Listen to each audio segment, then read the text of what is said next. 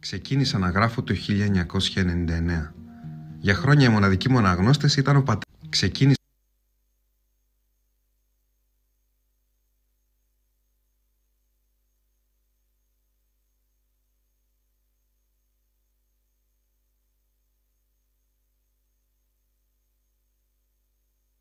να γράφω το 1999.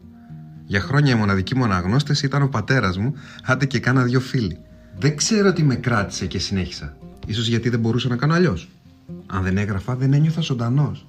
Η ύπαρξή μου αποκτούσε αξία μονάχα όταν κατέγραφα τη σκέψη μου με την ελπίδα να τη μοιραστώ κάποτε με ένα ευρύτερο κοινό.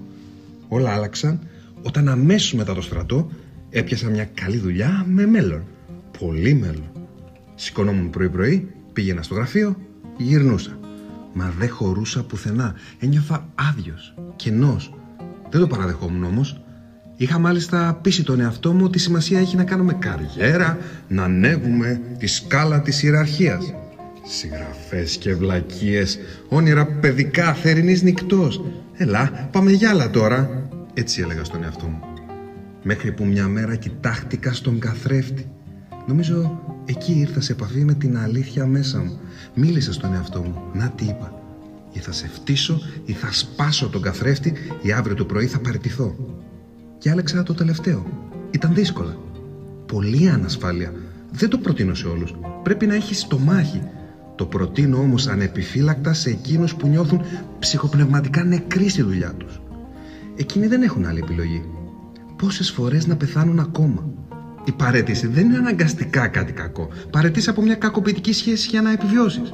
Από μια ζωή που δεν διάλεξες για να ανθίσεις ξανά. Τι έκανα εγώ μετά; Έγραφα και έγραφα και έγραφα και φυσικά διάβαζα σαν τρελός. Σαν να εξαρτιόταν η ζωή μου από αυτό. Ίσως γιατί εξαρτιόταν η ζωή μου από αυτό. Άρχισα να δημοσιεύω κείμενά μου παντού. Με κάθε τρόπο. Τα περισσότερα από αυτά ελεύθερα και διαδικτυακά. Στα κοινωνικά δίκτυα, σε μορφή e-books, επαναλαμβάνω με ελεύθερη διανομή. Κάποιοι με κορόιδευαν. Μα αναχαρίζει έτσι τα κείμενά σου. Μα είσαι τρελός. Αυτός ήταν και ο λόγος που ένας πολύ πετυχημένος και πραγματικά εξαιρετικός συγγραφέας που δεν βρίσκεται δυστυχώς πια μαζί μας, ο Κώστας Μουρσελάς, είχε γελάσει μαζί μου δημόσια το 2012 όταν βρεθήκαμε στην ίδια σκηνή. Ήταν τη στιγμή που μου παρέδε το βραβείο για μια συλλογή διηγημάτων που γράψαμε 15 συγγραφείς και διαθέσαμε ελεύθερα στο διαδίκτυο. Με πείραξε; Ε, ναι. Και με πείραξε και με ένοιαζε. Αλλά συνέχισα. Η ανάγκη μου για μοίρασμα ήταν μεγαλύτερη από το φόβο ήταν μεγαλύτερη από τον εγωισμό μου. Θα σας φανεί αλόκοτα, αλλά παρουσίαζα πείματά μου σε εκθέσεις τέχνης, στους τοίχου γκαλερί δίπλα σε ζωγραφικά έργα και γλυπτά. Τρέλα, σας λέω. Έστελνα διηγήματά μου σε περιοδικά άρθρα, γνώμης μου παντού. Δεν με ένοιαζε το πού και το πώς. Μόνο να φτάσουν στα μάτια και στις καρδιές των αναγνωστών. Έβγαλα και ένα βιβλιαράκι μια σειρά ποιημάτων, την ονόμασα Μουσικές Πατρίδες Παντού. Σε ποιον εκδοτικό; σε κανέναν, μόνος μου, Οίκος Νίκος. Νικόλας τέλος πάντων, αλλά τι να κάνω που με τον Νίκο κάνει ρήμα. Δεν με ένοιαζε το πώς. Μόνο να μοιράσω την αλήθεια μου ήθελα με κάθε τρόπο. Πριν από αυτό έπρεπε να την ανακαλύψω, έπειτα να την αποδεχτώ.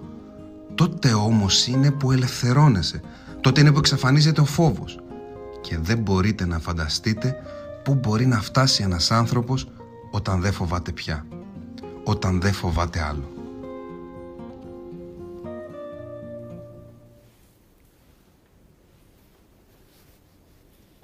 Και δεν μπορείτε να φανταστείτε που μπορεί να φτάσει ένας άνθρωπος όταν δεν φοβάται πια, όταν δεν φοβάται άλλο. Καλώς ήρθατε, λοιπόν, χωρίς φόβο, με πολύ πάθος, στην σειρά συνεντεύξεων με τίτλο η αλήθεια τους. Θα την ακούσετε αρκετές φορές τη λέξη αυτή σήμερα.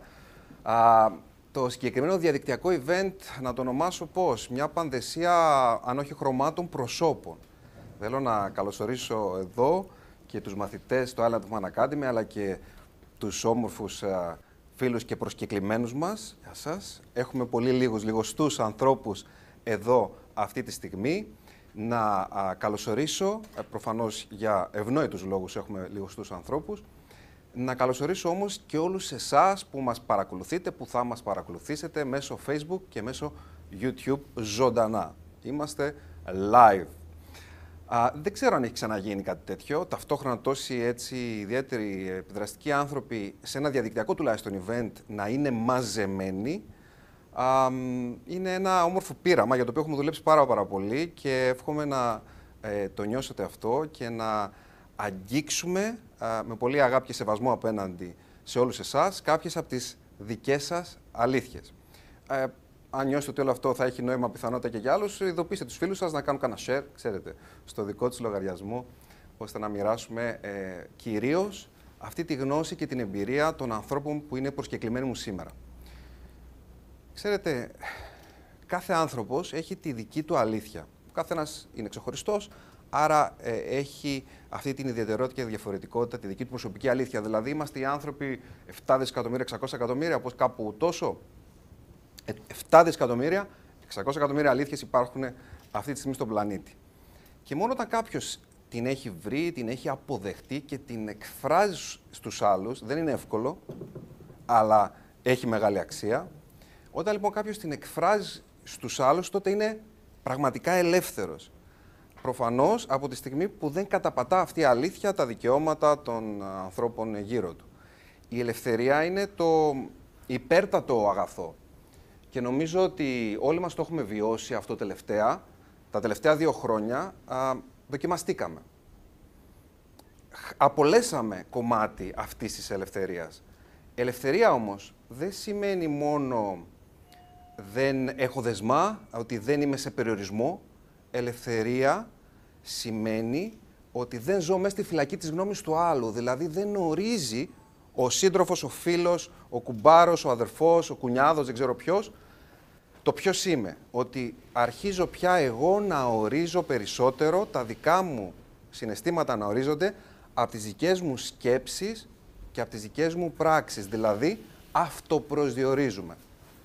Και αυτό έχει πολύ μεγάλη αξία όταν το καταφέρνουμε. Α, το πώς νιώθουμε φυσικά, ε, το αν είμαστε πραγματικά ελεύθεροι ή όχι, εξαρτάται σε πολύ μεγάλο βαθμό κατά πόσο έχουμε ανακαλύψει αυτό το οποίο αποκαλούμε αλήθεια. Ακούτε αυτή την λέξη, θα την ακούσετε, το είπα εξ αρχής αρκετές φορές ακόμα. Τι είναι όμως αλήθεια; Να δώσουμε ένα ορισμό, να δώσουμε ένα παράδειγμα. Τι δεν είναι αλήθεια. Αλήθεια σημαίνει ότι αγκαλιάζει τη σεξουαλικότητά σου ακόμα και αν αυτή διαφέρει από το υποτιθέμενα κοινωνικά αποδεκτό. Αλήθεια σημαίνει ότι παλεύεις για αυτό που πραγματικά γουστάρεις και αγαπάς. Είναι ότι ξέρεις τι δεν θέλεις και διεκδικείς να θέσεις τα όρια σου. Είναι ότι κάνεις την ε, δουλειά που θέλεις, ότι διάγεις τη ζωή που θέλεις. Θα μου πείτε, Μπορώ πάντα να ζω την αλήθεια μου; Όχι. Αυτό που πάντα μπορώ να κάνω, και εδώ νομίζω έχει νόημα να δώσουμε έμφαση, είναι να προσπαθώ να έρχομαι κοντά στον πυρήνα της ύπαρξή μου, σε αυτό που αποκαλώ αυθεντικότητα μέσα μου. Ε, διεκδικώ το σύντροφο, τους ανθρώπους που θέλω να έχω κοντά μου και τίνομαι, εκφράζομαι, υπάρχω ε, πιο κοντά στον αυθεντικό εαυτό μου. Είμαι αυτά που πρεσβεύω. Λέω αυτά που νιώθω. Ξαναλέω χωρίς να προφανώς κάνουμε κακό στους ανθρώπους μας. Έτσι, άμα ξαφνικά μου ήρθε εμένα η δική μου αλήθεια είναι να πάρω ξέρω, ένα ρόπαλο και να ξέρω να βαράω κεφάλια, εντάξει, εκεί, όπα, θα κάνουμε ε, μια εξαίρεση. Σήμερα λοιπόν θα προσπαθήσουμε να έρθουμε λίγο πιο κοντά σε αυτές τις ε, έννοιες, τις αλήθειες όμορφων ανθρώπων, όμορφων ψυχικά ανθρώπων α, και όχι μόνο.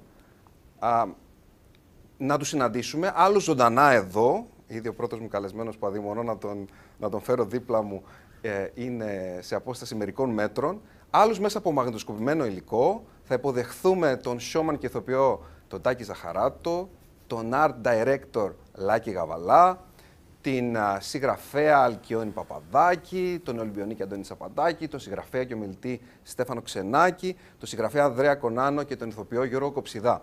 Η θεματική του συγκεκριμένου διαδικτυακού event είναι εμπνευσμένη πιθανότατα να το έχετε καταλάβει από το βιβλίο Αλήθεια, ένα συναρπαστικό ταξίδι στις 8 ανθρώπινε ανάγκες, που κυκλοφορεί από τις υπεραγαπημένες μας τις εκδόσεις Διόπτρα. Δεν θα σας αφήσουμε έτσι.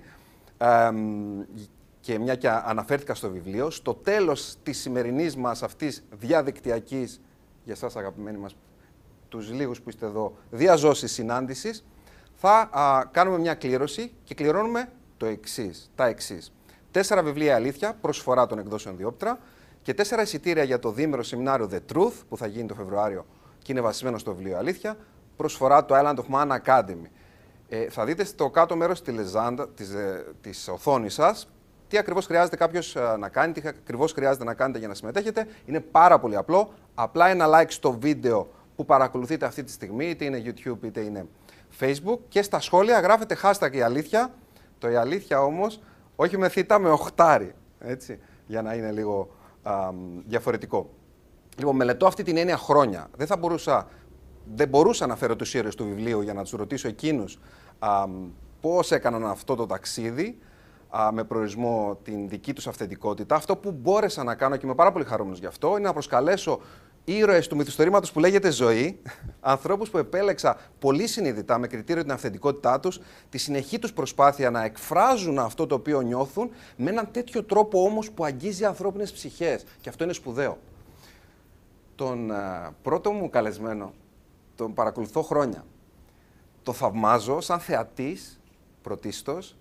Α, τον γνωρίζω προσωπικά λίγο καιρό, ένα χρόνο περίπου. Τολμώ να πω ότι νιώθω φίλος του παρόλο που τον ξέρω πολύ λίγο. Δεν του το έχω πει ποτέ, τώρα το ακούει πρώτη φορά. Δεν μπορούσα, ε, ειλικρινά σας λέω, να πιστέψω ότι ένας άνθρωπος διαμετρήματος του ανθρώπου που θα πω σε λίγο το όνομά του, θα μπορούσε να είναι τόσο ευπρεπής, προσυ... προσινής, καταδεκτικός, μεγαλόθυμος. Δεν τα έχουμε συνηθίσει αγαπημένοι μου αυτά. Ε, πάσχουμε από σταριλίστικα σύνδρομα, τα βλέπουμε, τα μαθαίνουμε. Εδώ τα πράγματα είναι αλλιώς. Έχει τη διάθεση να αναγνωρίσει, να διαδώσει, να επικοινωνήσει αυτό το οποίο θεωρεί αξιόλογο. Ε, Χωρίς εγωισμό, ή μάλλον εγωισμό έχει, κακό εγωισμό δεν έχει. Και καλλιτεχνικά αυτός ο άνθρωπος είναι από άλλο πλανήτη, κατά δική μου γνώμη πάντα, αλλά όχι μόνο. Έχει μια αλήθεια αυτιασίδωτη που σε αφήνει άφωνο. Ανυπομονώ λοιπόν να συναντήσω, να υποδεχθώ τον αγαπημένο μου Τάκη Ζαχαράτο. Αγαπημένο. Καλώς Είμαι τέλεια. Γεια σας, γεια σας, γεια σας. Καλώς σας βρήκα. Τι ωραίος πρόλογος ήταν αυτός. Ε, όταν βγαίνει αδύρυτα και από μέσα μας μια κουβέντα, μια αλήθεια, τότε νομίζω ότι έχει και περισσότερη αξία. Πώς είσαι; Είμαι τέλεια και σκεφτόμουν πρώτα απ' όλα νιώθω πάρα πολύ ωραία εδώ και σας ευχαριστώ γιατί είναι πολύ ωραία η ατμόσφαιρα ζεστή Δεν είναι πολύ ωραίο ναι, το είναι εξαιρετικά. που φτιάξει τον ντεκόρ. Και ε; κοίταζα πόσο ωραίο εξώφυλλο έχεις κάνει. Πόσο λιτό και ουσιαστικό. Και σκεφτόμουν, να ξέρεις, αυτές τις μέρες, λέω τι είναι η αλήθεια; Δηλαδή, τι είναι η αλήθεια; Θέλω πάρα πολύ να σε ρωτήσω τι είναι η αλήθεια για ναι, σένα; Ναι. Ε, θέλω ε, έτσι να, να πούμε και κάποια πράγματα που. Εντάξει, ένας άνθρωπος δεν ξέρει όλη η Ελλάδα, έτσι. Αλλά ε, δεν σημαίνει ότι όλοι ξέρουν πώς ξεκίνησες. Ναι. ε, είσαι ένας άνθρωπος λοιπόν που έγινες, ο, ο, ξεκίνησες από κομμωτής. Από αθλητής. Από αθλητής, κομμωτής. Ναι. Ε. Βασικά ξεκίνησα ως γιος δύο εξαιρετικών ανθρώπων. Mm. Που νομίζω ότι εκεί, όλο το... εκεί έγινε η δουλειά όλη. Ε, και μετά ήμουν αθλητής του Στίβου και της ενόργανης γυμναστικής. Μετά έγινα κομμωτής γιατί ζήλεψα την αδερφή μου που κούρευε πολύ ωραία, αλλά νομίζω ότι έμαθα καλύτερα εγώ από αυτή. ε, μετά δεν, έκανα αυτό για πλάκα όλα αυτές τις μεταμφιέσεις και αυτό, αλλά δεν ήθελα που δεν είναι να το δει ο κόσμος. Mm. Δηλαδή ήθελα να είναι το, η πλάκα μας, κάποιες Τετάρτες που είχα κενό από το κομμωτήριο, να μαζευόμαστε να κάνουμε πλάκα. Δηλαδή δεν, δεν μου άρεσε καθόλου να αυτό το κομμάτι της ιδιωτικής πλάκας να γίνει πανελλήνιο. Ναι. Και ε, έπαιρνες τόση α, σπουδαία ανατροφοδότηση που κάποια στιγμή λες: Βρε μπας. Και... Όχι, όχι, δεν ήθελα καθόλου. Πώ έγινε; Η μητέρα μου φταίει. η μαμά που ήταν στο κομμωτήριο και εγώ έκανα μια φωτογράφηση. Έλεγα με τους φίλους μου τι θα κάνω. Να καταλάβετε ψωνάρα ήμουν και τελειομανής από τότε. Έλεγα θα κάνω Μέριλιν από την τελευταία της ταινία. Οπότε ναι. έψαχνα ένα ύφασμα με το φόρεμα το συγκεκριμένο, με τα κερασάκια. Το μαλλί να είναι ίδιο και ήταν λίγο σαν γιορτή. Ελάτε στο κομμωτήριο από Τετάρτη. Βάζαμε μουσικές, εγώ βαφόμουν, είχαμε μια κάμερα και τραβούσε. Και ήταν όλη αυτή η, η μεταμφίεση, αλλά να τη μοιραστούμε και με τους φίλους. Πώς τρώμε, ας πούμε, κάπως, ένα τέτοιο πράγμα. Ναι. Ήταν μοίρασμα. Ένας φίλος είχε την κάμερα, άλλος εγώ βοηθούσε στα ρούχα. Ένα πάρτι ουσιαστικά. Ναι, ναι. Λοιπόν, οπότε αυτό γινότανε, αλλά είχε μια ιδιωτικότητα. Ήταν για μένα και τους φίλους μου. Έβγαζε κάποιες φωτογραφίες, άρχισε η μητέρα μου στις πελάτες στο κομμωτήριο να σας δείξω το γιο μου που κάνει τέλεια τη Μέριλιν. Σε έλεγα Χριστιανή μου, είσαι τρέλη. Δεν θέλω να βλέπει κυρία Τάδε, ας πούμε, ότι εγώ κάνω τη Μέριλιν. Δεν, δεν θέλω. Μα την κάνεις τόσο ωραία. Και αρχίσαν λοιπόν, τι ώρα που τα κάνεις. Έτσι έφτασε στη Ρούλα Κορο- Κορομιλά Ε, στη Ρούλα το Κορομιλά, όλο αυτό ε, ε, ιδιαίτερο πράγμα που έκανες. Αυτό όχι, έφτασε αλλιώς. Αυτό ήταν αρχικά στο, στην οικογενειακό. Που μετά η μαμά το ξεκίνησε από το κομμωτήριο, έκανε το promotion. Εγώ όμως, όταν πήγαινα με τους φίλους μου το βράδυ σε κάποια κατα- μαγαζιά στην Πάτρα, μου δίναν το μικρόφωνο και εγώ έτρεμα. Ντρεπόμουν πάρα πολύ στον κόσμο. Δεν μπορεί να φανταστεί. Αυτό το φόβος σκηνή, πώς το ξεπέρασες; με εξάσκηση απλά εξοικειώθηκες; Κοίταξε, άκουσα πρόσφατα ότι είναι ο μεγαλύτερος φόβος που υπάρχει. Ναι, ναι. Το συνδέω με το φόβο θανάτου πολύ. Ναι. Ε, εγώ, κοίταξε, μ, δε- ε, λόγω του αθλητισμού είχα μάθει να είμαι προετοιμασμένος για τους αγώνες. Δηλαδή ότι όταν βγω πρέπει να ξέρω τι λέω, αυτό το πάμε και ό,τι βγει, το οποίο αναγκάστηκα να το μάθω και αυτό στην πορεία.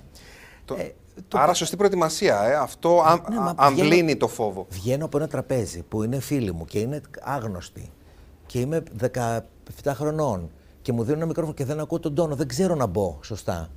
Και μπαίνω αλλού, για αλλού και γελάνε, ας πούμε. Δηλαδή, πώς γελούσε ο κύριος μαζί σου πριν, ας πούμε, Ναι, που ναι, φαντάζομαι ναι, ναι. ειρωνικά γέλασε ή. Ναι, ειρωνικά. Οκ, απ' τέλειο είναι αυτό. Ε, σου δίνει και πολύ δύναμη. Ε, Γι' αυτό μπήκε στην ιστορία. Επειδή Ακριβώς. ήταν ε, ένα μεγάλο εμπόδιο όλο Ναι. αυτό. Αφού κάποια στιγμή σκέφτηκα μήπως κάνω βλακίες. όχι, είναι δάσκαλοι αυτοί. Ναι, έτσι. Απλά, άμα βγεις από τον εγωισμό, όπως λες. Οπότε, εγώ εκείνη την ώρα ποιον εγωισμό, εκείνη την ώρα φάλτσαρα τέλος πάντων, ανέβηκα. Τραγούδισα μία, τη δεύτερη, την τρίτη, κάπως πήρα μπρος. Και έγινε γνωστό ότι από τα παιδιά από την Πάτρα που ήταν και σε αυτό το μαγαζί, ότι υπάρχει ένας τρελός στην Πάτρα που κάνει μιμήσεις. Εγώ έχω απολυθεί από το στρατό και γυρίζω στο κομμωτήριο, στην Πάτρα, και βλέπω, παιδιά, ανοίγει μία πόρτα, μου λέει να σου δείξω μαμά μου κάτι. Λέω, τι να μου δείξεις αυτή την πολυκατοικία; Εγώ ότι θα πάω δραματική σχολή και θα ακολουθήσω τα όνειρά μου και τέτοια. Οπότε μπαίνω μέσα και βλέπω ένα κομμωτήριο. Με το κλειδί στο χέρι. Ναι, έτοιμο. Γιατί είχα πελατεία πριν, πήγαινα σε σπίτια με την τζαντούλα μου από 13, γιατί μου είχε πει ο μπαμπάς μου μία φορά ε, τι πήρα με τα λεφτά που μου έδωσε. Ήμουν 10 χρονών. Και μπαίνω, παιδιά, στο σπίτι και είναι στην Κωνσταντάρας, κλινική ταινία κλασική. Έχω πάρει εγώ ένα τζιν και για έλα να δω τι πήρες με τα λεφτά μου, με τα λεφτά που σου έδωσα. Το πώς με ενόχλησε αυτό, λέω, δεν θα σου ξαναζητήσω ποτέ. Οπότε δεν θες να ανεξαρτοποιηθείς. Ποτέ. Ένα ένα σποτάκι μου. Ε, Ηθοποιός, showman, παρουσιαστής, ε, τραγουδιστής. Αν έπρεπε τώρα, ε, περίεργη ερώτηση, αν έπρεπε να επιλέξεις μία από αυτές τις ιδιότητες. Καμία, καμία. Καμία και λέω πάντα ότι όταν μου λένε ποιο είναι το επάγγελμά σου, είναι τα ξεχαρίζω, δεν το λέω εγωιστικά. Απλά θεωρώ ότι όλες αυτές οι ταμπέλες που έχουν κάνει τόσο κακό στους ανθρώπους, σε όλους μας, δηλαδή δεν χρειάζεται να τις κουβαλάς.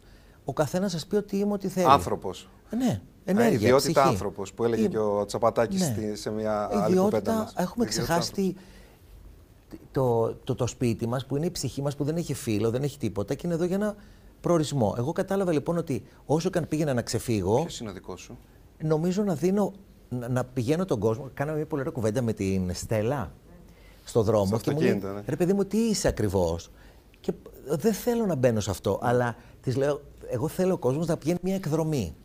Μαζί σου. Ναι, μου λέει, ας πούμε, ε, ξέρεις πόσες φορές είμαι χάλια και σε βλέπω και με ανεβάζεις. Λέω, αν μου το λες αυτό είναι ό,τι παθαίνω εγώ με τη βλαχοπουλου Που μπορεί να είμαι χάλια ψυχολογικά στο σπίτι και να μην έχω όρεξη για να κάνω τίποτα και τη βλέπω και λέω, είναι φάρμακο. Αν ας πούμε αυτό το κάνω, μακάρι να το κάνω, είναι με τεράστια τιμή για μένα. Και είναι πάνω από το τι χρήματα παίρνεις, τι ιδιότητα έχεις, πώς. Πώς, ε, ε, έχεις φτάσει εδώ που είσαι, δηλαδή αυτά τα θεωρώ... Τι έχεις καταφέρει, ποιες κορυφές έχεις Ναι. κατακτήσει. Γιατί εσύ έχεις κατακτήσει πάρα πολλές κορυφές. Και εδώ έρχεται το ερώτημα. Ναι. Έχεις αποθυμένα; Όχι. Όχι. Όχι. Σκοτωμένα όνειρα είναι τα αποθυμένα. Έτσι, Όχι, δεν δηλαδή. έχω αποθυμένα καθόλου να σου πω. Γιατί πρώτα απ' όλα μου δώσει ο Θεός και τον ευχαριστώ πολύ περισσότερα από αυτά που ήθελα. Εγώ δεν ήθελα να κάνω αυτή την καριέρα. Άρα έχεις ξεπεράσει τις προσδοκίες σου ως Μα δεν άνθρωπος. ήθελα. Σκέψου ότι εγώ δεν ήθελα καθόλου να είμαι αυτό που βλέπεις τώρα. Και με πήγε ένα χέρι από εδώ και μου έλεγε από εκεί. Όχι, από εκεί. Δηλαδή πάντα ένιωθα. Ε, ας πούμε το χέρι του Θεού στην πλάτη που μου έλεγε από εκεί. Μα αντίσταση, όχι. Από εκεί, με το ζόρι. Αυτό το χέρι του Θεού είναι και ε, αυτή η αλήθεια η δική σου που, που σε συνόδευε, που, σου, που ήταν η πυξίδα σίγουρα, σου; Ή- σίγουρα πιστεύω ότι ήταν ο καθαρός εαυτός η ψυχή σε σύνδεση με το Θεό, Ναι. που, που ξέρει γιατί σε έχει φέρει εδώ. Οκ. Γιατί υπάρχει μια σύνδεση. Όταν όμως μπαίνουν όλες αυτές τις ταμπέλες που λέμε, γι' αυτό δεν θέλω καμία ταμπέλα. Ναι, ναι. Είσαι αυτό, τι θα πούνε, πώς θα είσαι, τι, είσαι αυτό. Όλα αυτά τα βαρύδια είναι που ποτέ δεν θα μπορέσεις να ελευθερωθείς και να βρει την αλήθεια σου. Γιατί είναι από μικρή ηλικία αρχίζουν βαρύδια στα πόδια.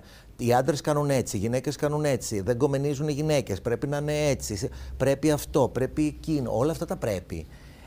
Φταίει η γυναίκα αν φορέσει ένα Ναι, μήνυ γιατί ναι, ο άλλος, καλά, ας αυτά- πούμε, αυτά είναι εδώ και τα αηδίες. λοιπά. Όλα Αυτά αυτά είναι- τα που προσπαθούμε τώρα Ναι. σαν κοινωνία Ναι. να επαναδιαπραγματευτούμε. Και είναι πάρα πολύ σπουδαίο όλο αυτό που γίνεται. Εγώ χαίρομαι γιατί ε, Και, και έχεις το βιβλίο, θα μιλήσουμε γι' αυτό, Ναι. έχεις, δηλαδή έχεις αναπτύξει από, α, μ, ε, τι να πω τώρα, να πιάσω πατριαρχία, να πιάσω την ανάγκη των εφήβων να βρουν τη σεξουαλική τους ταυτότητα ή τον, εαυτ, τον εαυτό τους μέσα Ναι. στο περιβάλλον τους. Ε, έχεις πιάσει πάρα πάρα πολλές δύσκολες θεματικές. Ξέρετε, κάπου μοιάζουν αυτά τα βιβλία. Με ποια είναι, η αφετηρία ποια ήταν. Εννοείς το... Το, το Πάστα Πάστα Σεράνο με- από τις αγαπημένες εκδόσεις Διόπτρα είναι το πρώτο μου παιδάκι, παιδιά. Είναι Δεν ξέρω. εδώ. Βρήκα την ευκαιρία στην καραντίνα να το ευχαριστώ πάρα πολύ. Το Πάστα Σεράνο από τις αγαπημένες μας. Είμαστε συγκάτοικοι στον Νίκο α, το ναι, συγκεκριμένο, ναι. σε εκδόσεις Διόπτρα. Να χαιρετήσουμε και την αγαπημένη μας Αλεξάνδρα και τον Κωνσταντίνο και όλους εκεί Φιλάκια, στην ομάδα. Κωνσταντίνα, Έχω να, Αλεξάνδρα. έχουμε να πούμε πολλά για το, για το βιβλίο αυτό. Αυτό- Αλλά λες συνάδουν τα να σου βιβλία. πω, το σκεφτόμουν στον δρόμο. Εγώ πιστεύω το εξής. Το εγώ ήταν λίγο πολύ εγωιστικό, ακούστηκε. Εγώ, Εγώ, είσαι ξέρεις, εσύ. μου έκανε Είσαι εγώ η εσύ. Λασκαρίνα, μου Ναι, έκανε ναι. λίγο μιμή. Εγώ, ότι ξέρεις. Εγώ εαυτός μου. εγώ, ναι, εγώ με το, μένα. το άλλο μου μισό. Ναι. λοιπόν, ε, κάποια στιγμή αυτή την ιστορία την είχα στο κεφάλι μου πάρα πολλά χρόνια. Μέσα στην καραντίνα, λοιπόν, λέγω, «Δε- θα φάω τους τοίχου. Είχα δει όλα τα ισπανικά στα Netflix, είχα σκυλοβαρεθεί να βλέπω και λέω: Δεν έχω Netflix στο κεφάλι μου. Λέει, κατέβασα καμία ιδέα. Η καραντίνα μας, ε, μας έφερε σε κοντά και εμάς Ναι. Και τους εμάς. δύο, έτσι. Και είπες, πάω να γράψω. Και λέω, κάτσε να το κάνουμε. Και πάω, παιδιά, όπως είναι ακριβώς έτσι, χιλιάδες τετράδια στο σπίτι, πρόσεξε. Αυτό έχω ένα τετράδιο που γράφω. Σημειώνω κάθε ένα χρόνο, όποτε μου θυμιέται, α, να συμπληρώσω αυτό. Δηλαδή στην ιστορία του βιβλίου. Και λέω, στη βοηθό μου, κάτσε να ψάξω να βρω πού το έχω. Τώρα 150 τετράδια και κάνω. Τάκ. Και λέω, «Δε- δεν γίνεται αυτό. Δεν λέω, δεν γίνεται αυτό. Σε τόσα. που- Φαντάσου 10 φορές σαν και αυτό. Και είναι ίδια όλα. Και κάνω έτσι. Και λέω, να το. Λέω, αυτό είναι το σήμα. Πρώτο σήμα ότι ε, πρέπει, να- ό,τι πρέπει, δεν είναι ωραίο το πρέπει, ότι θα το κάνω. Θα κάτσω να στρωθώ να το κάνω. Και... Λοιπόν, και, και αρχίζει η ιστορία. Συμπτωματικά, εγώ δεν ξέρω πώς γράφουν ένα βιβλίο. Μου λέει λοιπόν η life coach. Κανείς μου- δεν ξέρει μέχρι να μάθει, ε. Ναι. μέχρι να γράψει το πρώτο του. μου λέει η life coach μου, κάτσε και κάντο. Λέω, μα δεν πώς θα μου πες μου. Μου λέει, εγώ θα σου πω. Κάτσε και κάντο. Λέω, καλά, εντάξει, θέλει να με αποφύγει. Συμπτωματικά έρχεται ένας σκηνοθέτης στο σπίτι, μιλούσε για μια ταινία και μου έλεγε πώς γκρουπάρουν ένα σενάριο. Γιατί εγώ το έχω γράψει κινηματογραφικά αυτό. Ναι, ναι. Ότι παίρνουν την περίληψη, την κόβουν σε κεφάλαια, οπότε το παίρνω όλο αυτό και Έκανες αρχίζω. ένα σχεδιάγραμμα πρώτα; Ακριβώς. Αλλά το βασικό, το, για να πάμε τώρα στο δικό σου, γιατί για σένα είμαστε εδώ, είναι το ότι εμένα η δική μου ας πούμε ανάγκη ήταν να τελειώσει αυτό το θέατρο που υπάρχει στις οικογένειες, γιατί από εκεί ξεκινάει η, η δυσαρμονία μέσα σε έναν άνθρωπο και σε ένα πλαίσιο οικογενειακό, από εκεί ξεκινάει όλο. Ας πούμε, πρέπει ο μπαμπάς να είναι αυστηρός, η μαμά να είναι αγία, να μην συζητήσουμε ποτέ τα σεξουαλικά. Η μαμά δεν κάνει σεξ, ο μπαμπάς δεν κάνει σεξ. Δηλαδή είναι δύο, ε, δύο εικόνες Μαμά είναι στην κουζίνα, Είναι στην ε, κουζίνα. θυσιάζει την ε, δουλειά της, Ναι. την επαγγελματική της σταδιοδρομία Αυτό. Ναι. για α, την οικογένεια και ούτω καθεξής. Δεν θα πούμε αυτό, μην πεις αυτό, να πω εκείνο. Όχι, μην. Πολύ μεγαλώσαμε αυτά. Ναι, τα θα στερεότυπα. πω αυτό, μην πεις εκείνο. Οπότε, εμένα πάντα με ενοχλούσε αυτό το πράγμα και από πιτσιρίκι ήμουνα πολύ αντιδραστικός. Όταν μου λέγανε μην το πεις αυτό, εγώ το έλεγα. Δεν μ' άρεσε το ψέμα. Ε, Και έπιασες όλα αυτά τα παιδικά βιώματά σου και τα. α, είναι αυτό. Θέλω να σου όχι, ρωτήσω αυτό. καμία Είναι σχέση. αυτοβιογραφικό καμία το βιβλίο; σχέση. Όχι, όχι, καμία σχέση. Συνήθως τα πρώτα βιβλία των συγγραφέων είναι, γι' αυτό σε ρωτώ. Όχι, δεν είναι. Δεν ήταν εμένα καθόλου, γιατί η, η δική μου οικογένεια δεν είχε σχέση με αυτό. Ήταν αυστηρή, αλλά δεν ήταν. Εδώ Ναι. γίνονται. Απλά είχα την ανάγκη να δω απ- όλη αυτή η βία από πού έρχεται. Δηλαδή, εγώ δε- στο δικό μου μυαλό που είναι και λίγο παιδικό και πάντα ξεσκέφτομαι ότι μου λέει ότι είσαι στον κόσμο της Μπάρμπι, γιατί εγώ θέλω να φαντάζομαι τον κόσμο από την καρδιά. Φαντάζομαι έναν κόσμο που όλοι είμαστε συνδεδεμένοι με αυτά που μας ενώνουν και όχι με αυτά που μας χωρίζουν. Και αυτή η εποχή της ανθρωποφαγίας που βλέπεις και στα... Δηλαδή κάθε τρεις μέρες την πληρώνει κάποιος. Ναι. Είτε φταίει είτε δεν φταίει, τέλος πάντων αυτό είναι σχετικό. Οπότε με... Παίρνουμε πάρα πολύ ε, αναγνώριση όμως, υποτιμώντας και προσβάλλοντας όλους τους άλλους. Νιώθουμε ξαφνικά εμείς καλύτεροι. Ε, Αυτό πώς μπορούμε να το αποβάλουμε; ε, κοιτώντας προς τα έσω. Δηλαδή, όταν χάνεις, ε, ας πούμε, πολλή ενέργεια, μας εκπαιδεύουν μάλλον να κοιτάμε έξω.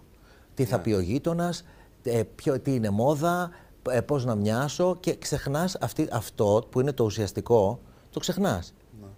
Και δεν το βλέπεις. Κρίνεις τον άλλο, αχ, ε, την μπούτια είναι αυτά, πώς είσαι. Α, Ή, ας Να πούμε- κοιτάξουμε εμάς Ναι. και το τι μπορούμε εμείς να πετύχουμε και όχι πώς Ακριβώς. στην πρώτη ευκαιρία θα βάλουμε μια τρικλοποδιά ή θα απολαύσουμε την τρικλοποδιά που βλέπουμε γύρω μας για να πούμε Α, εμείς είμαστε καλύτερα. Αυτό, αυτό δεν έχει πρόοδο όμως μέσα. Δεν, Δεν είναι έχει. στασιμότητα. Δεν έτσι έχει. είναι. Και εγώ το κατάλαβα αυτό όταν έκανα τη χαρτοπέχτρα. Ενώ όλη η γενιά της Φίνος Φιλμ, ο Δαλιανίδης, ο Μίμη ο Πλέσας, η Μάρθα Καραγιάννη, όλοι οι σπουδαίοι αυτοί οι άνθρωποι ήταν ενθουσιασμένοι που θα έκανα ένα γυναικείο ρόλο.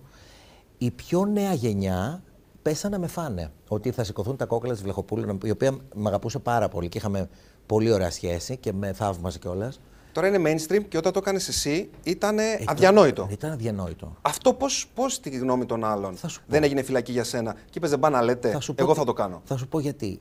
Πρώτα απ' όλα, ε, ήταν καρμικό να γίνει αυτό. Δεν- Θα χάσουμε πολύ χρόνο να πω, αλλά μου έστειλε το σύμπαν σημάδια από το πουθενά ότι εγώ έπρεπε για κάποιο λόγο να παίξω αυτό το ρόλο. Ε, που δεν το είχα σκεφτεί. Ήταν του Λάκη του Λαζόπουλου η ιδέα, βλέποντάς με να κάνω τη Βλαχοπούλου σε ένα σκέτς. Ναι. Και μου λέει πρέπει να κάνεις τη χαρτοπέχτρα. Ένα βράδυ που με ρωτάγανε τι θα κάνω, μόλις τέλειωσε το σεσουάρ, εντάχει, ε, λέω, μου λέει τι θα κάνεις το χρόνο, λέω τη χαρτοπέχτρα. Και μου λέει ο Θωμάς ο Παλιόρος, θα σκίσεις. Του λέω, παιδί μου για πλάκα στο είπα. Μου λέει και εγώ στο λέω σοβαρά να το κάνεις. Λέω λες. Τέλος πάντων, πάω στην παραγωγό που έσκησε το έργο, μου λέει δεν το βλέπω εγώ, αυτό με τίποτα. Πάω σε έναν άλλο παραγωγό που λέει το κάνω. Και γίνεται. Γίνεται λοιπόν όλη αυτή η επίθεση επειδή η παράσταση έξι μήνες πριν από τον ε, αείμνηστο Μιχάλη Αδάμ είχε ανοίξει τα εισιτήρια, είχε κάνει διαφήμιση πάρα πολύ και είχε κάνει προπόληση τεράστια, λες και θα πεζόταν για ένα βράδυ, ενώ θα ήταν όλη τη σεζόν. Και κάποιος το ενόχλησε αυτό το ότι δεν, συν- δεν είχε συμβεί ξανά να υπάρχουν 20.000 εισιτήρια προπολιμένα για κάτι που θα ήταν για όλη τη σεζόν. Δεν θα έπαιζα 10 παραστάσεις στο Μέγαρο, ας πούμε, που είναι μεγάλο, έτσι. Οπότε αρχι- άρχισε το θάψιμο. Και κάποια στιγμή με ρωτάει ένας δημοσιογράφος, τι γνώμη έχετε; Και συνειδητοποιώ εκείνη την ώρα και του λέω να σας πω κάτι. Εγώ είμαι πάρα πολύ συγκεντρωμένος στη δουλειά μου. Και είμαι ένας άνθρωπος που δημιουργώ. Υπάρχουν δύο κατηγορίες ανθρώπων. Αυτοί που δημιουργούν και μπαίνουν στη δράση και αυτοί που κάθονται στον καναπέ, κάνουν τρώνε, ξέρω, πίνουν, τι κάνουν και κοιτάζουν αυτούς που δημιουργούν. Εγώ ωραίο λέω, αυτό που λες. ανήκω στην άλλη κατηγορία. Λυπάμαι. Αυτοί, αυτοί που μου θυμίζεις τη φράση αυτοί που ζουν και αυτοί που σχολιάζουν τη ζωή εκείνων που τη Ναι. ζουνε. Και εκεί τι είναι, η ευθύνη να μπω στη δράση. Τους κατανοώ τώρα απόλυτα. Άρα εσύ συγκεντρώθηκε τόσο πολύ σε αυτό, στο δικό σου βουνό της δημιουργίας, Ναι. που ουσιαστικά ε, όλες οι φωνές αυτές ε, ε, απομονώθηκαν. Αρκεί να σου πω ότι μετά είμαι 30 χρόνια σε αυτό το χώρο και θυμάμαι την Άννα Παναγιωτοπούλου όταν πρωτοήρθα που μου λέει τι δουλειά έχει Χάιντι στους λύκους; Ούτε είχα καταλάβει τι- με τι λύκους έχω περάσει δίπλα. Και, Ηρωνικά το είπε. και καλυ- κοινωνικά, καλλιτεχνικά ήταν, πώς να σου πω. Και μου λέει τι δουλειά έχεις εσύ εδώ; Και έλεγα, τι μου λέει, το φιλ- πάντα τα φυλάω αυτά τα τσιτάτα και μετά από χρόνια, ξέρεις, καταλαβαίνω Βγάζουν και νόημα άλλο, ανάλογα την Ακριβώς. περίοδο την οποία... σαν το διαμάντι, από ποια πλευρά το βλέπεις. Έτσι. Λοιπόν, κατάλαβα ότι ενώ είχα φάει και bullying και ε, αυτό και δεν πήρα χαμπάρι τίποτα γιατί ήμουνα τόσο focus σε αυτό που ήθελα να κάνω και είπες κάτι πολύ ωραίο πριν ότι δεν ήταν θέμα εγωισμού ότι ήρθα από την Πάτρα να σας δείξω ποιος είμαι ήταν η ανάγκη μου να βγω εκεί πάνω και να, να, να, Να να μοιράσεις το δώσω αυτό. αυτό που έχεις μέσα σου, Έχω γιατί δεν, μαγειρέψει. δεν μπορούσες να, να κρατηθείς, ναι, ρε παιδί μου. πάρτε πια. το. Δηλαδή δεν είναι ότι να γίνω φίρμα και Ναι. το βρίσκω λίγο χαζό αυτό. Ε, μα αν, έχεις, αν είναι αυτός ο σκοπός η, η επιτυχία δεν μπορεί να έρθει ποτέ. Αν είναι να το χαρείς και να δώσεις αγάπη, είτε είσαι α, Ναι. καλλιτέχνης, είτε είσαι επιχειρηματίας, είτε είσαι οτιδήποτε και πουλάς ένα προϊόν, ε, είτε μάγειρας, νομίζω ότι ε, έρχεται ως φυσιο- φυσικό επακόλουθο μετά η επιτυχία και δεν το καταλαβαίνεις και λες, μα Ναι. εγώ θα το κάνω ούτως ή άλλως. Θα το έκανα δωρεάν. Δηλαδή εκεί, εκεί νομίζω είναι η ουσία. Αλλά ξέρεις, σε ένα βιβλίο μου έχω, έχω ε, γράψει για τον Τενήρο, όπου ο, στην, στην ταινία Ταξιτζή, άκου τώρα τι του είπε ο Μάρτιν Σκορτσέζε να κάνει για να δουλέψει το ρόλο.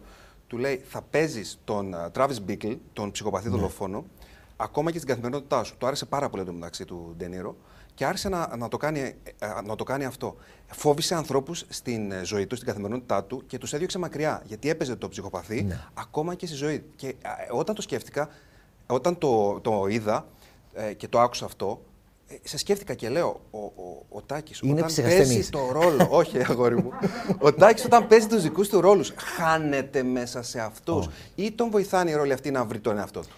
Τώρα έπαιζε Ντενίρο και έχω να σου πω μια άλλη ιστορία συγκλονιστική. Εγώ είχα την τύχη να δουλέψω με τον. Να, να δουλέψω, είναι απέσια λέξη.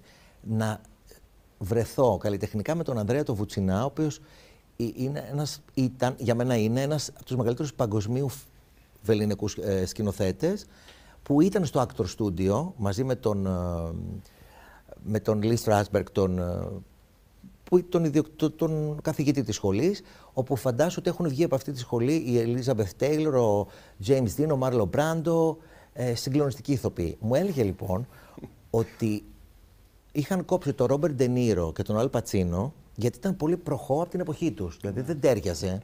Είχαν την τρέλα την πιο μετά. Και τους πέρασε αυτός επέμενε, γιατί δίνουν και μια δεύτερη ευκαιρία και πέρασε αυτούς τους δύο σπουδαίους ηθοποιούς. Εσύ στους ρόλους σου βυθίζεσαι τόσο σε, ώστε... Γιατί σε πάω στο Βουτσινά. Ναι. Μου έλεγε λοιπόν να κάνεις ψυχανάλυση. Λέω δεν έχω κάνει, λέω να το κάνω. Μου λέει μα δεν γίνεται να παίζεις 800 ρόλους αν δεν ξέρεις ποιοι είναι αυτοί οι άνθρωποι. Στο Actor Studio μου λέει εμείς γιατί βάζαμε τους πάντες να κάνουν ψυχανάλυση. Λέω να ξεκινήσω. Ξεκίνησα λοιπόν και δεν σταμάτησα από τότε. Ε, μου έλεγε λοιπόν ότι ο καλλιτέχνης είναι σαν ένα αεροπλάνο. Πρέπει να είναι ο διάδρομος προσγείωσης, φεύγει το αεροπλάνο, αλλά πρέπει να ξέρει, κάνει την παράσταση του την πτήση, που επιστρέφει. Πώς επιστρέφεις, πώς Ξέρω- αποσυμπιέζεσαι. Ξέρεις τι, νομίζω ότι αν, αν έχεις μια καλή βάση με τον εαυτό σου. Δηλαδή, να σου δώσω ένα άλλο παράδειγμα. Όταν ξεκίνησα να κάνω την Αλίκη Βουγιουκλάκη, κάποια στιγμή τρόμαξα στον καθρέφτη γιατί; Μου έρχεται στο μυαλό τώρα τα μάτια έτσι πώς το έκανες. Ναι, φαντάζομαι ότι έχω ντυθεί, ναι. ίδια, ξέρω εγώ, όσο πιο ίδια, και βγάζω την περούκα και είναι τα μαλλιά μου καρέ μέχρι εδώ και τα φρύδια μου είναι βγαλμένα. Και λέω δεν είμαι εγώ αυτό. Εδώ πάμε να φύγουμε αλλού. Δηλαδή, είχε μπει η προσωπικότητα στη ζωή μου. Και πάω την άλλη μέρα Έγινε αυτό κάποια στιγμή. και δηλαδή. Ναι. κόβω τα μαλλιά μου κοντά, τα σκουραίνω και άφησα τα φρύδια μου κα- που τα έβγαζα τότε γιατί δεν ήξερα πώς Ναι. κρύβουν, ξέρεις, το. να με διευκολύνει. Θέλω να σου πω ότι ε, άρα εκείνη την ώρα τσίνησε που λέμε και στην πατρόη αυτό μου. Είπε: Εγώ δεν είμαι αυτό. Ήταν μια ένδειξη αυτό ότι χρειάζεσαι δουλειά. Όχι, ότι ο- δεν είμαι αυτό. Ε, Αυτό είναι στη σκηνή, δεν είναι στη ζωή, ναι, δεν ναι, είναι για ναι, μετά. Οπότε πάντα είχα ένα χαρακτήρα που ήμουνα εγώ. Μου λέγανε ίδια είσαι. Ναι, είμαι εγώ που κάνω την Είμαι άλλη. εγώ Δεν που είμαι η την άλλη κάνω, Βουγιουκλάκη. Οπότε για να το ξεχωρίζεις. Την ώρα που είμαι στη σκηνή θα λειτουργήσω σαν Ναι, Αλική Βουγιουκλάκη, αλλά ξέροντας ότι την υποδίωμα όσο καλύτερα γίνεται. υποδίωμα. Δεν είμαι αυτή. Ωραία.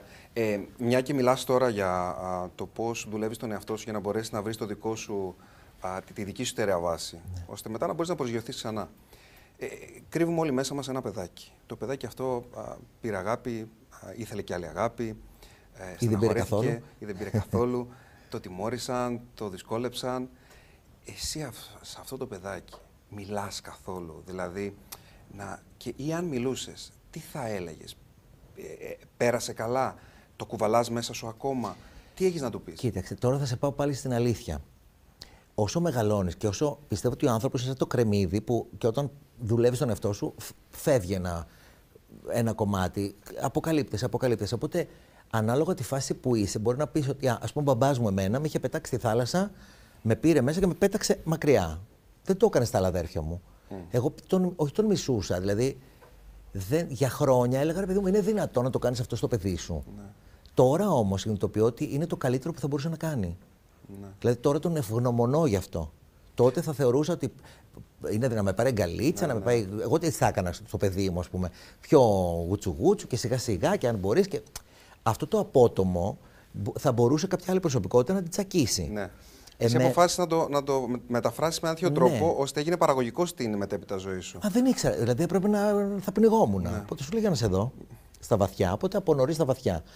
Πιστεύω λοιπόν ότι αυτό το παιδάκι που όλοι ξέρουμε ότι αυτό μας κυβερνά μέχρι να φύγουμε από αυτή τη ζωή, ε, θέλει πάρα πολύ δουλειά και θέλει κάθε φορά, όπως σου είπα και το κρεμμύδι πριν που πιστεύω ότι ο άνθρωπος έτσι ξεφλουδίζει όσο ψάχνεται, είναι σαν έναν αρχαιολόγο που έχει βρει ένα άγαλμα που είναι αυτό του και συνέχεια το φτιάχνει, το βελτιώνει, το βελτιώνει. Δεν σταματάει αυτό. Τι αν σε χρειάζεται αυτό ενδιαφέρει. το παιδάκι; Αυτό λοιπόν το παιδάκι χρειάζεται Από μας να σήμερα. το ακούσεις. Δηλαδή όλη αυτή η διαδρομή που σου λέω ότι έκανα είναι γιατί εγώ άκουγα, το άκουγα. Όσες φορές δεν το ακούμε αυτό το παιδάκι θα βγει να μας κατασπαράξει.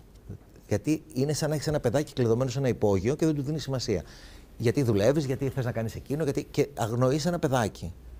Και κάποια στιγμή θα, ή θα σε εκδικηθεί Όσο και να το καταπιέσεις, θα φωνάξει, ναι. θα χτυπήσει, θα μπεις σε μια διαδικασία να, να αντισταθείς σε αυτό που δεν του αρέσει. Άρα πιστεύω ότι η, για να το συνδέσω με το βιβλίο, η αλήθεια για μένα είναι ο συνεχής επαναπροσδιορισμός του ανθρώπου. Δηλαδή, θυμάμαι, το έλεγα στη Στέλλα πριν, πριν κάποια χρόνια ξύπνησα μία μέρα και δεν μ' άρεσε το σπίτι μου, τα ρούχα μου, τα φαγητά που έτρωγα και είμαι έτσι και λέω, «Δε- τι έπαθα; Σοκ. Λέω, δεν θέλω τίποτα. Δεν... Πόσοι άνθρωποι εκεί όμως παραμένουν στάσιμη. Και έρχεται ο βούρκος, έρχεται το σκούριασμα, έρχεται το μούχλιασμα. Δηλαδή Ναι. ε, αυτή, αυτή η διαφορά του το αντιλαμβάνομαι μέχρι κάνω τις πράξεις είναι που σε φέρνει εδώ που είσαι σήμερα. Έτσι, δεν Ναι, είναι; εγώ από τη φύση μου δεν μπορώ να παγιδεύομαι. Ναι. Ου- Δεν μου το επιτρέπω ούτε στον εαυτό μου. Και, και φορές έχω τσακωθεί και πολλέ φορές μου έχω πει μπράβο, σπάνια, αλλά μου το έχω πει. Εκείνη την ώρα λοιπόν πήρα ένα χαρτί και είπα τι θέλω, τι δεν θέλω. Και μετά είδα ότι είναι και άσκηση. αλλά το έκανα. Ναι. Και λέω η Μέριλιν μ' αρέσει ακόμα που πεθαίνω. Μ' αρέσει. Τα γεμιστά μ' αρέσουν. Κανονικά από την αρχή. Και Ε, ε, μπήκε άρχισα στη διαδικασία να σε ξαναανακαλύψεις να ξαναβρω. ή να σε φεύγεις. Να ξαναβρω. Ήταν 10 χρόνια. Το, το, το 2010, εγώ, τι μου τι κρατάω από το παλιό. Σαν μια ανακαίνιση. Και τώρα με ρώτησε μια φίλη μου, σε τι φάση είσαι, λέω ανακαίνιση. Ανακαίνιση. Και επειδή επαναπροσδιορίζουμε συνεχώς α, αυτό Άρα, που... για να στο, να στο Ναι. ολοκληρώσω, η αλήθεια για μένα τι είναι. Να επαναπροσδιορίζεσαι, γιατί για μένα η αλήθεια αλλάζει. Όταν εγώ ήθελα το 10 άλλα πράγματα, η αλήθεια μου ήταν άλλη. Η αλήθεια του 22 είναι άλλη. Άλλη. Οπότε η αλήθεια είναι, νομίζω, η, η- το καθρέφτισμα του εαυτού τη συγκεκριμένη στιγμή. Η αλήθεια είναι το καθρέφτισμα του εαυτού τη συγκεκριμένη χρονική στιγμή. Ναι, τώρα μου ήρθε. Ευχαριστώ. Ανάλογα της προσλαμβάνωσης και το, αυτά που συμβαίνουν στη ζωή μας, προφανώς και αλλάζει. Και επειδή αλλάζουμε ως άνθρωποι, ξέρω ότι, και το έχεις πει δημόσια, ότι για πολλά χρόνια, και νομίζω όλοι οι σπουδαίοι καλλιτέχνες το κάνουν αυτό σε μεγάλο βαθμό, έδινες προτεραιότητα στην καριέρα σου. Και έρχομαι και ρωτώ, συντροφικότητα, καριέρα, αυτά μπορούν να κάνουν χωριό; Χάλια εγώ. Και το, η επόμενη η ερώτηση που συνδέεται με αυτό είναι μεγαλώνοντας, Ναι. οριμάζοντας, έτσι γλυκά και όμορφο όπως το κάνεις, ε, έχεις μπει στη δικασία να πεις μήπως τώρα να δώσω προτεραιότητα λίγο περισσότερη στην έννοια αυτή της συντροφικότητας. Έχεις μπει σε αυτές τις διαδικασίες; Ναι, θα σου πω σε τι φάση με συναντάς. Για πες. Ε, παιδιά, είμαι στο σπίτι. Είναι όλα τέλεια. Έτσι, έχει πάει πολύ ωραία η, το- η, η σεζόν. Είμαι πολύ ευχαριστημένος. Κάνω το Ελλάδα έχεις ταλέντο. Τρελάθηκα στα γυρίσματα, αλλά ήταν ωραίο όλο αυτό και αυτά. Και είμαι χαρούμενος. Και πάω να βγω την πολυκατοικία. Και ακούω τον άλλο εαυτό. Πρόσεξε. Με στην καλή χαρά. Βάζω το χέρι. Τώρα εσύ είσαι ευχαριστημένος με τη ζωή σου. Α, το- η φωνή του άλλου εαυτού, ε. Και λέω, ρε Γλέντι, αρχίζει τώρα άλλη ανασκαφή. λέω, όχ, όχ, όχ, όχ, αρχίσαμε.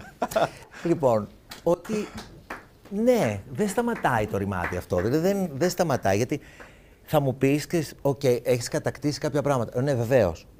Αλλά και τι να, επειδή, επειδή έχω κατακτήσει αυτά, πρέπει να μείνω σε αυτά. Όχι εγωιστικά. Δηλαδή, εγώ είχα γράψει πέρυσι τους στόχους, ας πούμε, είχα κάνει μια... και έλεγα να το, το- έχουμε ένα σπιτάκι στην Πάτρα σε ένα χωριουδάκι, το οποίο το είχαμε αφήσει κάποια χρόνια. Γιατί φύγει η μαμά μου, ο μπαμπάς μετά δεν μπορούσε να το. Και έλεγα, είχα βάλει στόχο να το, φτια- να το φρεσκάρω και να πηγαίνω να γράφω βιβλία και να, να φύγω λίγο από όλη αυτή την τρέλα της Αθήνας και να χαλαρώνω. Και έχω, πριν τρεις μήνες έβαλα έναν άνθρωπο και το φτιάχνει, ξέρεις, δύο πραγματάκια που θέλει, δεν είναι και τίποτα υπερπαραγωγή. Και θέλω να πω ότι σε κάποιον μπορεί να φανεί τρελό το ότι, ας πούμε, α, θα αφήσεις ξέρω εγώ, την καριέρα σου ή όλο Εσύ αυτό. πο- πώς είσαι τώρα σα- σε σχέση με αυτό, συντροφικότητα καριέρα; Βαραίνει το ένα έναντι του άλλου ή Κοίταξε, κι- τώρα, κινείσαι όπως... τώρα επειδή ε, ε, κατάλαβα ότι το έφτασα σε σημείο που μου ρούφηξε το αίμα η δουλειά μου και ήταν, στο άλλο ήταν α- απίστευτα απαιτητικό και χρονικά μετά τον κορονοϊό έπρεπε σε 20 μέρες να έχω κάνει νέο πρόγραμμα μετά από μια τεράστια επιτυχία την προηγούμενη χρονιά να μην ψαρώσω σε αυτό και πάμε για άλλα, πώς λεγόταν και παράσταση. Ναι, ναι, ναι. Εμένα με, με πίεσε πάρα πολύ αυτό. Δηλαδή έβαλα βενζίνη, δηλαδή τέλειωσαν και οι ρεζέρβες Ναι, και, μου αυ- το, ε, και το έχεις ήταν, επικοινωνήσει αυτό, πώς σε ακόμα δεν δυσκόλεψε έχω πάρα συνέλθει. πολύ. Που Οπότε σημαίνει ότι το είπα- ηθικό δίδαγμα ποιο είναι. από Ξύπνησα μία μέρα και είπα: Εγώ δεν ξέρω να κάνω αυτή τη δουλειά. Και λέω, Δεν σε «Όπα, πιστεύουμε. Όχι, όχι. εκεί. Αλήθεια. Ναι, είπα τέρμα. Δεν Αυτό ξανα... είναι η είδηση τώρα για να καταλάβω. Όχι, όχι, θα σου Α. πω. Και αφού είπε, είπε, είπε, είπε, λέω: Ωραία, να το συζητήσουμε λιγάκι. και αφού έγραφε, γιατί κάθε πρωί γράφω τρεις σελίδες ό,τι μου έρχεται. Ναι. Και λέω: Τι έχει γίνει, κανονικά. Ζήτηση, για πες μου. Λέω: Θες να στα. Δεν θες αυτή τη δουλειά, Όχι, μ' αρέσει. Ενώ μάλιστα. Άρα θες να μου πεις ότι θα την κάνεις με άλλο τρόπο. Άρα κουράστηκα. Ε, Ωραία. κουράστηκες. Όχι, δεν την ξανακάνω με αυτόν τον τρόπο. αυτόν τον τρόπο. Θέλω να Που έχω ήταν- το χρόνο μου για τις πρόβες. Δεν θέλω δηλαδή, να φάω όλο το πιάτο Ναι, στην ναι, πόρτα, ας ναι. πούμε. Να το απολαύσεις λίγο Ναι, περισσότερο. δεν το. Ήταν πάντα. Δηλαδή, ξέχασα τελείως τον εαυτό μου. Έτσι. Αυτό λοιπόν ήταν. Χωρίς τον εαυτό σου, πώς θα κάνεις όλα αυτά τα υπέροχα πράγματα ε, που, που μπορείς να κάνεις. Ξέρεις, γιατί μίλησες για την πολλή δουλειά, το ναι. πόσο πολύ δουλεύεις. Ξέρω την ιστορία ότι κάποια στιγμή σου λέει η μαμά σου ότι αν είναι να σε βρουν, θα σε βρούνε. Ναι. Ε, όταν ήσουν ακόμα στο, στο κομμωτήριο. Στο κομμωτήριο. Λοιπόν.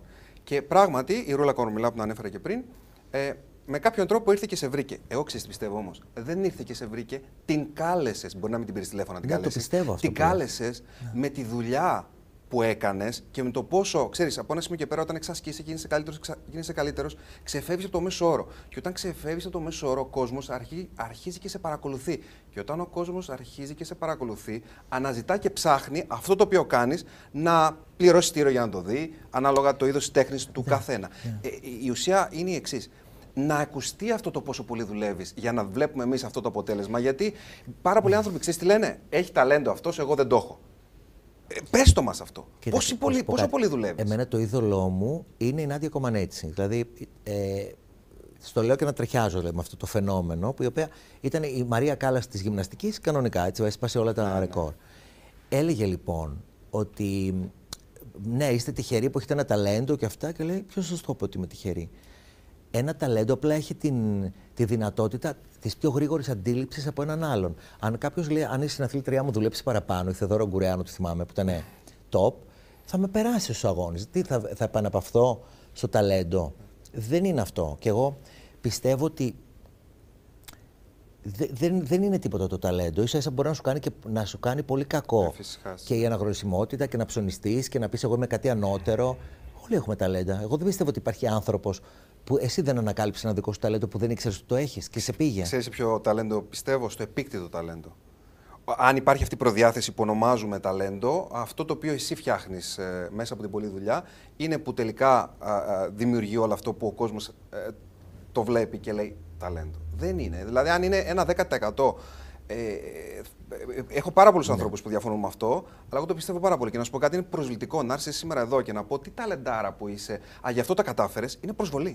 Δεν είναι. είναι Κατάλαβες τι εννοώ, εισαγωγικά. Ναι, ναι, είναι σαν να α, παραγνωρίζω όλη αυτή τη δουλειά, τις απίθανες εργατόρες με τον εαυτό σου που έχεις τυπηθεί για να μπορέσουμε εμείς να βλέπουμε αυτό το άρτιο αποτέλεσμα. Εγώ θα ήθελα να κάνω ένα ντοκιμαντέρ να το δείξω, γιατί ας πούμε στη τελευταία δουλειά ξυπνούσα 7 το πρωί που έπρεπε να κάνω όλα τα βίντεο για την παράσταση. Στο, για το προτζέκτορα. Λοιπόν, και ήμουν από τις 7 μέχρι τις 7 το απόγευμα, κοιμόμουν, με βάφανε, κοιμόμουν, μου κρατάγανε το κεφάλι, και άνοιγα τα μάτια μου, διάβαζα τα κείμενα, τα έλεγα. Ναι. Και το επόμενος ρόλος. Μία ο Μπόρις Τζόνσον, μία Πούτιν, μετά ήμουνα Μακρόν, μετά έκανα τη γυναίκα του, μετά Παγώνη. Δηλαδή είχα ξεχάσει ποιος είμαι. Μπορεί, αλλά να σου πω. Και πρόσεξε, 7 το απόγευμα τελείωνε αυτό. 7 με 8 έκανα χορογραφία, τα τραγούδια μου. 8 με 9 τα τραγούδια και 9 με 11 όλο το σύνολο. Πόσες ώρες είμαστε τώρα; 7 και 7, πόσο είναι, 14. Κάνα 16 ώρο, χαλαρά. Ναι. Και μετά άντεξε βάψου. Γιατί... Ναι, ναι. Λοιπόν, θα σου πω μόνο μια σκηνή, λίγο πριν ξεκινήσουμε, που είναι στο Άλσος βρέχει, δεν ξέρω τι φυσάει. Εγώ φοβάμαι γκριός, έχω κουκουλωθεί ε, ρίχνουν ράδιο στους μουσικούς, οι αναρχικοί από δίπλα. Ε, ο, το, ο επιχειρηματίας μου λέει γρήγορα την πρόβα γιατί θα μου κάνουν μήνυση κλείνει το θέατρο. Ε, εγώ να, να, να προσπαθώ να, να καταλάβω τι μου, με έχει βρει και να βρέχει τα πορτοκάλια, η αγωνία του επιχειρηματία, να τα θυμηθώ εγώ να τα κάνω. Και λέω την ώρα, έχω μία ώρα. Και έβλεπα, έβλεπα, έβλεπα και λέω τίποτα. Εδώ, μία ώρα, κάνει το πρόγραμμά σου, κάνει τη δουλειά σου. δηλαδή αυτό παλιά δεν το είχα. Θα είχα βάλει τα κλάματα, θα είχα φύγει. Λέω τώρα έχεις μία ώρα. και αυτό είναι. Αυτά όμως, ξέρετε, εμένα δεν μ' αρέσει, είμαι και λίγο υπερήφανος ή και λίγο. Δεν μ' αρέσει να λέω στον κόσμο τις δυσκολίες που βέβαια είναι ωραίο να τις λες. Είναι, αλλά... είναι καλό να ακούσει ο κόσμος ναι. και το τι περνάς. Γιατί μόνο αυτή η τέλεια εικόνα ε, ξέρεις, ο άλλος που εμπνέεται από σένα θέλει να εμπνευστεί και από τη δυσκολία σου, όχι μόνο ναι. από την καλλιτεχνική σου κατάκτηση την οποία θαυμάζει. Και, και νομίζω ότι έχει αξία αυτό. Είμαι... Όχι, έμαθες να λες. Στο Ελλάδα ε... έχεις ταλέντο, δυσκολεύεσαι λίγο. Ναι, έχω ε; την Έλενα Χριστοπούλου που μου βοήθησε πάρα πολύ να το κάνω αυτό. Αλλά... Ό, όταν λέμε ναι σε όλους, δεν λέμε όχι σε εμάς. Εννοείται. Έχω πει πάρα πολλά όχι σε μένα, αλλά τώρα αρχίζει. Γυρίζει ανάποδα. Ναι, ναι, ναι. ναι. Πάμε στην Πάστα Σεράνο λίγο. Ναι, βέβαια. Όχι λίγο. αυτό το ε, ιδιαίτερο βιβλίο, και θα πω ότι είναι ιδιαίτερο, α, ξαναλέω Πάστα Σεράνο από τις εκδόσεις Διόπτρα, γιατί εγώ εδώ σε είδα σαν συγγραφέα. Αυτό έχει πολύ μεγάλη αξία που σου λέω. Δεν σε είδα εδώ σαν έναν ε, άνθρωπο, τραγουδιστή, ηθοποιό, showman, μην τα ξαναλέμε, ή άνθρωπο, άνθρωπο Ναι. που γράφει. Σε είδα έναν συγγραφέα, δηλαδή ε, παρομοιώσεις, ε, τεχνικές συγγραφής, α, μ, ε, άλλοτε πιο αγαπησιάρικες οι μεταφορές σου, άλλοτε πιο αιχμηρές. Ε, θέματα που είπαμε που Σκληρά. ε, μπήκε στη δικασία να Ναι. αναδείξεις. Τι έγινε; Δεν ξέρω τι έγινε. Εγώ, αφ- όταν πάλι ο Σαμποτέρ που βγήκε, παιδιά, όταν ξεκινούσα να το γράφω, λέω ποιος είσαι τώρα, εσύ, ας πούμε, ο Ντοστογεύσκη. λέω και ποιος σου είπε ότι εγώ θα το εκδώσω; Το γράφω για πάρτι μου και άμα είναι θα αυτό. Και γέλασες λίγο Κάνε μας τώρα. τη χάρη. Όχι, του την είπα. Αλλά μετά με συνεπήρε τόσο πολύ αυτό. Έτσι σ' άφησε να το γράψεις. Το βούλωσε. Ο κακός εαυτός ή ο άλλος εαυτός όπως τον ονομάζεις. Σαμποτέρ. Σαμποτέρ. Οπότε του τον έστειλα για βρούβες και λέω γράφεση. Ε, δεν ξέρω να σου πω. Δηλαδή, και δεν έχω καταλάβει και τι, ούτε τι είμαι, ούτε πώς πέρασαν όλα αυτά τα χρόνια, ούτε... Απλά είμαι τόσο πολύ στο παρόν και τόσο πολύ ερωτευμένος με αυτό το δόσιμο, που ούτε θε- συγγραφέα με θεωρώ. Μου ήρθε κάτι στο κεφάλι, έκατσα το έγραψα. Δεν ξέρω αν θα ξαναγράψω. Μου λέει το επόμενο, λέει, ποιο επόμενο. Ποιο είναι Αυτό το ήταν επόμενο; μια, μια ανάγκη εσωτερική Ναι, που πρέπει μπορεί να, να, με γράψει ξανά, ποτέ να ξανά. ξαναέρθει. Δεν είναι. Μακάρι να μου. Έχω στο μυαλό μου κάποια θεατρικά, ας πούμε. Ή να... Έχω κάποιες Τους ιδέες. άλλους εσύ γράφεις τα, τα δικά σου Ναι. έργα, έτσι δεν είναι; Και γράφω τρεις παραστάσεις και κόβω και γίνεται μία. Α, ναι. Ναι, οπότε μόλις είδα πώ είχα γράψει, λέω έτοιμος είμαι. Ωραία. Πραγματεύεται λοιπόν το βιβλίο την αλήθεια, την αλήθεια των ηρώων. Ε, και μ, είναι ιδιαίτεροι αυτοί οι ήρωες. Ναι. Συνδέθηκες με κάποιον περισσότερο; Πάρα πολύ με την Κατερίνα, Ναι. με Η- τον Άγγελο. Ναι. Η οποία Κατερίνα α, στην Κυψέλη, ήμουνα στην Κυψέλη 7 χρόνια σχεδόν. Αυτό το select το οποίο από εκεί, εκεί προέκυψε η Πάστα Σεράνο, Σεράνο, ναι. το έχω χτίσει το select. Τέλεια. Και το Lucky Strike που ήταν ε, στην Αλήθεια Φωκίωνος τότε. Νέγρη λίγο πιο κάτω. 7 χρόνια σπουδές. Ήμουνα στην ΑΣΟΕ, οπότε έμενα Κυψέλη και αυτή Τι τη, ωραία. τη διαδρομή την έκανα κάθε μέρα. Έχει, έχει κάτι κυψέλη που είναι μαγικό Έχει. σε όλες τις φάσεις. Από τις πιο πυκνο- πυκνοκατοικημένες περιοχές λένε του πλανήτη. Ε. Ναι. Αλλά από- Για πες για την Κατερίνα, Η συγγνώμη. Κατερίνα σε διέκοψα. λοιπόν, α, και αυτό το σπίτι υπάρχει ακριβώς εκεί που είναι θύρας και δροσοπούλου. Μ' άρεσε πάντα όταν πρωτοπήγα να μείνω εκεί. Το έβλεπα αυτό το σπίτι και φανταζόμουν να ξέρω τι ωραίο σπίτι είναι αυτό. Κάπως το είχα αποθηκεύσει. Ούτε σκέφτηκα ότι όλη η ιστορία αυτή ξεκινάει σε αυτό το σπίτι. Το select που είναι αγαπημένο εκεί. Βασικά αυτό ξεκίνησε. ε, Εγώ δεν μπορώ την κακοποίηση. Με ενοχλεί πάρα πολύ το να βλέπω κάποιον απροστάτευτο. Και αυτό το είχα και από τον μπαμπά μου. Και σαν, δηλαδή, Σαν παιδάκι προστάτευε ναι, τα άλλα ναι, παιδάκια. ναι, ναι, γινόμουν, όχι για μένα. Αν μου κάνουν εμένα κάτι, δεν με ένοιαζε. Αλλά αν έβλεπα ότι πάει κάποιος να παίξει μάγκα σε έναν αδύναμο, γινόταν χαμός. Ναι. Έβγαινε από μέσα, τι να σου πω, ε, απίστευτη δύναμη. Και μ, όταν, όταν είδα την υπόθεση του, του Βαγγέλη του Γιακουμάκη και μετά της στο Παλούδι και μετά τόσα, τόσα πράγματα που συνέβησαν απέσια, ε, και γράφοντας αυτό το βιβλίο, που φυσικά είναι αφιερωμένο σε όλα αυτά τα παιδιά, γιατί λέω ότι είναι αγκαλιά μου σε όλους αυτούς,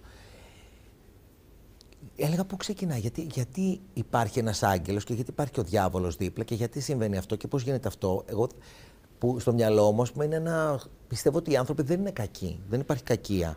Υπάρχουν άνθρωποι που είναι αδούλευτοι και τους λείπουν πληροφορίες και τους βγαίνουν όλα αυτά τα άγρια ένστικτα και όλα αυτά τα πράγματα. Τα οποία πιστεύω ότι αν δουλευτούν. Ένα τέτοιο κόσμο φαντάζομαι. Ένα τέτοιο κόσμο θέλω. Οπότε από την ενόχληση μου με όλο αυτό έλεγα πού στο μπιπ ξεκινάει αυτή η βία. Πώς Άρα είναι ο ένα δικό άνθρωπο. σου τρόπος να περάσει αυτά τα μηνύματα Ναι. μέσα από μια ιστορία, ώστε να είναι και πιο εύληπτο όλο αυτό. Και φυσικά εγώ στους επειδή α- λατρεύω τις αναγνώστες. γυναίκες, έχω μεγάλη αδυναμία στις γυναίκες, πάρα πολύ τις αγαπώ. Ε, είναι ένας ύμνος για τη γυναίκα, πιστεύω, αυτό το βιβλίο. Και Εξαιρετικά καλογραμμένο. Εγώ εντυπωσιάστηκα, αλήθεια σου λέω. τώρα. κοίταξε, δεν νομίζω ότι είναι και πολύ καλογραμμένο. Θα Μπράβο σου πω γιατί ε, τώρα περνάω την άλλη φάση. Επειδή α. γίνεται audiobook και Α, τα διαβάζω, ναι. α, έχω αρχίσει τώρα και μου βγαίνει ατέλεια. Ο, Ότι, ο, ο, πώς τον είπες, ο, αυτός που σου κάνει τα, ο κακός εαυτός, ναι. ε, πώς τον έχεις ονομάσει; Ο Σαμποτέρ. Ο Σαμποτέρ, ο Σαμποτέρ ναι, τα αυτός λέει ότι- αυτά. Ναι, αλλά Δεν είμαι- έχει δίκιο. Όχι, κοίταξε. Πρέπει να Πάντα γίνεται έχει και περιθώριο, υπάρχει διάκριση. περιθώριο βελτίωσης. Η διάκριση, αυτό που μου λέει τώρα είναι κακία Το ή φιλτράρεις. με βελτι- βελτιώνει; Ναι, σωστά. Οπότε κάνω και λέω, όχι εδώ. θε- κάποια πραγματάκια. Εντάξει, θα τα διορθώσουμε. Ε. Είμαι γενικός του διορθώματος.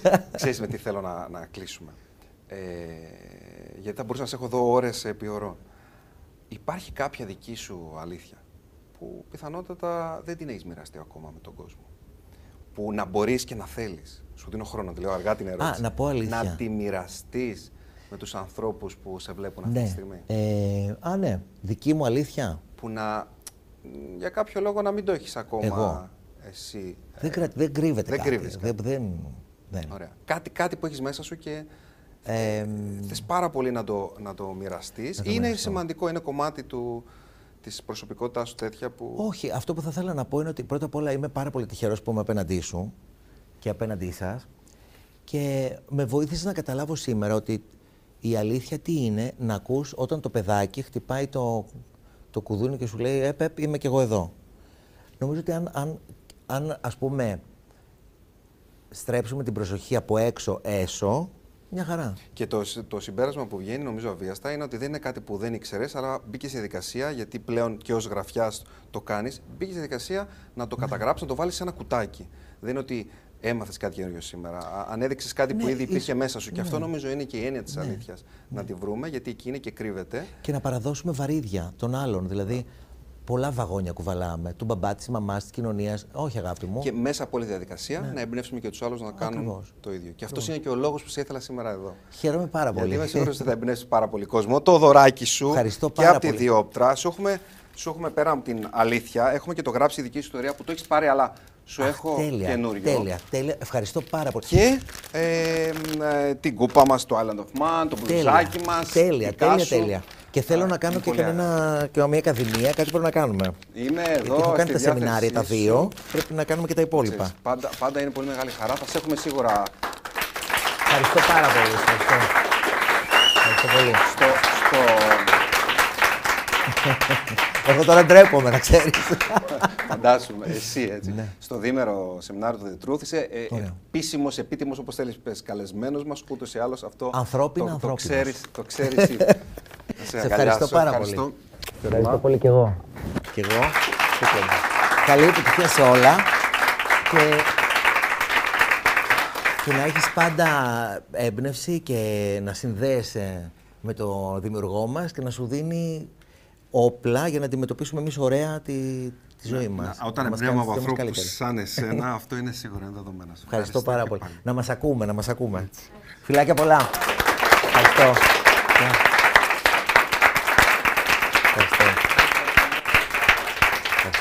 Τάκη Ζαχαράτος, αγαπημένες φίλοι, α, φίλες και αγαπημένοι φίλοι. Το καφεδάκι. Α, συνοδοιπόροι και συνοραματιστέ. Το γιατί συνο- συνοδοιπόροι και συνοραματιστέ, κάποια στιγμή πρέπει να το εξηγήσω. Λοιπόν, τώρα θέλω α, να σας συστήσω μέσα από μαγνητοσκοπημένο υλικό αυτή τη φορά τον Ανδρέα Κονάνο και τον Γιώργο Κοψιδά. Τον Ανδρέα τον θαύμασα γιατί πήρα, πήρε μια απόφαση ζωής που στιγμία φάνηκε να επηρεάζει, η- το λέω και κυριολεκτό, χιλιάδες ανθρώπους. Α, μ, αυτό όμως που κατάφερε ο, ο, ο Ανδρέας ο Κονάνος είναι να παλέψει με εκείνους που αντιτάχθηκαν στο δικό του ιστορικό κάλεσμα, α, πάλεψε με το μέσα του, βγήκε νικητής, τίμησε τη δική του αλήθεια. Ε, και αυτός είναι έναν άνθρωπο που το θαυμάζω πάρα πολύ. Ο Ανδρέας ε, είναι γνωστό αυτό, γράφει εξαιρετικά, συγγραφέας προφανώς. Και ε, ένα από τα πράγματα που, έχω, α, που το έχω πει και κατηδίαν είναι ότι εντυπωσιάζομαι ότι μπορεί και κα- καταφέρνει να, να μιλάει, γιατί είναι και εξαιρετικός ομιλητής, περίπου όπως γράφει. Αυτό είναι σπάνιο.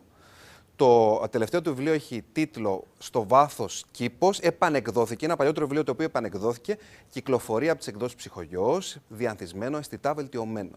Θα το δούμε σε λιγάκι σε ένα βίντεο. Πριν από αυτό όμως, να σας μιλήσω και για τον Γιώργο Κοψιδά. Θα το δούμε και οι δύο σε, στα βίντεος που ακολουθούν. Μου έχουν πει να μην λέω βίντεος, να λέω βίντεο, αλλά δεν ξέρω. Εμένα στο μυαλό μου έρχεται ε, το αγγλικό βίντεος, οπότε θα επιμείνω. Ο ηθοποιός λοιπόν Γιώργος Κοψιδάς, α, θα το δείτε σε λίγο να διαβάζει ένα απόσπασμα από το δικό μου βιβλίο, από την αλήθεια. Α, Είναι φίλος μου πολλά χρόνια, από το 2012-2013. Τον έχω μέσα στην καρδιά μου, έχουμε συνεργαστεί πάρα πολλές φορές. Έχουμε βρεθεί στη σκηνή μαζί σε ένα πολύ ιδιαίτερο φιλανθρωπικό σεμινάριο με θεατρικά στοιχεία το οποίο πραγματοποιήσαμε για τη στήριξη της Κιβωτού του κόσμου το 2020, λίγο πριν ξεκινήσει όλη αυτή η ιστορία που μας ε, α, έχει έτσι α, μ, δυσκολέψει τα τελευταία δύο χρόνια. Ήμασταν παρέα με έναν άλλο πολύ καλό φίλο και ηθοποιό, τον Νίκο Ορφανό. Ο Γιώργος, λοιπόν, είναι πιστός στην αλήθεια του, είτε είναι η φιλοζωία, είτε είναι ο βιγκανισμός, είτε είναι η τέχνη του. Η αλήθεια του είναι αδιαπραγμάτευτη. Πάμε λοιπόν να δούμε τον Ανδρέα να μιλάει για το τι σημαίνει αλήθεια για εκείνον και το Γιώργο να διαβάζει ένα απόσπασμα από το βιβλίο.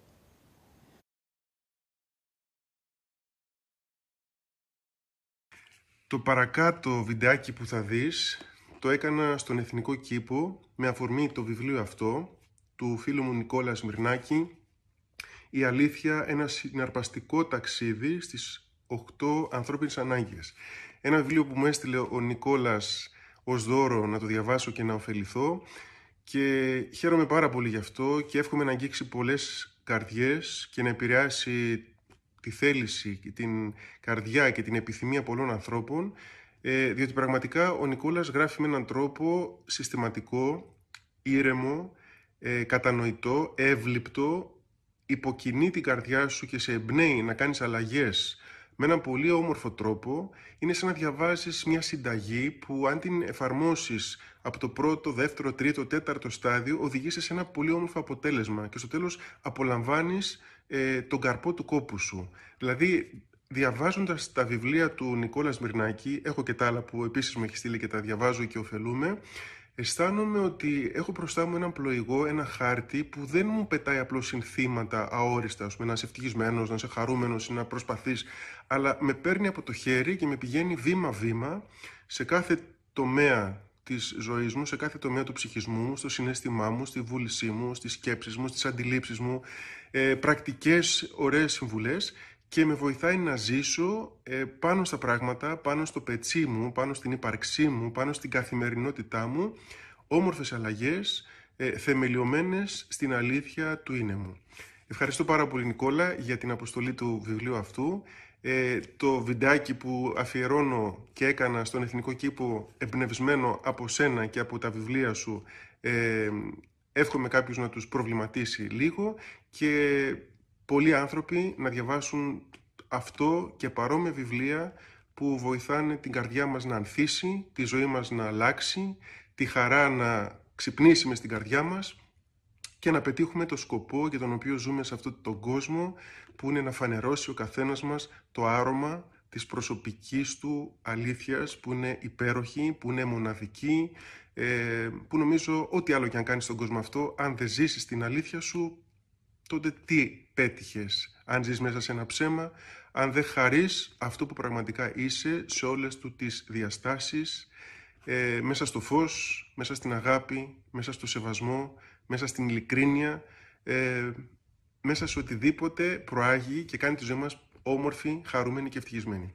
Νικόλα, ευχαριστώ πάρα πολύ. Καλή μου φίλη. Χάρηκα που είπα και εγώ τη δική μου θέση και τη δική μου χαρά για αυτό το καινούργιο όμορφο βιβλίο του Νικόλα Σμυρνάκη. Η αλήθεια. Με ρώτησε ένας φίλος μου που με αγαπά πολύ και με βοηθάει στη ζωή μου. Μου λέει: Θέλω να σε ρωτήσω, λέει, στη ζωή σου έχεις ακουστεί, εσύ έχεις βγάλει από μέσα σου και έχεις μοιραστεί με ανθρώπους αυτά που πραγματικά εσύ νιώθεις, αυτά που πραγματικά εσύ σκέφτεσαι, αυτά που πραγματικά εσύ είσαι. Και του λέω, μα τι άλλο μπορώ να κάνω αυτό; Δεν λέω, όχι λέει. Συνήθως αυτά που λέμε και αυτά που εκφράζουμε είναι απόψεις άλλων που έβαλαν μέσα μας, το οποίο φυσικά δεν μπορούμε να τα αποφύγουμε 100%. Πάντα μέσα μας είναι χαραγμένοι η μαμά μας, ο μπαμπάς μας, οι άνθρωποι που μας μεγάλωσαν, οι πρώτοι άνθρωποι που μας ε, έδωσαν ιδέες, απόψεις, θεωρίες, πεπιθήσεις κλπ. Και αυτό δεν είναι κακό, αλλά κάποια στιγμή πρέπει να δει κανείς αν αφήνει και την δική του ελεύθερη, αβίαστη, αυθεντική όσο μπορεί να υπάρξει φωνή από μέσα του να ακουστεί. Αυτό είναι πολύ βασικό. Ψάξτε να δεις αν το έχεις βρει.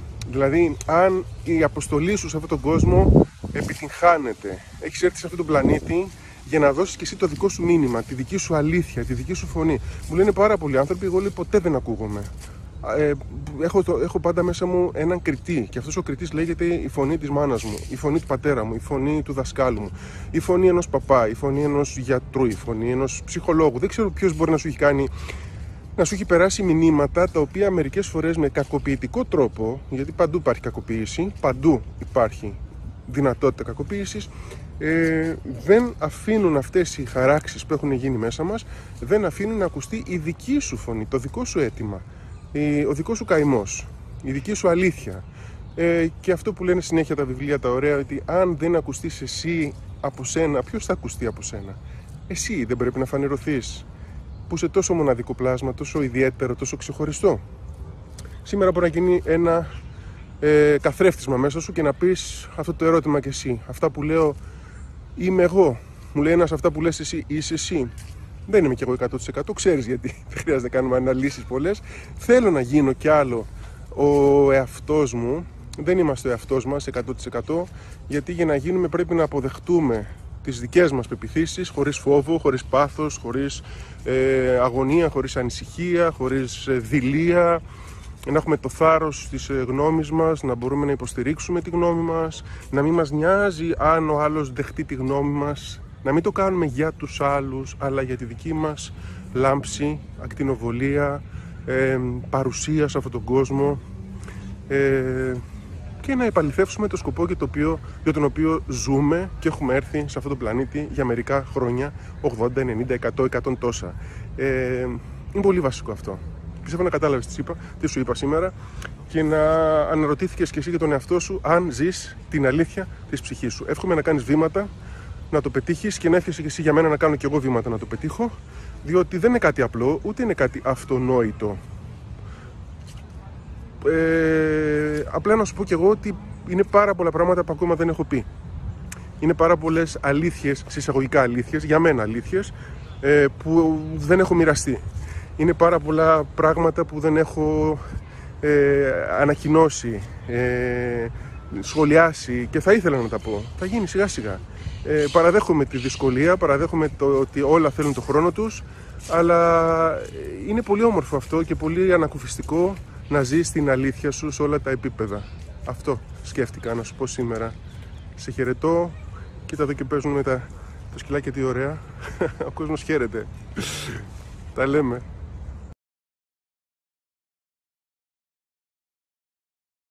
Ποιο είναι το δικό σου κάλεσμα; Θέλεις να είσαι μόνος, να είσαι με παρέα, να σπουδάσεις, να μη σπουδάσεις, να γίνεις τεχνίτης, καλλιτέχνης, καμαριέρα, μακιγιέζ, γιατρός, αστροναύτης, πολιτικός, αντικοινωνικός, εσωστρεφής, χαμογελαστός, συγγραφέας, τραγουδιστής, επιπλοποιός. Σταμάτα να σκέφτεσαι τους άλλους και βούτα στη λάσπη. Έχει γραφειοκρατία και τίμημα. Αν σε κάνει ευτυχισμένο, τότε είναι ένα τίμημα που πρέπει να πληρώσεις. Καραδοκεί όμως μια μεγάλη παγίδα. Να προδώσει το κάλεσμά σου για να μην στεναχωρήσεις κάποιους. Το σύστημα, τους γονείς, το σύντροφο, τους δασκάλους, την κοινωνία. Και να προσπαθήσεις να γίνεις κανονικό στα μάτια τους, για να τους πεις ότι βιώνεις τη μοναδική ευτυχία που εκείνοι καταλαβαίνουν. Αυτή που τους έμαθαν στο σχολείο, τη συστημική, της πλειοψηφίας, την κανονική. Σπίτι, δουλίτσα, μισθός, ασφάλεια, Netflix και στα ντουζένια σκάφος και εξοχικό. Όχι. Δεν χρειάζεται να πείσεις κανέναν για την ευτυχία σου. Μόνο να τη βιώνεις. Δεν χρειάζεται να αποκρίνεις ότι αρέσεις. Άλλωστε, είναι πιο εύκολο να παίξεις το ρόλο που ανταποκρίνεται στον εαυτό σου αντί σε κάποιον άλλον. Τα δικά σου λόγια και οι δικές σου κινήσεις σου έρχονται φυσικά. Όταν παίζεις ένα ξένο σε ένα ρόλο, φαίνεσαι παράτερος, ψεύτικος, στημένος και χάνεις την αγάπη που τόσο αποζητούσες. Νιώθεις ότι κάτι δεν πηγαίνει καλά. Το νιώθουν και οι άλλοι. Εσύ μετανιώθει αυτό που νιώθουν οι άλλοι και αγχώνεσαι περισσότερο. Το αληθινό, ακόμα και αν είναι ατελές, που πάντα είναι, θεωρείται αυθεντικό και εμπνέει. Δεν αντέχω άλλο το στήσιμο και το καθοσπρεπισμό, τη θηλιά της ενδεχόμενης κριτικής. Αποφασίζω να την κόψω τώρα. Εδώ. Για πες μου αλήθεια, εσύ είσαι μαζί μου σε αυτό.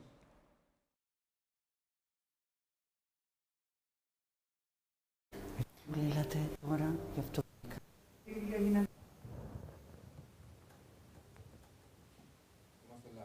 Ωραία. Λοιπόν, ακούσαμε τον Ανδρέα Κονάνο να λέει θέλω να γίνω κι άλλο εαυτός μου και θέλω να έχω πράγματα ακόμα που δεν έχω εκφράσει, που δεν έχω πει. Ε, ιδιαίτερο. Ε, ε, πάρα πολύ ενδιαφέρον όλο αυτό και νομίζω ότι έχουμε να πάρουμε πράγματα. Τώρα, θέλω να σας πω ότι έχουμε live εδώ σήμερα δύο ακόμα ανθρώπους που εκτιμώ πάρα πάρα πολύ. Ο ένας από αυτούς είναι ο πολύ αγαπημένος μου ο Λάκης Γαβαλάς. Κάπου στο background τον βλέπω, αλλά θα σας τον κρατήσω ακόμα για έκπληξη. Δεν θα σας τον φέρω ακόμα, έτσι να, να, να θέλετε λίγο περισσότερο να τον δείτε. Πριν από τον uh, Λάκη Γαβαλά, τον οποίο θα έχουμε μαζί μας 8.30 ώρα. Α, θέλω να α, σας μιλήσω για την επόμενη καλεσμένη, την οποία θα δούμε μέσα από ένα βίντεο, η οποία αφύπνισε γενιές μέσα από τα βιβλία της, μιλώντας για θέματα που κάποτε γονείς και δάσκαλοι όχι ντρέπονταν, δεν τολμούσαν να, να θίξουν. Ε, πώς είναι δυνατόν ένα κοριτσάκι, γιατί εντυπωσιάστηκα πάρα πολύ από όλα αυτά που άκουσα από ε, τον υπέροχο αυτόν άνθρωπο, ε, χωρίς γονείς, με μια σκληρή γιαγιά την οποία ε, ε, όχι απλά συγχώρησε για τον τρόπο που ε, της φέρθηκε, αλλά και αγάπησε, κατάφερε όχι μόνο να διαπρέψει, αλλά να γίνει ένας υγιής ενήλικας. Πώς λοιπόν γίνεται ένας άνθρωπος που δεν πήρε αγάπη, όπως αξίζει κάθε παιδί αγάπη να λάβει; Μιλώ και ως μπαμπάς δύο παιδιών που όταν άκουσα αυτά τα οποία βίωσε, ειλικρινά σας λέω, το έκανα δικό μου και έλεγα, ε, άρχισα, άρχισα να νιώθω πάρα πολύ περίεργα. Και όμως, πώς είναι εδώ ένας άνθρωπος που δεν πήρε αγάπη να έχει τόση αγάπη μέσα της. Η ζωντανή ιστορία της ελληνικής λογοτεχνίας, η αγαπημένη μας Αλκιόνη Παπαδάκη, πάμε να την ακούσουμε.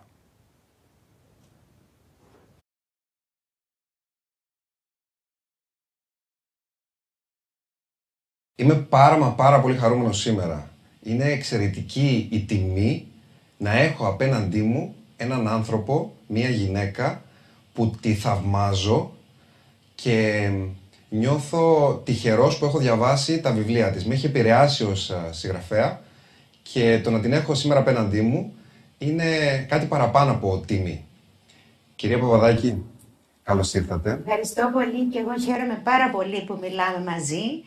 Ε, τελευταία μάλιστα διάβασα και το βιβλίο και μου άρεσε πάρα πολύ. Όποιος το διαβάζει γίνεται καλύτερος άνθρωπος σίγουρα. Και χαίρομαι πάρα πολύ που συναντιόμαστε. Ε, λέτε γενικά και γράφετε πράγματα τα οποία τα διαβάζει ο άλλος και μένει. Και παγώνει με έναν υπέροχο τρόπο. Λέει τι έγραψε ο άνθρωπος, τι έγραψε η γυναίκα. Έχετε πει για παράδειγμα ε, διάφορα τα οποία, τα οποία θα τα αναφέρω σε λίγο και μάλιστα από το τελευταίο σας βιβλίο το οποίο εμένα με έχει κάτι ενθουσιάσει αλλά θα μιλήσουμε σε λίγο γι' αυτό.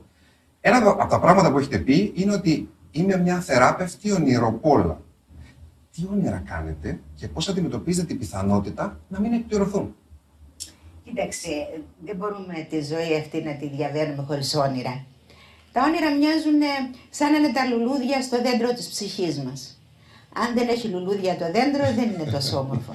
Καμιά φορά βέβαια φυσά αέρας δυνατός και τα λουλούδια πέφτουν κάτω αλλά το δέντρο ξαναβγάζει λουλούδια. Και αυτό είναι το μυστικό. Να μην απογοητεύεσαι όταν χαθεί ένα όνειρο.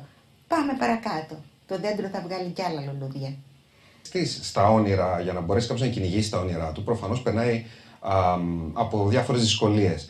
Ε, στο εξαιρετικό αυτό, το υπέροχο βιβλίο, α, τα όμορφα τοπία της κόλασης που κυκλοφορεί από τις εκδόσεις Διόπτρα, είναι το τελευταίο βιβλίο της ε, κυρίας Αλκιόνης Παπαδάκη. Αλκιόνη να με λες. Αλκιόνη, ναι. αλήθεια τώρα; Ε, ναι, βέβαια Ωραία. αλήθεια. Αλκιόνη λοιπόν, μου κάνει περισσότερο. Μη σας πω ότι. Μη σου πω. Μη σου πω ότι. Και πριν λέγαμε η Αλκιόνη, όταν θα έρθει η Αλκιόνη, το έχετε κερδίσει νομίζω αυτό.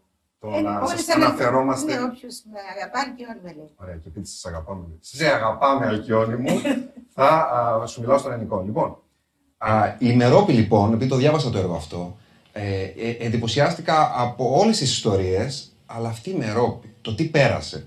Ε, έχασε τους γονείς της, τη γιαγιά της, ε, που τη μεγάλωνε, έκανε τέσσερις αποβολές. Το τελευταίο μάλιστα, η τελευταία αποβολή ήταν, ήταν τεσσάρων μηνών. Έχασε τον άντρα της. Είχε ένα γιο που την ταλαιπωρούσε φάνταστα. Τη σταύρωνε. τη σταύρωνε, σωστά. Ε, άρα κάποιες δυσκολίες, μάλλον κάποιους ανθρώπους, οι δυσκολίες τους σταυρώνουν και τους πατάνε και κάποιοι πατάνε πάνω στις σχολείε και ψηλώνουν. Εσείς πώς θα αντιμετωπίζετε; Αυτή τη γυναίκα, βέβαια μπαίνει μέσα ηθοπλασία όπως ξέρεις, αλλά τη γνώρισα πραγματικά. Και μου είχε κάνει πολύ εντύπωση μέσα σε όλη αυτή την κόλαση που ζούσε, όταν έστρωνε το καλό τραπεζομάντιλο στην αυλή και μου έκανε τον καφέ και το γλυκό του κουταλιού, πόσο χαρούμενα με δεχόταν. Ήταν ένα όμορφο τοπίο στην κόλαση. Ήταν ένα όμορφο τοπίο στην κόλαση που είναι και ο τίτλος του βιβλίου. Έχετε πει Είμαι πάντα ειλικρινής και ας έχω να αντιμετωπίσω όλο το ψέμα του κόσμου. Είμαι ε, πάντα ειλικρινής. Ό,τι και αν συμβεί, ακόμα και αν είναι δύσκολη αλήθεια. Λέτε αθώα ψέματα. Κοίταξε, ε, το αντιμετωπίζω το ψέμα, δεν το θέλω το ψέμα, το μισό. Καμιά φορά υπάρχει και ένα αθώο ψέμα, όπως λέει, δεν ξέρω ακριβώς τι εννοείς, που θα πεις στον άλλο, ας πούμε, κάτι που είναι ανώδυνο και θα του κάνει καλό. Ε, αυτό είναι το αθώο ψέμα. Αλλά όχι, δεν αντιστέκομαι στο ψέμα. Μισώ το ψέμα. Με ποιον τρόπο Μισώ το αντιστέκεστε. ψέμα και την ε, υπεροψία. Πώς το αντιμετωπίζετε όταν το βιώνετε στο περιβάλλον σας; Το ψέμα. Τι κάνετε; Ε, συνήθως ε, ε, δεν θυμώνω πολύ εύκολα. Πολλές φορές κάνω και χιούμορ, αλλά ξέρω με ποιον έχω να κάνω. Ναι. Οπότε μετά φεύγετε, ε, επικοινωνείτε αυτό που δεν σας αρέσει, το Επικοινωνώ, αφήνετε; αλλά ξέρω με τι έχω να κάνω. Ναι. Ωραία. Δεν κόβω την κλωστή. Απλώς, Για πείτε το αυτό. ναι, δεν λέω ας πούμε εντάξει μου είπες ψέματα, με πλήγωσες, δεν θα σε ξαναμιλήσω. Εδώ δεν θα σου ξαναμιλήσω, εγώ θα σε ξαναδώ και θα σου ξαναμιλήσω, αλλά ξέρω ποιος είσαι. Α, και έτσι τον κάνετε ουσιαστικά να έρθετε Και έτσι με δεν το... με πληγώνει. Και τον κάνετε να έρθει αντιμετω... αντιμέτωπος εκείνος με την... Ναι, το ψέμα αλλά του. δεν- Και είναι δικό του πια θέμα και Δικό όχι του δικός θέμα. σας. Λοιπόν, σε πάρα πολύ μικρή ηλικία και θέλω τώρα να πάμε σε κάποιες σκηνές από τη δική σας ζωή και τη δική σας, το, τη, τη δική σας διαδρομή. Σε πολύ μικρή ηλικία, δικοί σας άνθρωποι όχι απλά ταλαιπωρήθηκαν, βασανίστηκαν.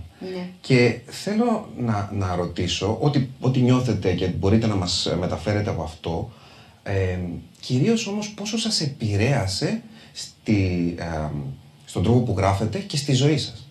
Κοίταξε να δεις, πιστεύω πάντα και το έχω δει ότι η παιδική μας ηλικία στο τρένο της ζωής που πάμε είναι οι αποσκευές μας. Όταν από κάποιο παράθυρο θελήσουμε να τις πετάξουμε για να απαλλαγούμε, τις βρίσκουμε στον επόμενο σταθμό και μας περιμένουν. Το έχετε γράψει κάπου αυτό; Νομίζω ότι το έχω γράψει. Ναι. Δεν είμαι σίγουρη. θα, θα το κρατήσουμε όμως για Δεν, να το ε, βάλετε στο θυμάμαι, επόμενο δεν βιβλίο Νομίζω ότι σας. θυμάμαι. Λογικό είναι μετά από 25 βιβλία σχεδόν. Έτσι. Ε, Πολλές φορές μου λέει η αδερφή μου, η οποία έχει πολύ καλή μνήμη, καμιά τάκα, ας πούμε, και της λέω: Καλό είναι αυτό που το λέει. Είναι δικό σου, λέει. Αυτό έχει πλάκα. Ναι. ε, ναι, λέγαμε για την παιδική ηλικία. Πιστεύω λοιπόν ότι μας καθορίζει α- αρκετά η παιδική μας ηλικία. Για μένα δεν ήταν καλή. Βέβαια, υπάρχουν άνθρωποι που έχουν ζήσει χειρότερα. Τι συνέβη δηλαδή το οποίο ήταν; Ήταν ένα σπίτι που πέρασε από, από μέσα του όλη η νεότερη ιστορία, ας πούμε. Ε, ο πατέρας μου στον πόλεμο που τραυματίστηκε, ο αδερφός της μάνας μου Αλκιβιάδης που γι' αυτό με βγάλανε και αγκαιώδη που σκοτώθηκε, ένας άλλος αδερφός της που σκοτώθηκε στο βουνό, στο Αντάρτικο. Ε, ε, τι περιμένεις τώρα; Η μάνα μου ήταν πάρα πολύ ευαίσθητη. Ήταν, διάβαζε μυθιστορήματα και το καλλιεργούσε λουλούδια, τέτοιος τύπος. Δεν άντεξε σε όλες αυτές τις δοκιμασίες, γιατί εξαιτίας αυτού που ήταν στο βουνό του θείου μου, τον οποίο θαυμάζω βέβαια, γιατί σκοτώθηκε τελικά πιστεύοντας στην ιδέα του, θυ- θυσίασε τη ζωή του. Ε, δεν άντεξε στο τελευταίο αυτό και ε, ε, έπαθε νευρικό κλονισμό. Κάνανε φυλακή, ήταν στη φυλακή χωρίς να έχουν κάνει τίποτα. Αλλά τότε φυλακίζανε και το γάτο της οικογένειας, ας πούμε, άμα ήταν κανείς στο βουνό.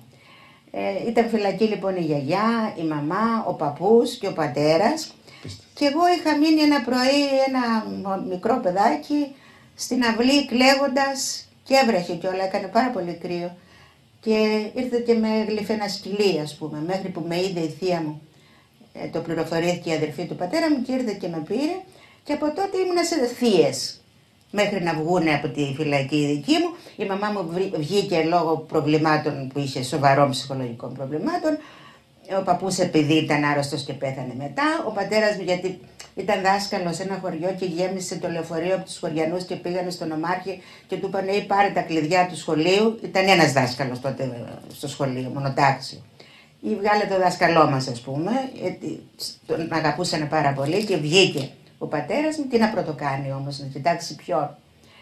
Και έμεινε μόνο η γιαγιά μέχρι το τέλος, μέχρι το σκοτώσανε δηλαδή και την πετάξανε έξω από τη φυλακή, η οποία ήταν μια πάρα πολύ γενναία γυναίκα. Στο τελευταίο ο, βιβλίο αυτό, «Η Ανδρομάχη και εγώ», είναι απολύτως αληθινό, είναι εγώ και η γιαγιά μου. Γιατί Η Ανδρομάχη η στα, Ανδρομάχη ήταν η στα γιαγιά. όμορφα τοπία της κόλασης Στα είναι όμορφα η τοπία δική της σας. κόλαση είναι αληθινή ιστορία. αληθινή αυτή. ιστορία. Η οποία ανέλαβε μετά το σπίτι και όλη την ό,τι γινόταν μέσα, ας πούμε, τον πόνο, τη θλίψη, το πένθος, τη, τη σιωπή αυτή, τη φοβερή σιωπή, ας πούμε, που περνούσαν και δεν μπορούσαν να μιλήσουν ο ένας τον άλλο. Και εγώ ένα παιδάκι, πολύ μικρό, που δεν είχα ένα μέρος να παγιάσω. Δεν με περίμενε καμιά αγκαλιά. Το πιστεύω αυτό που λέτε τώρα. Δεν με περίμενε καμιά αγκαλιά. Η γιαγιά μου ήταν πάρα πολύ γενναία γυναίκα, αλλά δεν είχε περιθώριο μετά από όλες αυτές τις δοκιμασίες να είναι τρυφερή. Έδινε μόνο το παράδειγμα με την, με την ε, γενναιότητά Για να της. σας κληραγωγήσει, ας πούμε. Για Όχι, να... δεν το έκανε επίτηδες. Έπρεπε κάποιος να είναι εκεί που να είναι δυνατός. Το μότο της γιαγιάς μου ήταν: Εμείς που ζήσαμε πρέπει να τιμήσουμε τη ζωή. Αυτό έλεγε. Μια γυναίκα που είχε χάσει δύο λεβέντες, ας πούμε. Σαν, σαν να νιώθει ευγνώμων για τη Ναι. ζωή παρόλο που έχασε δύο Παρόλο που παιδιά έχασε και δύο παρόλο που παιδιά. έζησε όλο αυτό το Νεαρή πράγμα. φοιτητές νομικής ήταν. Και εμείς πληγόμαστε σε μια κουταλιά νερό καμιά Ναι. φορά. Ε, τότε τη μισούσα τη γιαγιά μου. Ναι. Γιατί δεν, ε, δεν ήταν ε, να με χαϊδεύει, ας πούμε, ξέρω εγώ. Αργότερα, πολλά χρόνια αργότερα, κατάλαβα πόσο γενναία ήταν και πόσο χωρίς να, το, να μου πει τίποτα, με, την, ε, με το πέρασμά της, ας πούμε, μου είχε δώσει μέσα μου μια δύναμη. Πολλές φορές έτσι στα πολύ δύσκολα, ξυπνάει η αντρομάχη μέσα μου και λέει: Ε, πού πας, Αύριο ξημερώνει μια καινούργια μέρα. Ε, έχω μείνει άναδος μόνο αυτό που ακούω, ειλικρινά σας λέω. Και επειδή έχω παιδιά, φαντάζομαι τα δικά μου παιδιά να βιώνουν το ένα χιλιοστό από αυτά που βιώσατε εσείς και, και συγκινούμε. Και έρχομαι και λέω, εσείς καταφέρατε και φροντίσατε αυτό το τραύμα, το παιδικό, αυτά τα τραύματα τα παιδικά, τα Ναι. φροντίσατε και είστε εδώ απέναντί μας αυτή τη στιγμή με Είμαι αυτή μια την χαρά πορεία. και εγώ είμαι Και αισιόδοξη, ας πούμε. Δεν, δεν Είστε είμαι αισιόδοξοι. του. Έρχομαι τώρα και να ρωτιέμαι. Ένας άνθρωπος που έχει περάσει όλα αυτά τα πράγματα και έχει αυτές τις πληγές που τις φρόντισε στην πορεία και αυτό είναι εκπληκτικό να βγει ως μήνυμα σήμερα. Έχει κάτι άλλο να φοβηθεί και εσείς πώ. Εσείς τι φοβάστε πιο πολύ σήμερα; Ε, κοίταξε, φοβάμαι πάντα, έχω ένα φόβο μου πως πάθουν κάτι δικοί μου άνθρωποι. Αυτό το φόβο τον έχω, προσπαθώ να μην τον έχω, αλλά τον έχω. Και φοβάμαι την αρρώστια, ξέρεις, μην... όπως όλοι μας. Πώς το διαχειρίζεστε αυτό, Πώς; Πώς το διαχειρίζεστε αυτό το φόβο, Τον, της αρρώστιας. της, α, το μην πάθουν κάτι οι δικοί μου άνθρωποι, της αρρώστιας, δηλαδή αλλάζετε Το να τη μην πάθει σκέψη σας; κάτι. κα- Ναι, προσπαθώ να αλλάξω τη Να αλλάξεις σκέψη μου, σκέψη. προσπαθώ να σκεφτώ όμορφα πράγματα, ας πούμε. Και μ, όσο για την υγεία, προσπαθώ να παίρνω δύναμη από τη, απ' τη φύση. Να λέω, κοίτα τι, τι δύναμη έχει το δέντρο που έριξε όλα του τα φύλλα και ξαναβγάζει άλλα. Ε, κοίτα τα πουλιά που πετούν ακόμα και στο χιονιά. Τι ωραία. Άρα πρέπει να είμαι δυνατή. Τονώνω την, την ψυχή μου και τον, παράλληλα και τον οργανισμό. Λοιπόν, θέλω να γυρίσω να επιστρέψω στο βιβλίο. Στα, στα α, καλύτερα να πω τον τίτλο όπως είναι, τα όμορφα τοπία της κόλασης, λοιπόν, που κυκλοφορεί από τις ε, εκδόσεις Διόπτρα. Αλκιώνει, λοιπόν.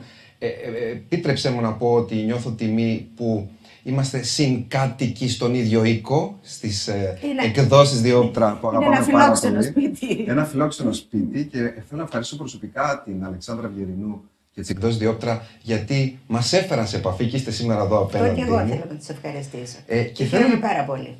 Ε, σε ευχαριστώ και χαίρομαι που χαίρεσαι. Θέλω αυτό να το πω. Λοιπόν, ε, τι να το διαλέξει κανείς από αυτό το βιβλίο; Διαβάζω.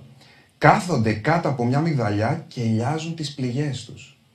Στην άκρη του γκρεμού να σταθείς μπορείς να πιαστείς από ένα ανθισμένο κυκλάμινο και να σωθείς.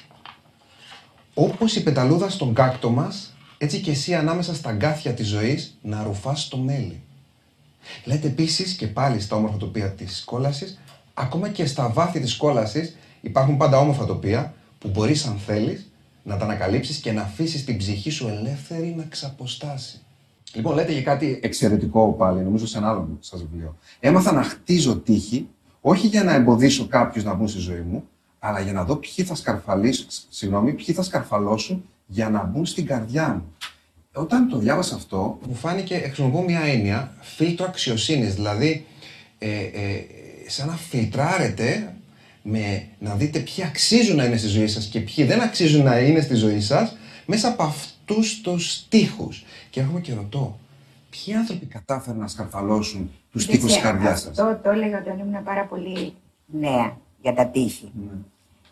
Κάποιοι άνθρωποι σκαρφάλωσαν πράγματι και πέρασαν τα τείχη. Ποιοι είναι αυτοί; Αλλά Που έμειναν; αργότερα ε, η πύλη της ψυχής μου έμεινε ανοιχτή, χωρίς τύχη, χωρίς τίποτα. Και εκεί μπήκαν πάρα πολλοί, μπήκαν όλοι. Κάποιοι βέβαια με λερωμένα πόδια, με λασπωμένα πόδια και κάποιοι ληστές. Αλλά όμως ε, εγώ έτσι ένιωσα καλύτερα γιατί πάντα είμαι πολύ κοντά σε όλους τους ανθρώπους ε, και αισθάνομαι, το συνυπάρχω για μένα είναι πάρα πολύ μαγική λέξη. Εδώ επιτρέψτε μου έτσι μια προσωπική έτσι, ε, κατάθεση ότι θεωρώ και, και είναι εμπνευσμένη και από εσάς πολύ. Θεωρώ ότι ένας καλλιτέχνης, σας θεωρώ καλλιτέχνη, για να έχει διάρκεια και καθολική αναγνώριση όπως εσείς, θα πρέπει να δημιουργήσει κάτι αυθεντικό και κάτι που αγγίζει την αλήθεια των ανθρώπων στους οποίους απευθύνεται. Και το επιβεβαιώνατε, αν μου επιτρέπετε Ναι, αυτό. μα αυτό εγώ κάνω. Απλώς επιβεβαιώνω την αλήθεια των ανθρώπων αυτών. Και δεν μου είναι άγνωστη. Βέβαια μπαίνει η μυθοπλασία, όπως είπαμε, γίνεται μυθιστόρημα, ας πούμε. Αλλά δεν μου είναι άγνωστος κανένας από τους ήρωες των βιβλίων. Μπορεί να τον έζησα για λίγο, μπορεί για περισσότερο. Πάντως δεν μου είναι άγνωστη αυτή η τύπη, ας πούμε, που περιγράφω. Ωραία. Και, αυτό γιατί σου λέω, ήμουνα πάντα μαζί με όλους. Ναι. Όταν ήμουν μικρή, η Γιατί γιαγιά δεν- μου παρέστανε την αριστοκράτησα, ήταν και από Σόη, ξέρω εγώ. Και δεν, παρόλο που ο γιος της σκοτώθηκε για αυτή την ιδέα που είχε, η γιαγιά μου χώριζε τάξεις στους ανθρώπους δηλαδή. Ήταν ε, καλή, αλλά εσύ είσαι εδώ και εγώ είμαι εκεί. Δεν με άφηνε λοιπόν να κάνω παρέα με όλες τις φιλενάδες μου. Δεν τις θεωρούσε άξιες. Και εγώ περίμενα να κοιμηθεί το μεσημέρι που ξάπλωνε πάντα και πηδούσα από το παράθυρο και πήγαινα και έμπαινα σε όλα τα σπίτια του χωριού, ας πούμε, και αισθανόμουν πάρα πολύ ωραία. Έτσι έκανα πάντα. ας Έτσι, πούμε. εκεί, Έμπαινα εκεί παντού. είχατε ξεκινήσει να γκρεμίζετε τους στίχους από Ναι, τότε. είναι. Μπο- μπορώ λίγο να μπω στο μυαλό της συγγραφέως Αλκιόνης Παπαδάκη. Δηλαδή είναι οι άνθρωποι που μας ακούνε και, και είναι, θε- θέλουν να γράψουν και θέλουν να μοιραστούν τα κείμενά τους. Εσείς ποια διαδικασία ακολουθείτε για να έρθει η έμπνευση, τι ερωτήσεις κάνετε στο μυαλό σας, κάθεστε απλά και γράφετε κάθε πρωί, περιμένετε να έρθει η έμπνευση, πώς λειτουργείτε; Καταρχήν δεν κάθομαι να γράφω κάθε πρωί. Δεν υπάρχει αυτό το πράγμα. Έχω τόσα άλλα πράγματα να κάνω. Αλλά όταν αποφασίσω ότι πρέπει να γράψω κάτι, δηλαδή όταν είμαι, ε, μου γεμίζει την ψυχή και θέλω να το, να το βγάλω, να το δώσω, να το μοιραστώ με τους άλλους, τότε επειδή βάζω στοίχημα αν αυτή η εικόνα, γιατί γράφω κινηματογραφικά, η εικόνα που βλέπω στο μυαλό μου μπορώ να την κάνω να ζωντανέψει στο χαρτί, είμαι περίεργη να δοκιμάσω κάποιες ώρες την ημέρα που μπορώ, ας πούμε, δύο, τρεις ώρες, τέσσερις, δεν μπορώ παραπάνω. Άρα δηλαδή το κίνητρό σας είναι, «Ε, για κάτσε Αλκιόνη να δω, μιλάτε στον εαυτό σας, να δω αν μπορείς να καταφέρεις Και αυτή την μπορείς εικόνα το να την κάνεις κάνεις αυτό. λέξεις. Άσχετα, δεν θυμάμαι ποτέ αν έχω γράψει τίποτα άλλο, ας πούμε. Είναι σαν να γράφω πρώτη φορά. φορά. Και θέλω να ζωντανέψω, να δω στο χαρτί να παλεύουν οι λέξεις, οι εικόνες. Αν δεν το κάνω αυτό, Το συνέστημα που βιώνετε εκείνη τη στιγμή είναι ποιο, όταν καταφέρετε και αποδίδετε αυτό που έχετε στο μυαλό σας και στην καρδιά σας. Ναι, νιώθω χαρά, ανοίγω το παράθυρο και κάνω ένα τσιγάρο. Ωραίο. Ε, λοιπόν, ε, επειδή ε, θέλω να, να επιστρέψω στο ότι, ξέρετε, ε, εμπνέεται ανθρώπους και εμ, δεν θέλω να βγει ένα συγκεκριμένο μήνυμα, θέλω να βγει το μήνυμα που είναι η αλήθεια της ε, Αλκιόνης. Αλλά υπάρχουν άνθρωποι που μπορεί να διαβάσουν τα κείμενά σας, τα βιβλία σας και να πούνε πω ρε φίλε, ας το καλύτερα, δεν το έχω. Σε αυτούς τους ανθρώπους τι έχετε να πείτε, δηλαδή είναι μια ικανότητα που αναπτύσσεται, ε, ε, είναι άνθρωποι που θέλουν να γράψουν. Τι τους προτείνετε, τι τους συμβουλεύετε; Κοίταξε να δεις, άστο αυτό δεν το έχω, απορρίπτεται. Απορρίπτεται. Απορρίπτεται τελείως. Ο καθένας μπορεί να έχει αυτό που θέλει και αυτό που ζητάει η ψυχή του. Ο καθένας, θέλω να το επαναλάβω. Ο καθένας που. Ο καθένας μπορεί να έχει αυτό που θέλει η ψυχή του. Αυτό, που ακούγεται θέλει η σαν ψυχή μια του. ρίση σας. Ναι. Ο καθένας μπορεί να θέλει αυτό, ε, να κάνει αυτό που θέλει η ψυχή του. Ε, επειδή ζω πολύ κοντά και έχω πολλά παιδιά νέους και αγόρια και αυτά που με κοιτάζουν να βρεθούμε και ξέρω εγώ, που, θε, που γράφουν, ε, αυτό που τους λέω είναι να μην βιάζονται. Δηλαδή δεν είναι ότι, ε, δεν είναι έκθεση ιδεών το γράψιμο. Πείτε το αυτό. Ε, και ούτε άντε κάτσαμε σε ένα υπολογιστή, ας πούμε, και ε, θέλει δούλεμα. Είναι όπως το, η πέτρα που πρέπει να, τη- να τη σμιλέψεις για να πάρει μορφή. Χρειάζεται δουλειά. Το ταλέντο βέβαια βασικά, αλλά το ταλέντο θέλει ε, φροντίδα, θέλει δουλειά. Και μέσα στη φροντίδα αυτή δεν είναι αλκιόνι να διαβάζεις. Να διαβάζεις. Τους να δια- μεγάλους, ε, να βέβαια, διαβάζεις. Και βέβαια να διαβάζεις χωρίς να θέλει να την γράφεις. Να εμπνέεσαι από εκεί καινούργιες σκέψεις. Ποια είναι η διαφορά του εμπνέομαι από το αντιγράφω; Γιατί ξέρετε, ξέρεις, Εμπνέομαι υπάρχουν να άνθρωποι- διαβάζω, ας πούμε, κάτι και εγώ σκέφτομαι κάτι άλλο που Έτσι. με οδήγησε αυτό που διάβασα. Δικό μου όμως. Με, με οδηγεί σε έναν δρόμο να σκεφτώ. Μου ανοίγει τη- τα παράθυρα της, του μυαλού μου. Ε, Δεν αντιγράφω. Έτσι. Ε, και να, ναι, να μην βιάζονται, να το γράφουν, να το ξαναγράφουν και εγώ σου λέω, νομίζω κάθε φορά ότι δεν έχω γράψει τίποτα άλλο. Ξεκινάει από την αρχή η διαδικασία αυτή. Ναι. Δεν έχω Πρωτόλιο. να πω, εντάξει, εγώ έχω γράψει κάποια βιβλία, άντε τώρα γράφουμε. Δεν μπορώ έτσι, δεν αξίζει έτσι άλλωστε, δεν έχει. Άρα, ε, κανείς δεν άγγιξε τον ήλιο με δανεικά φτερά, έτσι, γιατί προσπαθούν άνθρωποι να πάρουν στοιχεία και καταλήγουν ψευδεπίγραφα, αλλά πρέπει να βρουν ο καθένας την αυθεντική φωνή σε, μέσα σε, του. όλες, σε κάθε ψυχή υπάρχει ένας ήλιος. Ο δικός μας ήλιος. Το δικό σου ήλιο λοιπόν να κοιτάξεις και άσε τους ήλιους, τους σύμπαντε. Γι' αυτό συγχαίρομαι, συγγνώμη, την υπεροψία, ας πούμε, που ο, σε οποιοδήποτε σου- υπάρχει στην τέχνη αυτό το πράγμα, σε οποιοδήποτε μορφή της τέχνης. Δηλαδή, τι, γιατί εσύ έχεις ένα χάρισμα και κάνεις κάτι που βγάλει από την ψυχή του άλλου και το κάνεις. Γιατί πρέπει να, σε, να νομίζεις ότι είσαι ανώτερος, ανώτερο είδος; Δεν μπορώ να το καταλάβω αυτό και ε, μισώ θανάσιμα την ε, υπεροψία. Τελικά, γιατί ξέρετε, ε, η σειρά αυτών... Ξέρεις. Ξέρεις, όχι ξέρετε. Λοιπόν, ξέρεις, Αλκιόνι μου, ε, η σειρά των συνεντεύξεων αυτών ε, έχει τίτλο «Η αλήθεια τους». Και ο στόχος είναι να, να βγει η αυθεντικότητα ανθρώπων που έχουν επίδραση σε άλλους ανθρώπους. ε, και... Η αλήθεια σου που λες και στο βιβλίο. Έτσι. Η αλήθεια. Ε, η, η, η έμπνευση και η αφορμή είναι το βιβλίο, αλλά αυτό που με ενδιαφέρει αυτή τη στιγμή είναι να βγει η αλήθεια της Αλκιόνης. Γιατί αυτή η αλήθεια αφορά και άλλους ανθρώπους. Και αυτή η αλήθεια μπορεί να αγγίξει ανθρώπινες ψυχές. Και υπάρχουν άνθρωποι εκεί που ζουν στο ψέμα. Οι άνθρωποι που κοιτάζονται στον καθρέφτη και βλέπουν κάποιον άλλον. Ή που θέλουν να σπάσουν τον καθρέφτη, που δεν παραδέχονται το- τη μία αλήθεια τους. Και νιώθω ότι όλο αυτό που, που, που συμβαίνει αυτή τη στιγμή με σένα απέναντί μου ε, μπορεί να εμπνεύσει έναν άνθρωπο και αυτό έχει αξία. Έρχομαι λοιπόν να ρωτήσω ευθέως ποια είναι η αλήθεια της Αλκιόνης και πόσο πιστή είναι η Αλκιόνη σε αυτή την αλήθεια; Η αλήθεια της Αλκιόνης είναι αυτό που της λέει η ψυχή της να κάνει. Και, και είμαι πιστή σε αυτό. Μπορώ να το πω δηλαδή χωρίς να είναι. Και όταν έρχεται ο κόσμος που ζητάει κάτι άλλο, ε, είναι οι σιρήνες που μπορεί να σε πάνε προς τα εκεί. Μπορεί, να, σε, ή- μπορεί να, να- για μια στιγμή να σ- το σκεφτείς, να, να, πώς να σου πω, να μην ξέρεις τι να κάνεις. Αλλά όταν έχεις την αλήθεια μέσα στη ψυχή σου, την αλήθεια σου, δεν χάνεις τον δρόμο.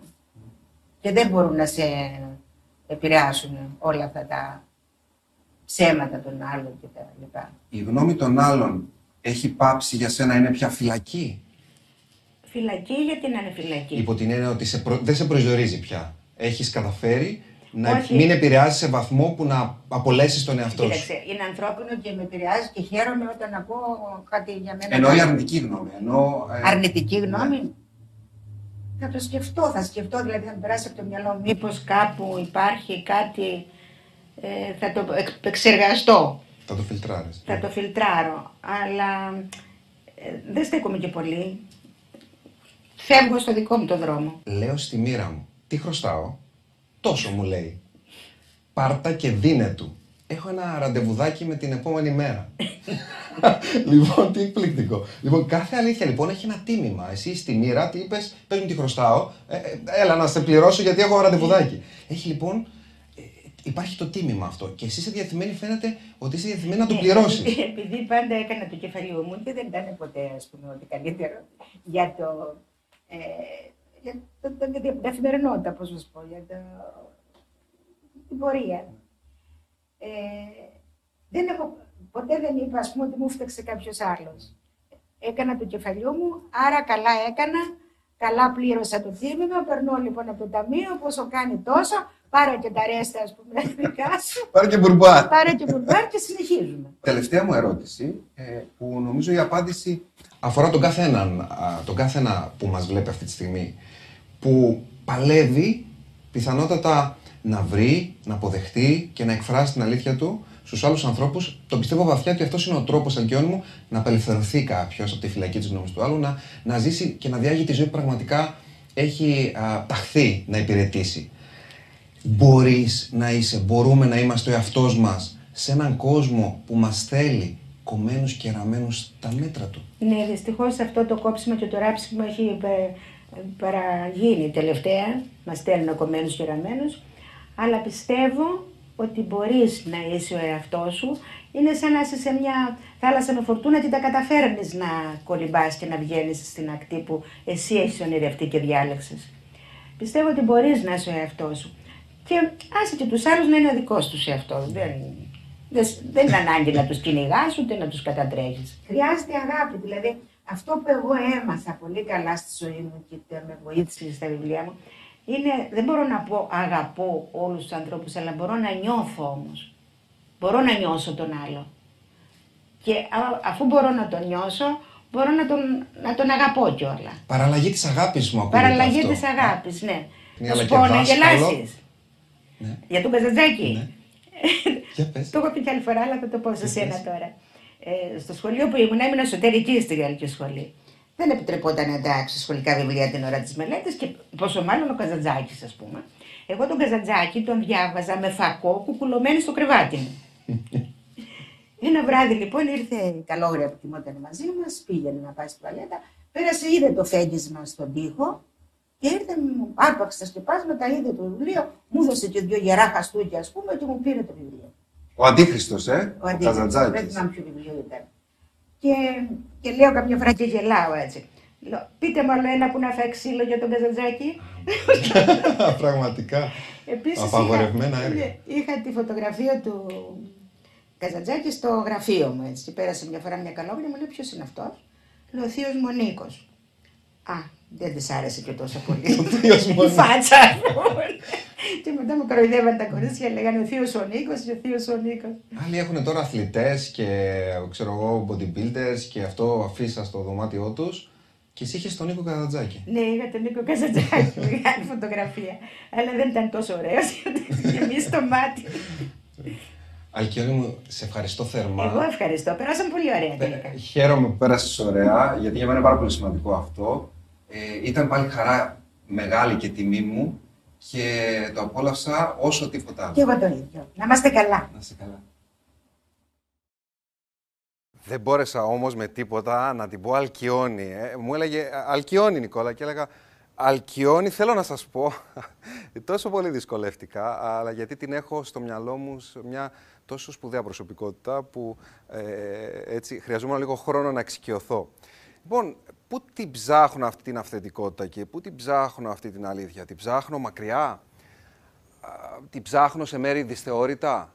Η αλήθεια, αγαπημένη μου, δεν κρύβεται. Είναι εκεί και μας περιμένει. Φωνάζει, «Hey, εδώ είμαι».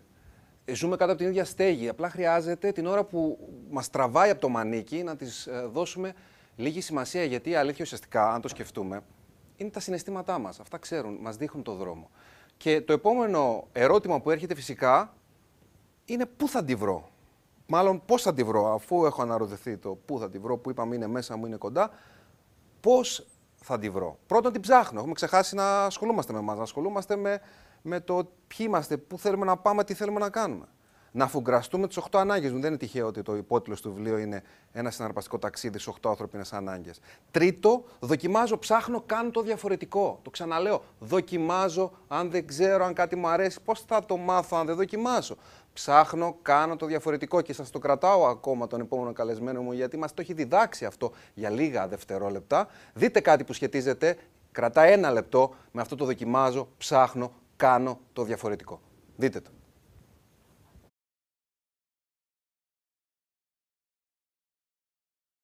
Όταν κυνηγάς απλώς να ζήσεις, συχνά φυτοζωή. Όταν κυνηγάς να εξελιχθείς, συχνά εύζει. Ήρθε η ώρα του δεν μπορείς.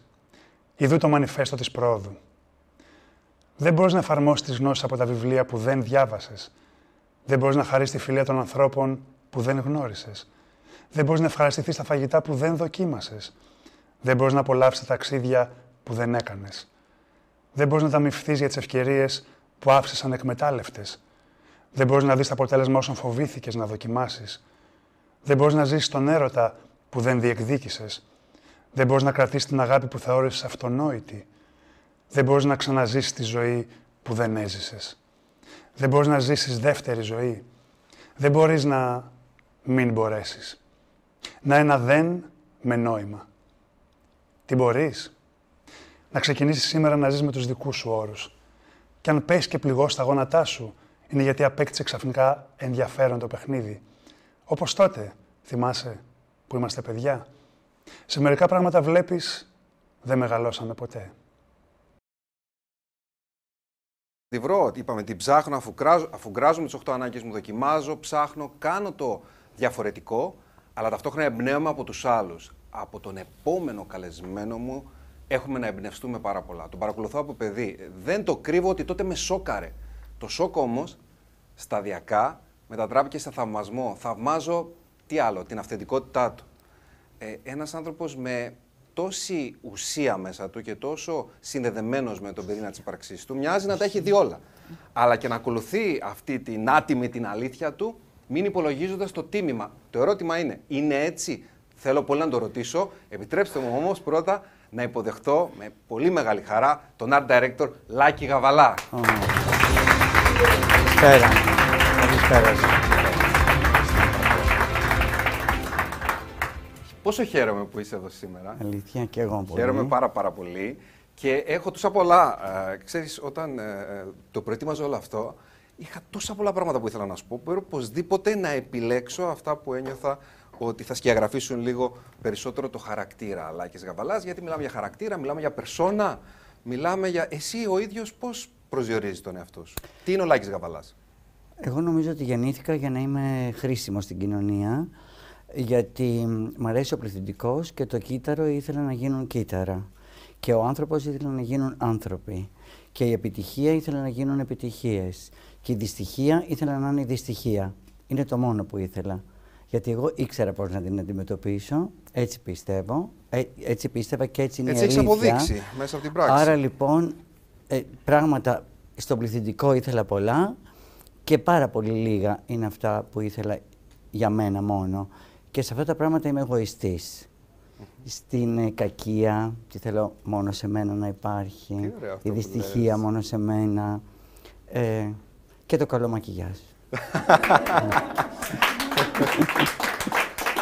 Λοιπόν, ξεκίνησε στις ρίσει, ξεκίνησε τα αποφθέγματα. Είμαι εγωιστής σε αυτά που μπορεί να δυσκολέψουν τον άλλο. Αυτά τα θέλω μόνο για μένα. Και σε αυτά τα που είναι μοίρασμα και σε αυτά που είναι αγάπη, αυτά θα θέλω να τα α, δίνω α, απλόχερα. Υπέροχο.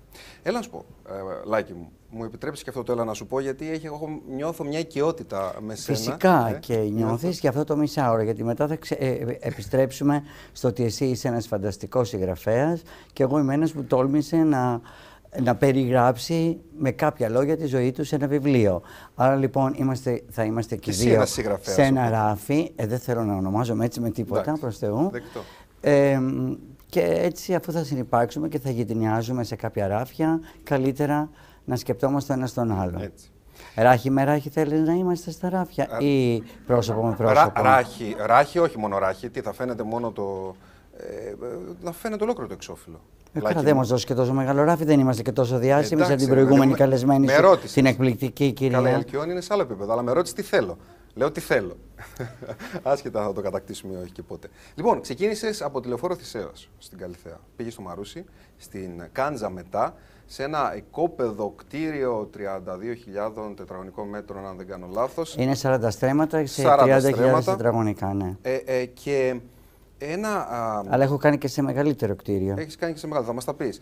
Ε, έφτασε λοιπόν να αξίζει όλο αυτό το οικοδόμημα εκεί 30 και εκατομμύρια ευρώ. 61 εκατομμύρια στήριξη 61. όλο. Κοστολογήθηκε από κάποια, από την Colliers και άλλες εταιρείες σαν 41 εκατομμύρια. Okay. 30, 40, 50, πάλι πολλά μας Και τώρα ένα τεσάρι θα είναι μέσα. Τώρα μπορεί να είναι 4 εκατοστάρικα, 4 χιλιάρικα, Ναι. Τώρα είναι το- το περίεργο της 4 υπόθεσης. εκατομμύρια. Δεν ξέρεις, θα δεις. Όλη αυτή την πορεία προς την άνοδο, γιατί τώρα ξε- ξεκινάμε από την ε, Καλυθέα και ε, έχεις όλη αυτή την τεράστια άνοδο, που εγώ θεωρώ ότι ανεβαίνεις ακόμα και πάρα πολύ. Αλλά πώς ήταν αυτή η Ναι, διαδρομή; το αντιμετωπίζω από το γλουτιαίο μου. Ανεβαίνω συνέχεια. Γίνεται πιο δυνατός πάντα. Με 300 εργαζομένους, με, με αυτή η πορεία της ανόδου. Πώς τη βίωσες, Ήταν απότομη, ήταν ε, με ρυθμούς φυσιολογικούς, πώς τη βίωσες; Όταν ξεκίνησα, την πρώτη άνοδό μου την έκανα με μονόπτερο. Μετά πήγα σε λικοφόρο, ύστερα πήγα σε τζάμπο. Άρα λοιπόν η άνοδος για μένα ήταν σταδιακή, όσο αφορά εμένα. Όταν όμως υπήρξαμε συνεπιβάτες και συνδιοργανωτές, ε, πέταξα μαζί τους γιατί θεωρούσα ότι ε, το εκτόπισμα, το να είναι ένας στόλος ολόκληρος, είναι πολύ καλύτερο από το να είσαι μόνος σου και να πετάς μόνος σου. Ε, άλλοι μπόρεσαν στο πέταγμα αυτό να ακολουθήσουν και άλλοι ήθελα να είναι συνοδή εδάφους. Άλλο αεροσυνοδός, άλλο πιλότος, άλλο στιούαρτ και άλλο Καθένας εδάφους. το ρόλο του. Ναι. Ναι, αλλά όταν υπολογίζεις κάποιον ότι πρέπει να πετάει και μένει στο έδαφος, δεν είναι εύκολο γιατί ξέρεις, υπάρχει μια συνεμοταξία στο επαγγελματικό πεδίο. Ε, μ, άρα λοιπόν, εγώ έπρεπε να πετάξω τελικά για 4, για 5, μετά για 20, για 30, γιατί έπρεπε να φτάσω σε ένα προορισμό. Και αυτό το βάρος στα ε, φτερά να- σου, πώς λειτουργήσε; Ε, κοίταξε, λειτουργήσε γιατί από κάποια στιγμή και μετά μου διάζεις από τη γνώση, γιατί εγώ δεν πήγα πουθενά ποτέ χωρίς να έχω στην οδηπόρα μου τη γνώση. Μελετούσες πολύ; Πάρα πολύ και τις κινήσεις μου και όλα. Η γνώση λοιπόν αυτή, και αυτό είναι η αλήθεια μου, με έκανε να έχω μια πεποίθηση και μια αυτοσυγκέντρωση που σιγά σιγά γινόταν πιο αποστασιοποιημένη από τους υπόλοιπους γιατί οι άλλοι ή δεν ήταν καλά προπονημένοι ή λέγανε ναι, ναι, ναι. Και όταν τους έλεγες θα το κάνουμε αυτό, σου έλεγε ναι, ναι. Το ναι ήταν το, το άκουσε, όχι όταν το κάνει. Στο δηλαδή τέλος άκουσε αυτό που λες, αλλά δεν το έκανε Ναι, αλλά μετά. δεν το έκανε πράξη. Στο τέλος μένεις, μο- μένουμε μόνοι. Όχι, δεν μένουμε μόνοι. Σε κάθε εγχείρημά Όχι, μας. Ναι. όχι, μένουμε στο ψάξιμο. Και το ψάξιμο γίνεται ως εξής. Ε, κάνεις την τυφλόμυγα και το κάνεις με την αφή. Πας στο σκοτάδι και το κάνεις με το, ιο- το φακό. Για τη και δουλειά που θες να κάνεις, για βγαίνεις τους απ' την συνεργάτες αυγή. σου, Ναι, για- ακριβώς. Βγαίνεις από την αυγή, από το χάραμα και ψάχνουμε το φως της ημέρας. Τι ωραία. Μωρή, πού τα βρήκα όλα αυτά Τι σήμερα, ωραία. δεν ξέρω. Και θυμάσαι στην. Και δεν τα έχω διαβάσει από κανένα Ναι, βιβλίο. αυτό είναι το ωραίο. Στη, στη, στον καφέ που ήπια με την προηγούμενη εβδομάδα, θυμάσαι κάποια στιγμή που μου λες: Όχι, ωραίο αυτό να το γράψω. Θυμάσαι τι μου είπες; Ούτε, ούτε θυμάσαι. Ούτε θυμάμαι. Λοιπόν, θα, θα σου Δεν θυμίσω. θυμάμαι καν ότι ήπια καφέ. μαζί μου. Όχι, αυτό να το μαζί σου, ναι. κοιτάξω. Λοιπόν, ε, πάμε στην επόμενη ερώτηση και θα σου το θυμίσω.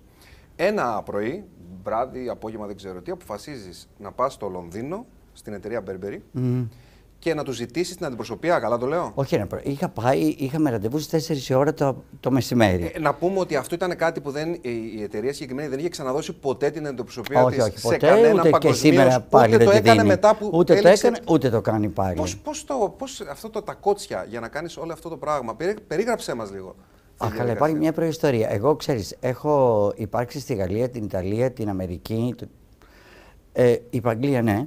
Ε, έχω υπάρξει συνεργάτης ακόμα και στα ατελιέ των διαφόρων σχεδιαστών. Δηλαδή έμπαινα μέσα και τους έλεγα εγώ νομίζω ότι αν το κουμπί πάει λίγο πα- πιο πάνω, αν το στρίφωμα πάει πιο κάτω. Αυτό ακόμη όταν έκανα τις χορευτικές επιδείξεις διαφόρων οίκων το 72. Ναι, μην τρομάξετε. Το 72 υπήρχε και αυτή η εποχή, η Απίστευτο. φοβερή. Ε, ξέρεις που το free δεν υπήρχε, για τις μακιγέρ το λέω. Ε, η βλεφαρίδα ήταν κάγκελο, για τις μακιγέρ πάλι το λέω. Ε, οπότε άρχισε να εμπεδώνω κάποια πράγματα. Είχα λοιπόν μέσω της γνώσης κάποιο θράσος να αποκτώ πράγματα για να τα μοιραστώ μετά με τους συνεργάτες. Η γνώση με οδήγησε στο να τολμώ. Ναι, αυτό ναι. κρατώ σαν να έχω λεπτά. θράσος, όχι μόνο να τολμώ. Θράσος. Ναι. Ε, και αυτό είναι και το μότο μου, ένα από τα μότο μου, είναι να έχεις θράσος μέσω της γνώσης. Πήγα λοιπόν μαζί τους, έβλεπα και βλέπανε και ανταλλάσσαμε απόψεις. Γιατί αυτά είναι προχωρημένοι άνθρωποι και φυσικά διεθνείς. Κάποια στιγμή λοιπόν υπάρχει ένα ζευγάρι δύο ανδρών, δύο αγοριών υπέροχων που έχουν σχέση μεταξύ τους. Ο ένας είναι Γερμανός και δουλεύει για τον Tom Ford τότε στον Gucci και ο άλλος είναι ένας το δεξί χέρι, ας πούμε, της Μιούτσα Πράντα και δουλεύει στην Πράντα και είναι ο Κρίστοφερ Μπέλι που είναι Άγγλος. Ονόματα Ε, τώρα, εμείς ακούμε ονόματα, ναι. έτσι μας βομβαρδίζεις, ναι. Αυτή λοιπόν, κάποια στιγμή ο Γκέρτ στα 37 του χρόνια πεθαίνει, ο συνεργάτης αυτός που ήταν στον Tom Ford και πέφτει σε κατάθλιψη ο Christopher Bailey. Του λέω μην ανησυχείς, θα κάνουμε κάτι. Έχω ξεκινήσει να μιλάω με την Burberry για να πάρω για τα καταστήματά μου ρούχα. Είναι ακόμη με τον πρώην σχεδιαστή. Ε, βλέπω ότι τους λείπει το English flavor, αυτό που λέμε η- η- το στυλ το αγγλικό. Ε, οπότε, γιατί είχαν έναν Ιταλό σχεδιαστή πριν. Λέω, παιδιά, θέλετε να κάνω κάτι. Εγώ κατευθείαν, επειδή έγινα αμέσως φίλος με τους πολιτές, με όλους και τα λοιπά, τους έλεγα όχι αυτό, όχι εκείνο, όχι το άλλο. Πήγα στο τελιέ, είπα να κάνουμε τις φόδρες της Burberry έτσι, τις ζώνες αυτές, τις ήθελα λίγο πιο φαρδιές, ήθελα να, να έχει δέρμα στους, τρια- στα 30 εκατοστά και να μην είναι μόνο ύφασμα και διάφορα άλλα. Ε, τελικά μου λέει, για να το δούμε αυτόν. Τον παίρνω τελικά τον Christopher Bailey. Μπαίνει μέσα στην Burberry.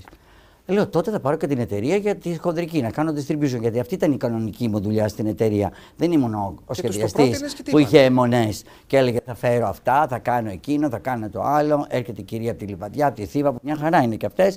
Δεν ήμουν εκεί. Εγώ ήθελα όλη η Ελλάδα να έχει από την Αλεξανδρούπολη μέχρι την Κρήτη ρούχα και όλοι μαζί να είμαστε χαριτωμένοι και όμορφοι μέσω επιλογής των βιτρινών, των πολιτών και όλα αυτά. Ε, τελικά τον δέχονται, παίρνω την, είναι να πάρω την αντιπροσωπεία. Πήγαινω λοιπόν εκεί που θες αυτό που είπαμε προχτές, πάω στην εταιρεία, είναι 8 άντρες με 17 διπλώματα ο καθένας. Εγώ θέλω εντωμεταξύ να πάω να τελειώσω γρήγορα, λέω θα πάω 4 ώρες, θα τους πω τι είναι να κάνω, 5,5-6 ώρε να πάω να ψωνίζω, να κάνω, να ευχαριστηθώ κι εγώ. Πάω λοιπόν, ξεκινάω να μου λένε αυτοί. Μου λέει ο ένας πόσα τετραγωνικά είναι οι αποθήκες, ο άλλος να μου λέει πώς, ποια είναι τα logistic, ο άλλος να μου λέει ποιοι θα είναι οι πολιτές. Λέω, παιδιά, αυτά σας τα έχω εξηγήσει όλα. Είμαι money maker στην Ελλάδα. Αυτά και αυτά έχω κάνει μέχρι τώρα. Θεωρώ ότι είναι η καλύτερη περίπτωση να ξεκινήσουμε. Λένε, λένε, λένε, λένε να μην στο κάνω τώρα να μακρηγορώ. Πώς τους μούδιασε, Γιατί αυτό μου Όχι, 7 παρα 10 λοιπόν. Λέω, σηκώνομαι και τους λέω: Με συγχωρείτε πάρα πολύ, αλλά έχω μανικιούρ, πεντικιούρ και πρέπει να γυρίσω στο ξενοδοχείο. Αυτοί οι κονστιπέ Άγγλοι που πιο Άγγλοι δεν υπάρχουν, ε, άσε που θέλεις μετάφραση, αλλά και μεταξύ τους πώς μιλάνε, γιατί μιλάνε αυτό το slang, το αγγλικό, το πολύ βαρύ. Ε, ναι, και τελικά παθαίνω πλάκα. Εγώ δεν είχα άλλο καιρό να χάσω, ούτε είχα να πω άλλα πράγματα.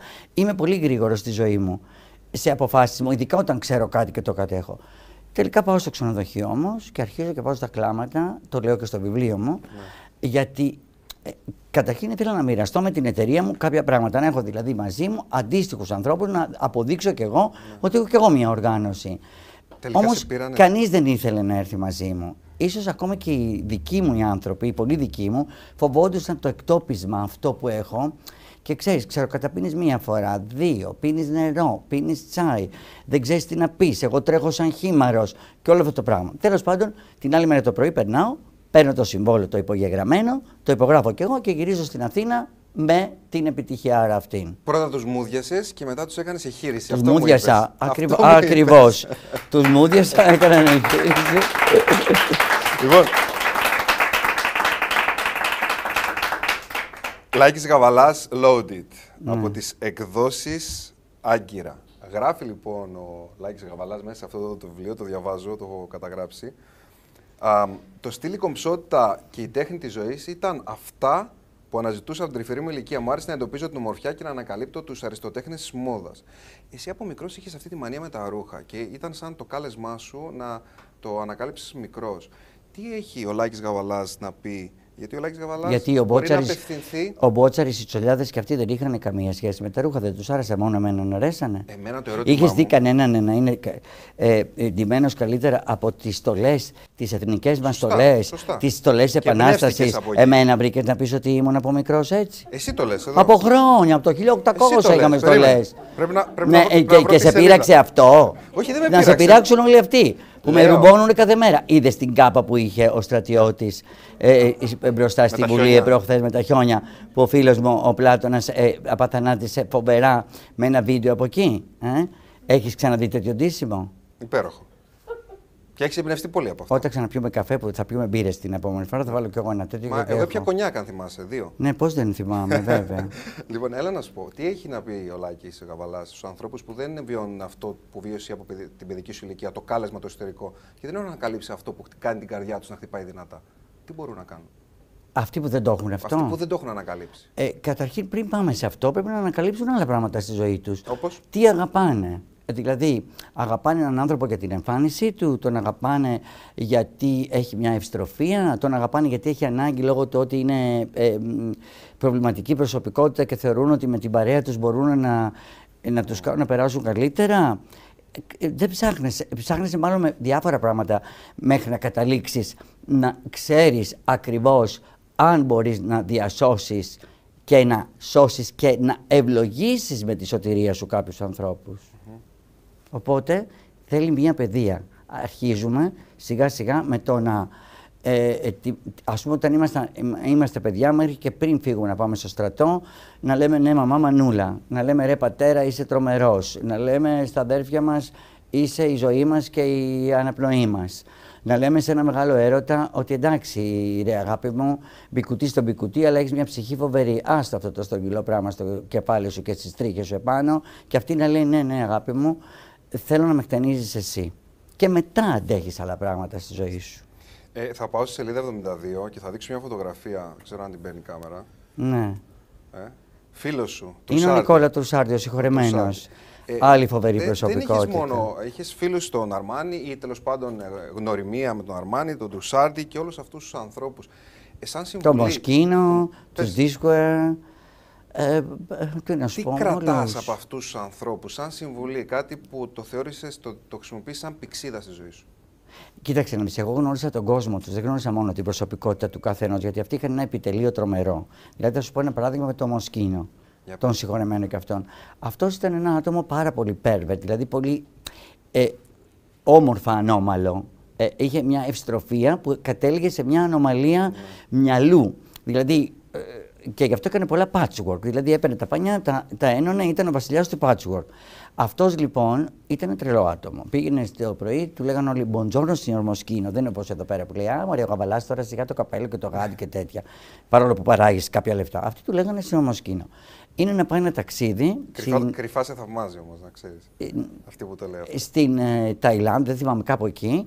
Και ε, έτυχε να είμαι την προηγούμενη μέρα στο γραφείο και του είπαν οι δικοί του άνθρωποι: Θα πάρεις Μοσκίνο. 20.000 λιρέτες, ή 2 εκατομμύρια λιρέτες και τα, τότε τα, τα εκατομμύρια, για να κάνεις το research, την ανείχνευση. Αυτός πήγαινε και έφερνε με τα 2 εκατομμύρια λιρέτες, που ήταν αντίστοιχα σήμερα, ας πούμε, ε, 30.000 ευρώ, ας πούμε έτσι, έφερνε γνώση για 2 εκατομμύρια ευρώ. Αυτή λοιπόν, όταν ερχόταν πίσω, που πάλι άρχισε τα δικά του και τέτοια, ε, λέγανε «Σινιόρ Μοσκίνο» πιο δυνατά ακόμη. Αξιολογούσαν δηλαδή αυτό το πράγμα. Και αυτός έμπαινε μέσα στο ατελιέ, σας το λέω και να τριχιάζω, και έκανε θεούς. Το ίδιο κάνανε και άλλοι σχεδιαστές.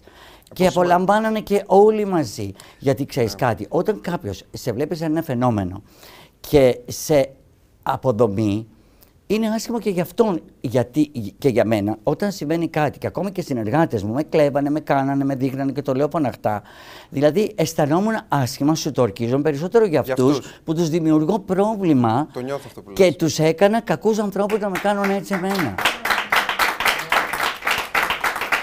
Είναι, ε- είναι πάρα πολύ ωραίο αυτό που λες. Πάρα πολύ ωραίο αυτό που λες και συνδέεται και με αυτό που είπες πριν ότι ε, κακία μόνο για μένα, ε, γιατί τους ανθρώπους ήθελα με κάποιον τρόπο να τους προστατεύω. Ήθελες να τους προστατεύσεις από τον εαυτό τους. Λοιπόν, ε, ήρθε κάποια στιγμή η δυσκολία, η χρεοκοπία του 2010, έμεινε στη φυλακή 15 μήνες, μιλάς ελεύθερα για αυτά τα θέματα, ακομπλεξάριστα και ε, έχεις πει ότι ένιωθες πάρα πολύ άσχημα στην αρχή, τραγικά, και από ένα σημείο και πέρα άρχισες να το βλέπεις όλο αυτό το πράγμα σαν ταινία. Θέλω πολύ να μου πεις πώς μπόρεσες και το δούλεψες στο μυαλό σου έτσι ώστε να παίζεις ρόλο για να μπορέσεις να τα απεξέλθεις. Τι συνέβη εκεί; Αν τα πω όλα δεν θα αγοράσω το βιβλίο και θα φτωχύνω κι άλλο. Ε, πε- Θέλεις πες να ότι- με πες κάνεις ότι- πιο φτωχό από ό,τι ότι είμαι; μπορείς- Ό,τι μπορείς Ε; να πεις, λες.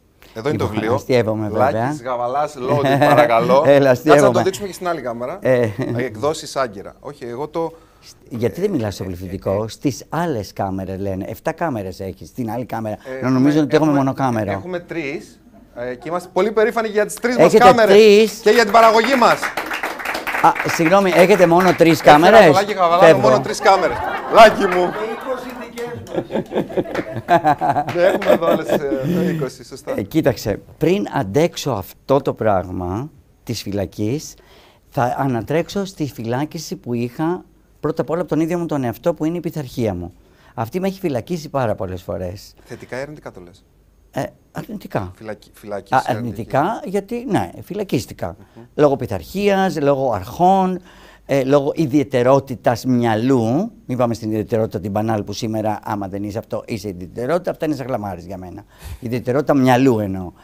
Λοιπόν, το οποίο μυαλό δεν έχει φίλο. Τη νιώθετε την Ε, ιδιαιτερότητα μυαλού, τη νιώθουμε, ε; Για πες Λάκη μου. Ε, ε, μα έφερε και μόνο 85 άτομα. Πρέπει να φέρεις για να ακουστεί Μην το πεις ναι 85, καλά. θα Έπρεπε να είναι έρθουνε- 2.000 άτομα θα εδώ. έρθουνε, ε, γιατί δεν θα τα είχαμε υπό άλλες συνθήκες. Ε, αστείευομαι πάντα. Τους έχουμε Λοιπόν, διαδικτυακά. Ε, φυλακίστηκα καταρχήν, όπως είπαμε, από το ίδιο μου τον εαυτό, λόγω των αρχών που είχα και της πειθαρχίας. Μετά υπάρχει οι, οι συνθήκες. Δηλαδή όταν έχω φεύγω από την Τζινετσιτά που ήμουν κλεισμένος 9 μήνες, όχι στρατιωτικό, όχι 20 ώρες την ημέρα πρόβες κτλ. για να ε, επιτελέσουμε ένα έργο της Κυριακής. Ω χορευτής. Ω χορευτής, γιατί Μπράβο, μου γιατί είχαν έτσι επιλέξει και πήγα ξεκίνησες. στην Ιταλία. Ναι.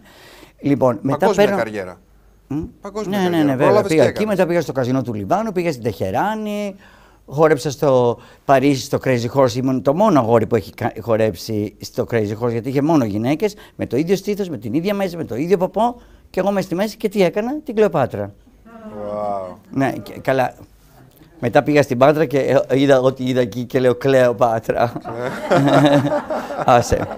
Ε, τελικά πάω λοιπόν, παίρνω το τρένο για να πάω στο Μιλάνο, να ανακαλύψω το Μιλάνο πρώτη φορά. Πάω λοιπόν δύο βαλίτσες, γιατί οι γονείς είχαν στείλει χρήματα, πράγματα κακό και είχα και μια καπελιέρα, γιατί εγώ πάντα είχα αυτή την τρέλα με τα καπέλα. Ε, πάω στο σταθμό, βγάζω το εισιτήριο, μπαίνω, πού να καθίσω; Φύσκα το τρένο. Πού να ξέρω εγώ, ότι να κλείσεις θέση, να κάνεις διάφορα τέτοια. Εγώ είχα την ορμή του να πάω. Και κάνω φυλακή μέσα σε ένα βαγόνι όρθιος να είναι αρωματισμένο από Νάπολη που ερχόταν το τρένο. Φανταστικά. Καταπληκτικά, ναι. Ναι, ναι, και τότε ήταν μόδα από τη Νότια Ιταλία που έχει πλούσιο έδαφος να φέρνουν τυριά, πουλιά, ε, εννοώ, ε, κοτόπουλα, διάφορα τέτοια κτλ. Οπότε καταλαβαίνεις για μένα ότι έχω στιγμιότυπα που έζησα τη φυλακή. Είχε Μετά ζήσει έκανα τη ένα ταξίδι- φυλακή, δηλαδή ήσουν εξοικειωμένος σαν να λε. Αυτό ε, μου ε, λες. ε, εννοώ Ήσουν ότι είχα εξοικειωμένος. το μυαλό, τα ποινία του μυαλού πατιούνται ανάλογα με αυτές τις παραστάσεις που έχουν από πριν. Ε, και εγώ ήθελα να το ζήσω σε όλο το μεγαλείο, γιατί όταν μπήκα και στο τρένο, λέω παιδιά, θα πάω στο Κολομιλάνο, θα πάρω τα ωραία παπούτσια. Τι με νοιάζει εμένα τώρα πώς θα πάω εκεί; Οπότε πώς όλο το αυτό. πείσμα λοιπόν αυτό δούλεψε με στο μυαλό έκανε σου. Ναι, για πες. να αντέξω. Άρα λοιπόν, όταν πήγα στη φυλακή, εντάξει, καλά, ήταν και θέμα ταπείνωσης, γιατί για τον κόσμο, για το λαό που ευγνωμονώ και τον ευχαριστώ πάρα πολύ για το πώς φέρετε μαζί μου και τι αισθάνεται για μένα, ε, είχα αρχίσει να γίνομαι κάτι σπουδαίο. Ε, παρόλο που θέλανε κάποιοι συνεργάτες ή και το ίδιο το κράτος και η πολιτική της να με ρίξουν ε, στην βορρά. Ε, αλλά λέω, το Κολοσσέο, τα, τα λιοντάρια, όλα αυτά λάκι μου, άστο. Δεν είναι το Κολοσσέο, είναι το σκέτο κόλο. Σέο. Ε, τι πειράζει. Και στη, και στη φυλακή μέσα, κύριε, κύριε Γαβαλά όμως. Ναι, ναι, ναι, ναι, ναι, κύριε Γαβαλά, Μιλάμε γιατί, τώρα για εντάξει, εγκληματίε, κύριε Γαβαλά. Έχω ένα εκτόπισμα που άμα θέλω, χωρίς να το καταλαβαίνω, υπάρχει και Δεν- είναι δεν έτσι. παίζει, ναι. γιατί Το μεγαλύτερο μάθημα στη φυλακή, Λάκη; ότι πρέπει να αρχίσει να μάθεις να τρως τα νύχια σου γιατί δεν έχεις την ηχοκόπτη και δεν πρέπει να τα κόβεις με τα δόντια. Όχι. Το μεγαλύτερο μάθημα ήταν ότι όταν είσαι ε, συνειδητοποιημένος άνθρωπος καταλαβαίνεις ότι υπάρχουν λοιμοί, σεισμοί, καταποντισμοί, κακουχίες, αν έχεις, τιμωρίες, εμ, βραβεία, άνοδος, πτώση, όλα αυτά είναι μέσα στον άνθρωπο. Δηλαδή, φυσικά δεν ταυτίστηκα ούτε με τον Κολοκοτρώνη και τις φυλακές του ναυπλίου κτλ. ούτε με τίποτα τέτοιο. Εγώ ταυτίστηκα με τον ίδιο μου τον εαυτό. Απ' την άλλη μεριά είχα, ήταν ε, ε, περίοδος που έβαζα οτοασπίδες για να μην με ζαλίζει το χειροκρότημα και στο λέω και αλληγορικά και πραγματικά. Άρα λοιπόν, κάθε τόσο έπαιρνα από αυτό το χειροκρότημα που μου είχε συμβεί μέχρι τότε και με ηρεμούσε, μου έκανε μια μπαλάντσα. Την ώρα που ήσουν μέσα στο, Ναι, στη ναι, ναι, φυλακή, ναι, ναι. ε, ε, Ναι. αναβίωνες με τη Ε, φαντασία έπαιρνα σου από πράγματα. την πρίκα μου την ε, υπέροχη που είχα ζήσει.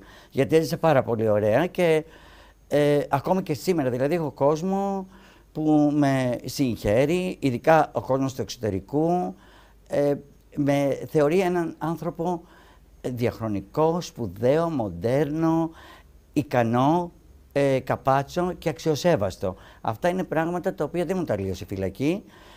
Και ευτυχώς δεν μου τα λύωσε γιατί θα καταπατούσε και θα κέρδιζε η φυλακή, όχι τη φυλάκισή μου, τη, ε, το να με καταπατήσει εαυτό σου. ψυχολογικά. Και δεν το Και, έκανε. και, και τελικά η φυλακή και στη δημόσια εικόνα σου, εγώ το νιώθω πάρα πολύ έντονα αυτό, προσέδωσε και δεν αφαίρεσε. Ενώ αν το, σου το έλεγε αυτό κάποιος ή μου το έλεγε εμένα πριν από αυτή την εμπειρία, θα έλεγα αποκλείεται. Εκεί τελειώνουν όλα. Αλλά προσέδωσε. Δηλαδή ο κόσμος σαν να σε αναγνωρίζει περισσότερο μετά από όλο αυτό που έχεις Ε, περάσει. Αυτό είναι δυστυχία για Αυτό- μένα και θα σου πω γιατί. Για πες. Γιατί εγώ δεν θέλω να είμαι διάσημος γιατί έχω αντέξει τη Ήσουν από φυλακή. πριν, μωρέ. Ε, εγώ θέλω να γίνω, αν και εφόσον ε, ο Θεός θεωρεί ότι πρέπει να είμαι διάσημος, γιατί αυτό το έχω, εγώ το έγραψα και σε ένα πόστο με προχτές. Τον έχω κατουρημένο τον Γαβαλά. Δεν με ενδιαφέρει καθόλου τον Γαβαλά Το είδα. celebrity. Εγώ είμαι ο Γαβαλάς. Ο Λάκης Γαβαλάς, ο απλός άνθρωπος που θέλει να ζει κάθε μέρα, να είναι κοντά στον κόσμο, να παίρνει και να δίνει πράγματα. Αλλά ε, τελικά η μία φυλακή σε κάνει να καταλάβεις ότι είσαι ε, καλό μηχάνημα. Ναι. Ε, αυτό Ότι αισθάνθηκα κατάφερες εγώ. και το άντεξες. Όμως ήθελα να γίνω διάσημος από τη δουλειά μου. Όχι γιατί άντεξα μία τιμωρία. Και έγινες. Ε, είσαι εσύ εκεντρικός ή είμαστε εμείς πολύ συμβατικοί; Εγώ είμαι κεντρικός. Εγώ είμαι αριανός. Εγώ είμαι ένα πράγμα έξτρα τερέστρε που λέμε, εξωγήινο. Δεν είμαι, ε, δηλαδή, Είσαι εσύ πολύ διαφορετικός. Δεν Κοίταξε. είμαστε όλοι πολύ διαφορετικοί. Εσύ απλά το θα βγάζεις. σου πω κάτι χωρίς να θέλω να εκφράζεις. Χλεβ... Με συγχωρείς, σε διέκοψα. Όχι, όχι. Εσύ απλά τη διαφορετικότητα και το πόσο ξεχωριστός είσαι, που όλοι είναι. Υπάρχει κάποιος εδώ που δεν είναι διαφορετικός, που δεν είναι ξεχωριστός. Εσύ απλά έχεις τα, μην πω, κότσια να το βγάλεις προς τα έξω. Ένα έχω και να αυτό το είναι μοιράσεις. τσιγκούνη γιατί κάνει 3.000 η επέμβαση. Ένα κότσι. Ε, δεν έχω. εννοούσα κότσια αρχικά. γι' Ναι, αυτό κατάλαβα. κατάλαβα. Κοίταξε, ε, θα σου πω. Μένω πολύ κοντά σε μια μεγάλη εκκλησία. Πολύ γνωστή και πλούσια εκκλησία γιατί είναι στο κέντρο της Αθήνας. Το παράθυρό μου αντικρίζει τον τρούλο και όλο το οίκημα και ακούει τις φωνές των ψαλτών και των ιερέων. Είμαι με το alien μαζί, το οποίο έχει κατέβει από πάνω, ένα alien. Το περιμένω στην πόρτα, το πηγαίνω στην εκκλησία, βλέπουμε, ε, και μάλιστα είναι εμ, μια επαιτειακή εορτή Αγίου και είναι όλοι ντυμένοι με τα καλά τους. Το alien κάθεται σε μια γωνία, βλέπει όλη την παράσταση. Φεύγοντας για να πάρει αέρα, το κατεβάζω στην ηρώ του Αττικού και βλέπει όλους τους τσολιάδες κτλ. Πάει πιο κάτω, βλέπει τις πλούσιες κυρίες που έχουν βγάλει τα 10 σκυλιά τους στο πάρκο με τις Φιλιππινέζες. Με όλες αυτές τις παραστάσεις που βλέπει από την εκκλησία, από τις πλησέ, φορεσιές κτλ. Δεν χλεβάζω, δεν κοροϊδεύω, δεν κάνω κριτική για αυτά τα πράγματα. Τι να δει από μένα, ναι. ο πιο απλός είμαι, ο basic. Τι να δει. Άμα πρότυπο είναι το alien, εσύ είσαι basic, έτσι; Όχι, μα, ε, ε, συγγνώμη, εξήγησες στο άλλο ότι εγώ είμαι ιδιαίτερος και αυτοί όλοι είναι normal που είδανε μέχρι Πόσο- τότε. Πόσο σχετικά είναι όλα. Λοιπόν, έλα να σου πω. Όχι, συγγνώμη. Λοιπόν, είπα ξεκινώντας ότι έχεις εμπνεύσει. Είπα ξεκινώντας ότι έχεις εμπνεύσει πάρα πολύ κόσμο. Λοιπόν, θέλω να, να μου δώσεις 60 δευτερόλεπτα χρόνο, γιατί σου έχω ετοιμάσει μια έκπληξη. Δεν ξέρω πώς θα το πάρεις, αλλά μ, θέλω. 60 δευτερόλεπτα παρακαλώ να βάλουμε μουσική και να παραμείνεις εκεί που είσαι, γιατί επανέρχομαι σε 54 δευτερόλεπτα. Παρακαλώ.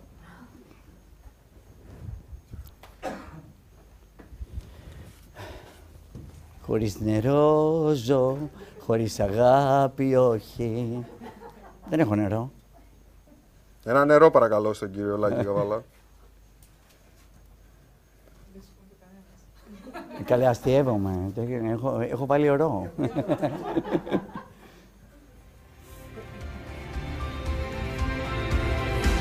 Λοιπόν, δεν γίνεται να είναι εδώ ο Λάκης Γαβαλάς και να παίξει ο Νικόλας συμβατικά. Οπότε λοιπόν, παρακαλώ. Έτσι έπρεπε να σε υποδεχτώ, αγαπημένε μου Λάκη Γαβαλά. Α, συγγνώμη. Όταν αυτό το είδα, ένιωσα ότι θα ήταν κάτι που θα σου άρεσε πάρα πάρα πολύ. Πεθαίνω όμως, ε. Ε, θέλω να βαθμολογήσεις, όχι τη- το στυλ μου, την τόλμη μου. Γιατί είναι κάτι που δεν θα το έκανα Κοίταξε. ποτέ με- για οποιαδήποτε συνθήκη, ειδικά δημόσια. Λοιπόν, δεν έχω πέτρα, αλλά έχω πέτρες. Χτύπα το ράμφος σου εδώ πέρα γιατί είναι μακρύ και θα Πού είναι πρέπει το να ράμφος; το σου; σμιλέψεις. Εκεί να το χτυπήσω αλήθεια; Ναι, έλα. Χτύπα. Μπράβο. Τώρα είσαι μια χαρά. Μπράβο, υπέροχο Λοιπόν, element. ξέρεις τι είναι αυτό. Εδώ, καταρχάς να πούμε ότι είναι από το κατάστημα Γουεν Γου στην Κηφισιά και ήταν, γιατί είναι ε, ε, της, της ε, παρούσης όλο αυτό που συμβαίνει, είναι ε, αυτό που φορούσαν οι γιατροί της Πανούκλας το 17ο, 18ο και 19ο αιώνα. Βάζανε εδώ πέρα στάχια και αρωματικά βότανα για να μπορέσει να, α, να έτσι, ε, νόμιζαν τουλάχιστον, ότι δεν θα α, κολλήσουν σε επαφή την και δεν θα πανούκλα. κολλήσουν. Και, Και ήτανε- υπάρχει και, αυτό α, πια το- είναι τάση. Ε, βέβαια, είναι, είναι, είναι υπέροχο. προϊόν, είναι δηλαδή μόδα Καλά, με αυτό κάποιο το τρόπο. βρίσκω και σαν τσαντάκι υπέροχο. Της... πα- Μήπως έχεις και κανένα αξεσουάρ της πανκούκλας ή Της μόνος της πανκούκλας; Αχ ρε, Λάκη, πώς τα λες. Λοιπόν, Καλά, είναι για μένα αυτό. ε, Όχι, είναι για είναι, τότε- είναι, μου- μας το δώσανε, αλλά νομίζω ότι Όχι, πλάκα δεν σου θα κάνω. έχουν Έχω, από έχω το... τέτοια 15. Να σου... Α, Α, χτες είχα μια φωτογράφηση και φοράω ένα τέτοιο. Επαναλαμβάνω, ήταν από το Γου Γου στην Κηφισιά. Λοιπόν, Υπέροχο, μπράβο τους, α, πολύ ωραίο. Είχαμε μείνει στο ότι είσαι φανταστικός άνθρωπος και μου αρέσει που βγάζεις εμάς, τους ανθρώπους που έχουμε τολμήσει να βγάλουμε ένα βιβλίο, ε, όπως εμένα που καλά αυτό ήταν πολλά χρόνια θέλανε ο κόσμος να, να γράψω την ιστορία της ζωής μου ε, η οποία με έβρισκε όχι πολύ σύμφωνο γιατί έλεγα ρε παιδιά τόσος σπουδαίος δεν είμαι. Όμως εσκάβοντας, ξέρεις πώς είναι όταν πεθάνει κάποιος διάσημος και λέει Ο Γαβαλάς, ο οποίος τότε έκανε εκείνο, έκανε το άλλο. Όσο έγραφα το βιβλίο, αυτό το πράγμα αισθανόμουν. Αλλά σήμερα εδώ που είμαι μαζί σου και με ερεθίζουν πολύ ο τρόπος που με ρωτάς και η λεπτότητα που έχεις, θεωρώ ότι έκανα μία φορά παραπάνω καλό που έχω βγάλει ένα τέτοιο βιβλίο, γιατί σε τέτοιες συνευρέσεις, με αυτό το στυλ, με αυτή την ποιότητα και με αυτή τη θαλπορή τη συναισθηματική, δύσκολα σήμερα την βιώνουμε. Είτε λόγω πανδημίας, είτε λόγω του ότι γίναμε πιο ε, ε, απόμακροι λόγω του ίντερνετ και όλων αυτών των πραγμάτων. Δηλαδή, 9 στους 10 μιλάνε για το Netflix. 99 ε, στους 100 μιλάνε για ε, τα κακά κείμενα στην τηλεόραση. Είσαι εδώ για να είσαι χρήσιμος. Δεν υπάρχει λοιπόν σήμερα αυτή η αίσθηση, ξέρεις, ε, είναι Κυριακή. Πάμε εκκλησία, πάμε έξω. Δηλαδή σήμερα όλες τι μέρες είναι Κυριακές ή όλες είναι θλιβερές. Δεν υπάρχει αυτή η εναλλαγή των πραγμάτων. Θέλω να πω εδώ ότι τον Λάκη Γαβαλά τον επέλεξα πάρα πολύ συνειδητά. Δεν τον ήξερα, δεν είχα καμία επαφή μαζί του. Απλά το έστειλα ένα μήνυμα στο Instagram ή στο Messenger, δεν θυμάμαι πού. Και ε, νομίζω ότι, στο, ότι ξεκίνησε όλο αυτό, όπως μου είπες και εσύ, με ένα ένστικτο. OK, okay, πάμε, δεν με ήξερες. Ε, και εγώ νιώθω ότι δημιουργείται μια σχέση ουσίας, μια φιλία μεταξύ μας και ε, είμαι πάρα πολύ χαρούμενος που νιώθεις γλυκά και αυτή τη θαλπορή που είπες εδώ μέσα. Για μένα είναι πάρα πολύ σημαντικό. Μα αυτό με έκανε να το, να το εμπεδώσω και το βιβλίο σου, τα αποσπάσματα που είδα και κατάλαβα ότι είσαι ένας άνθρωπος πριν σε γνωρίσω. Ε, μετά όταν σε γνώρισα σκέφτηκα ότι επικοινωνείς καλύτερα με τρία κονιάκ. και αυτό είναι υπόσχεση. λοιπόν, τι, τι προτείνεις αν κάποιος μπορεί να μιλήσει, γι' αυτό είσαι εσύ, σε ανθρώπους που καταπιέζουν τη σεξουαλικότητά τους, τις ανάγκες τους, τα θέλω τους, τι, τι μπορούμε να πούμε σε αυτούς τους ανθρώπους που έρχονται, Ωραία. φεύγουν από τη ζωή και. Αυτούς που καταπιέζουν τη σεξουαλικότητά τους, πρέπει πρώτα απ' όλα να κάνουν ένα vision σε βοηθήματα, λέω εγώ τώρα. Αυτοί που καταπιέζουν τις ανάγκες τους, να κάνουν μια μεγαλύτερη τουαλέτα. Και το τρίτο ποιο ήταν, αυτή που... που... τα θέλω επιθυμίες, το ίδιο πράγμα είναι. Ναι, ναι ε, τα θέλω είναι, πρώτα πρέπει να δούμε τι μπορεί να θέλει κάποιος απέναντι μας, γιατί και ο άλλος απέναντι μας ε, λέει θέλω. Θέλω από ποιον, από μένα, από την κοινωνία, από τους γύρω μου, από τον ε, σύντροφό μου, από πού θέλω; Πρώτα απ' όλα πρέπει να θέλεις από τον εαυτό σου. Να τον χτίσεις, να τον φτιάξεις καλά και μετά από μόνα του σου έρχονται τα θέλω. Έτσι νομίζω εγώ. Τέλειο. Δηλαδή Εντάξει, εγώ τώρα μπορεί να λέω θέλω ένα ρουμπίνι καμποσόν 15 καράτια. Αλλά τότε που μπορούσα να πάρω τα λεφτά ο ηλίθιος τα πήγα και τα έκανα εταιρείες. Δεν τα πήρα. και κτίρια. Ε. μόδα. Δεν έκλεψε κανένας με αυτά που λέω. Δεν συγκινείται κανείς. Ε, γελάνε όμως. Και γελάνε. Άμα γελάνε με τον πόνο μου. Ε, ευχαριστώ πάρα πολύ. Όχι με τον πόνο σου. Γελάνε... Ξέρετε τι πόνος είναι να μην έχεις ένα 15 καράτια ρουμπίνι; Ξέρετε τι μαγιά είναι να μπορείς να γελάσει εσύ ο ίδιος πρώτα με τον πόνο σου. μόδα ναι. είναι ε, για να είμαι in, να το πω διαφορετικά, πρέπει να ακολουθώ τη μόδα ή πώς μπορώ να, να κάνω αυτή την ισορροπία να βγάλω την προσωπική μου αλήθεια και να την τίσω. Να την κάνω αξεσουάρ, να την κάνω καπέλο, να την κάνω ρούχο. Ε, έχουμε και ανθρώπους εδώ που ασχολούνται με τη μόδα. Η φίλη μου η Γιούλη, για παράδειγμα, που τη γνώρισες. Τι, τι, τι σημαίνει για μένα; Η Γιούλη είναι που θέλει να μας βάλει τα γυαλιά. Όχι, η, η, η, Μαριλένα είναι που. Η Μαριλένα μας, θα μας βάλει τα γυαλιά. Η Γιούλη είναι, είναι στυλίστρια και. Ναι, η Γιούλη βέβαια, και, η Γιούλη γλυκιά. Πες μου λοιπόν πώς παίρνεις την αλήθεια σου και την τίνεις. Θα σου πω στιγμιότυπα και εικόνες που έχω δει με ανθρώπους που είναι κάπως δημένοι και πώς τους είδα εγώ και τι συνέλαβα ότι ε, πώς περνάνε.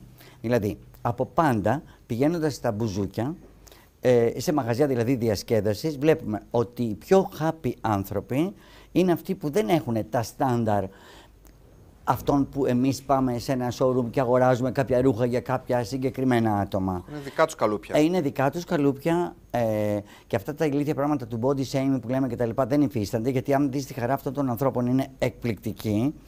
ε, ένα κομμάτι είναι αυτό, ότι ο καθένας πρέπει να φοράει αυτό που τον κάνει να είναι ευτυχισμένος. Δηλαδή, εγώ αν με βάλεις να φορέσω ένα ρούχο αναγκαστικά που έχει γίνει πάρα πολύ σπάνια, δηλαδή Το βαφτιστικό μου ρούχο, δεν το διάλεξα εγώ, μου το βάλανε. ε, ε, λοιπόν, ε, όχι και αυτό το λέω γιατί δεν ξανάβαλα ποτέ ούτε την μπάνα σαν, σαν φουλάρι, σαν κάτι. θα μπορούσα να έχω χρησιμοποιήσει κάτι. Δεν έχ- χρησιμοποίησα τίποτα μετά.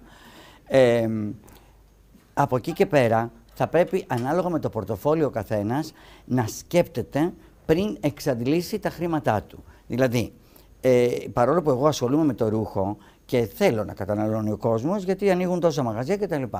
Η ευτυχία βρίσκεται σε αυτό που εσύ επιλέγεις και που θεωρείς ότι έτσι θα σου ε, στολίζει το χαρακτήρα σου. Δεν είναι δηλαδή να ντυθούμε σαν μοντέλα και να έχουμε ένα χαρακτήρα σαν ένα χτίστη, ούτε ο χτίστης που είναι μια χαρά άνθρωπος ή η ταξιτζού γυναίκα που δουλεύει σε ένα ταξί θα πρέπει να ντυθεί σαν μοντέλο. Γιατί Άρα όταν δεν είσαι θα, απ- είναι, ε, δεν θα είναι. Δεν θα, είναι την ο εαυτός ευχαριστεί, της. δεν θα είναι ο εαυτός Άρα όταν της. είσαι απέναντι στον καθρέφτη και χαμογελάς, αυτό είναι ένα δείγμα ότι μάλλον έχεις ντυθεί. Όχι, εσύ. όταν είσαι στο καθρέφτη και χαμογελάς είναι ότι έχεις κάνει λεύκαση δοντιών. δεν είναι το ίδιο. ναι. Ε, ε, θα, θα, σε πάω, θα σε πάω τώρα κάπου. Πήγαινε με τώρα Θα σε τελείωνε, πάω, θα γιατί σε πάω. πεινάω κιόλας να με πας. Ναι, γιατί πού θα με πας. Κλείνουμε. Θα με πας σε ένα εγώ σου είπα- catering. εγώ σου έκανα πρόταση Ναι, για λοιπόν, σήμερα το το βράδυ, εσύ catering- φεύγεις για Ρουμανία Το αύριο. catering για το πάρτι. Όχι, τώρα μου είπαν ότι θα πας και θα έρθω. Α, θα Λοιπόν, έρθεις. ναι, ναι. Ωραία, θα, θα σας πούμε που θα είμαστε. Εντάξει. Το catering Α το catering τώρα να σε πάω εκεί που θέλω. Είναι σημαντικό, όχι πες το. της γνώσης είναι αυτό που σε κάνει να επιλέξεις το πιάτο που θα φας για να είσαι ή στυλάτος ή διανοούμενος ή άχρηστος. Φαντάζεσαι να το είχα κόψει; Ευτυχώς που ψάφισα να το πεις. Λοιπόν, δύο, δύο πράγματα ακόμα. Ε, είναι λίγο φιλοσοφική αυτή η ερώτηση, αλλά είσαι Δεν έχω φιλοσοφημένος πρόβλημα, έχω τύπος. υπάρξει και φιλόσοφος. Ναι. το, το, είσαι, είσαι ήδη. Α, εμ, γυναικοκτονίες, α, ρατσισμός, βία, ε, ε, εξοργισμένοι άνθρωποι, μίσος. Όλα αυτά, ο λόγος ύπαρξής τους είναι γιατί δυσκολευόμαστε τόσο πολύ να αποδεχτούμε ο ένας την αλήθεια του άλλου. Όχι, Θέλουμε καλέ. δε και καλά.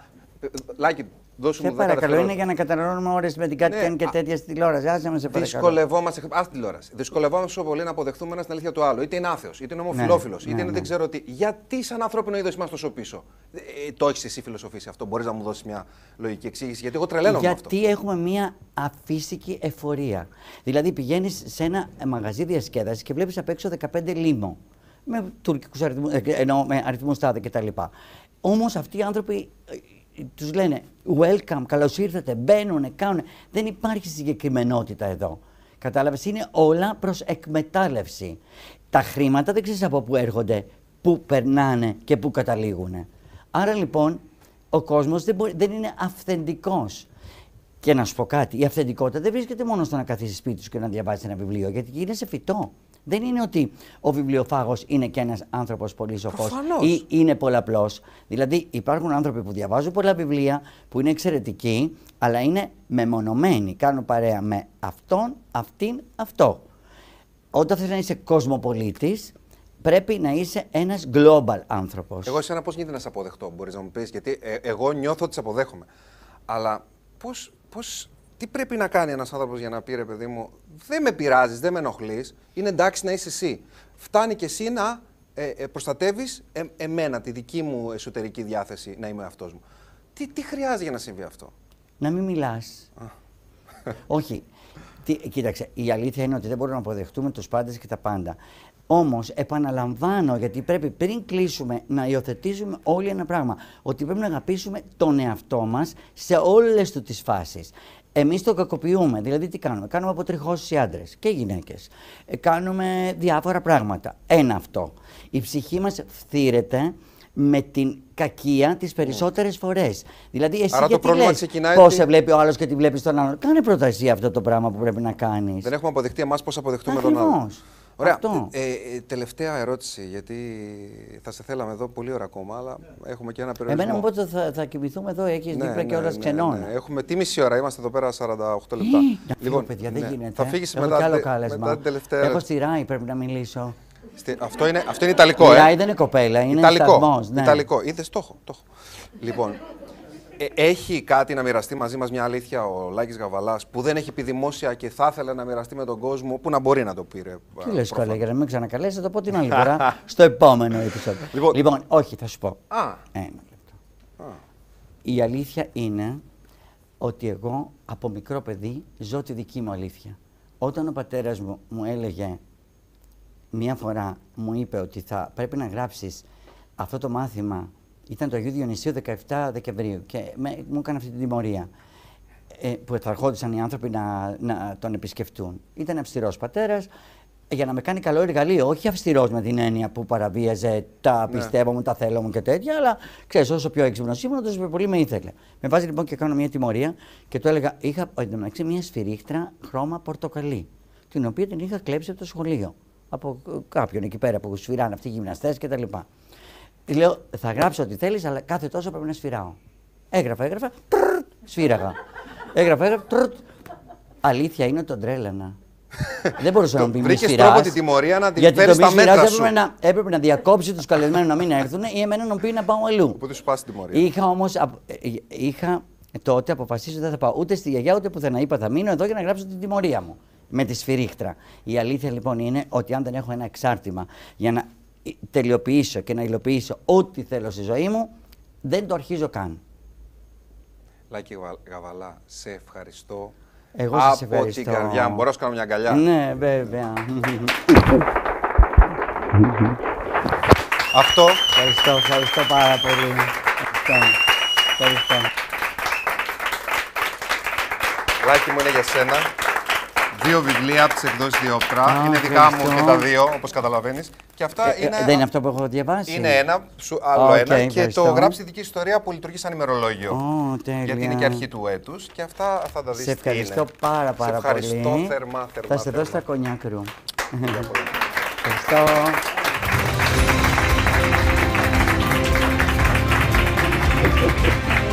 Ε, Συνεχίζουμε με ένα πολύ πολύ μικρό δύο λεπτά απόσπασμα α, από το βιβλίο. Ξέρετε τον τίτλο του, μην το λέω συνέχεια.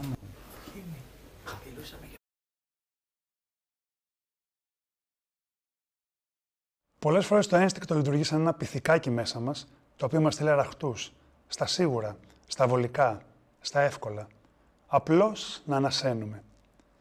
Όπως ήδη σου ανέφερα, το να πας γυμναστήριο, να διαβάσεις ένα βιβλίο, να κυνηγήσει τα όνειρά σου, δεν γίνεται ανακλαστικά και υποσυνείδητα. Βλέπεις, αυτά δεν είναι απαραίτητα για τη ζωή. Οπότε το πυθικάκι τα θεωρεί περιτά, πολυτέλεια ή ακόμα και εχθρό του. Όταν γυμνάζεσαι, κινδυνεύεις με τραυματισμό. Όταν κυνηγάς τα όνειρά σου, νιώθεις άγχος και εμφανίζει το φόβος της αποτυχίας. Όταν διεκδικείς την αγάπη της ζωής σου, εμφανίζει το φόβος της απόρριψης. Πόνος, άγχος, φόβος. Το πυθικάκι δεν θέλει τίποτα από όλα αυτά. Θέλει απλώς να υπάρχει. Να κρατηθεί στη ζωή με όσο το δυνατόν μικρότερη κατανάλωση ενέργειας. Δεν επιθυμεί να τρώσει υγιεινά, απλώς να μην πεινάς. Γι' αυτό και λέγεται ένστικτο επιβίωσης και όχι καλής υγείας ή προόδου. Το πυθικάκι δεν θέλει να είσαι κοινωνικός, να μιλάς δημόσια, να απευθύνεσαι στους ανθρώπους μέσα από το έργο σου, δηλαδή να αγγίζεις ψυχές. Και πάλι εδώ φωνάζει: Κίνδυνος, σταμάτα. Μην αναλάβεις την παρουσίαση. Μην αλλάξεις δουλειά. Μην εκτεθείς. Μην επεκτείνεις τις δραστηριότητές σου.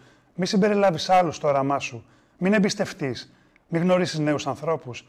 Μην ανοιχτείς. Μην ρισκάρεις. Μην επενδύσεις. Μην προσπαθήσεις. Μείνε στο καβούκι σου. Το ένστικτο μας επιτάσσει στο βολικό και το λιγότερο που απαιτείται για την αυτοσυντήρησή μας. Το ένστικτο μας επιτάσσει το βολικό και το λιγότερο που απαιτείται για την αυτοσυντήρησή μας. Το ένστικτο επίσης ευθύνεται για το γεγονός ότι είμαστε συχνά αρνητικοί. Ψάχνουμε συνειδητά το πρόβλημα σε κάθε κατάσταση για να ανακαλύψουμε τον κίνδυνο και να προστατευτούμε από αυτόν σε περίπτωση που εμφανιστεί.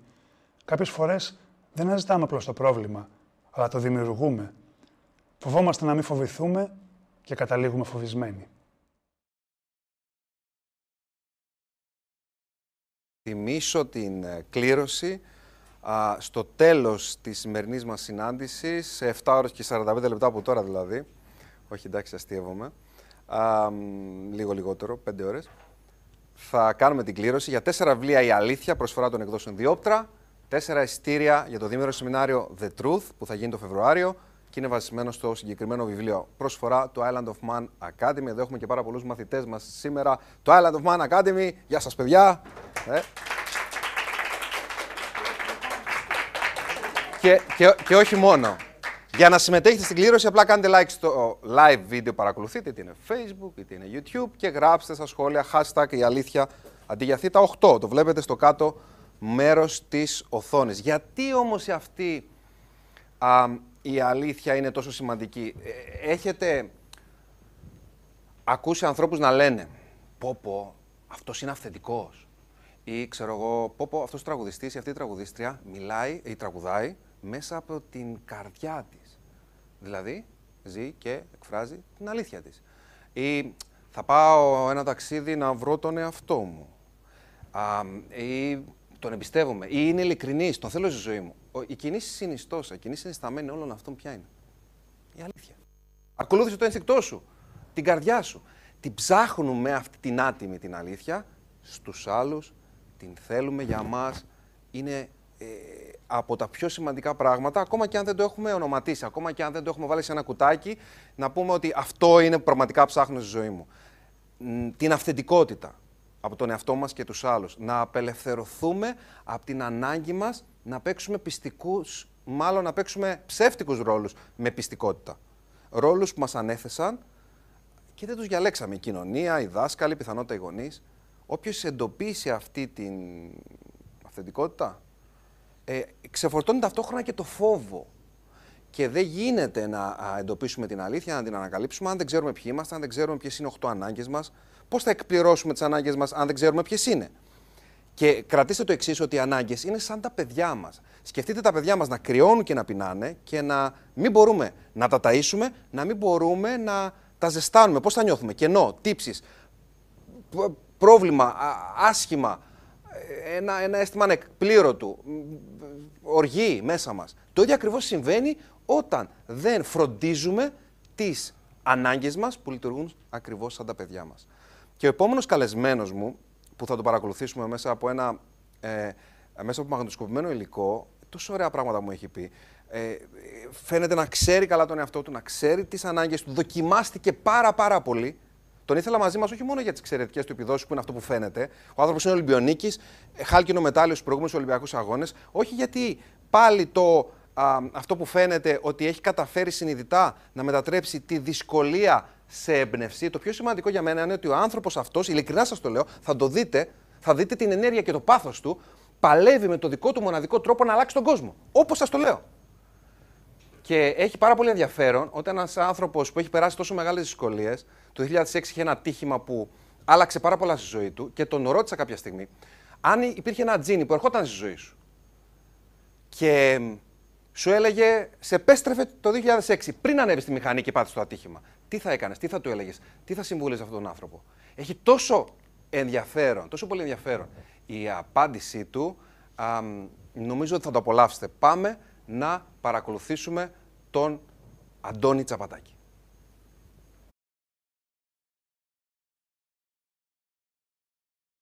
Γνώρισα τον Αντώνη Τσαπατάκη εντελώς τυχαία όταν ε, βρεθήκαμε στο ίδιο TEDx ως ομιλητές. Αυτό που μου έκανε απίθανη εντύπωση και θέλω να το uh, μοιραστώ είναι ότι εκείνος ήρθε σε μένα ενώ θα μπορούσε πάρα πολύ εύκολα να uh, λειτουργήσει ως η βεντέτα το μεγάλο όνομα της διοργάνωσης και μάλιστα εκφράστηκε με όμορφα λόγια για την ομιλία μου. Ε, δεν το κάνει εύκολα κάποιος αυτό. Επομένως, δεν υπάρχει λόγος να το παίζει κάποιος υπεράνω των υπολείπων, γιατί δεν είναι επί της ουσίας. Οπότε ε, αυτό που εξέφρασα εκείνη τη μέρα ήταν αυτό που σκεφτόμουν και δεν έβαλα κανένα περιορισμό, κανένα φίλτρο πουθενά. Το είπα όπως ήταν και δεν το έκανα για να εντυπωσιάσω. Το έκανα γιατί αυτό ήταν η αλήθεια μου. Για μένα ο ζωντανός είναι αυτός που έχει όνειρα, έχει στόχους. Στόχους όχι μόνο για την αυτοβελτίωση, αλλά για τη βελτίωση κοινωνικού συνόλου. Τόσο είναι ο άνθρωπος που ορίζεται για μένα ζωντανός. Όλοι οι υπόλοιποι ζωντανοί, αλλά ζωντανοί νεκροί. Για μένα, ό,τι συμβαίνει στο σώμα σου ή όποια αλλαγή επιφέρει οτιδήποτε στο σώμα σου δεν έχει και τόσο σημασία. Σημασία έχει η αλλαγή που επέρχεται ε, στην πνευματική σου δυνότητα, στις πνευματικές σου δυνατότητες. Από εκεί και πέρα οι σωματικές αδυναμίες νομίζω ότι έρχονται δεύτερες, τρίτες, μπορεί και τέταρτες. Θα ήθελα πάρα πολύ να μάθω τη, την διαδικασία στοχοθεσίας σου. Πώς θέτεις στόχους με, που μπαίνουν στη διαδικασία να τους εκπληρώσεις αργά ή γρήγορα. Μέσα από αυτά που συναντώ κάθε μέρα.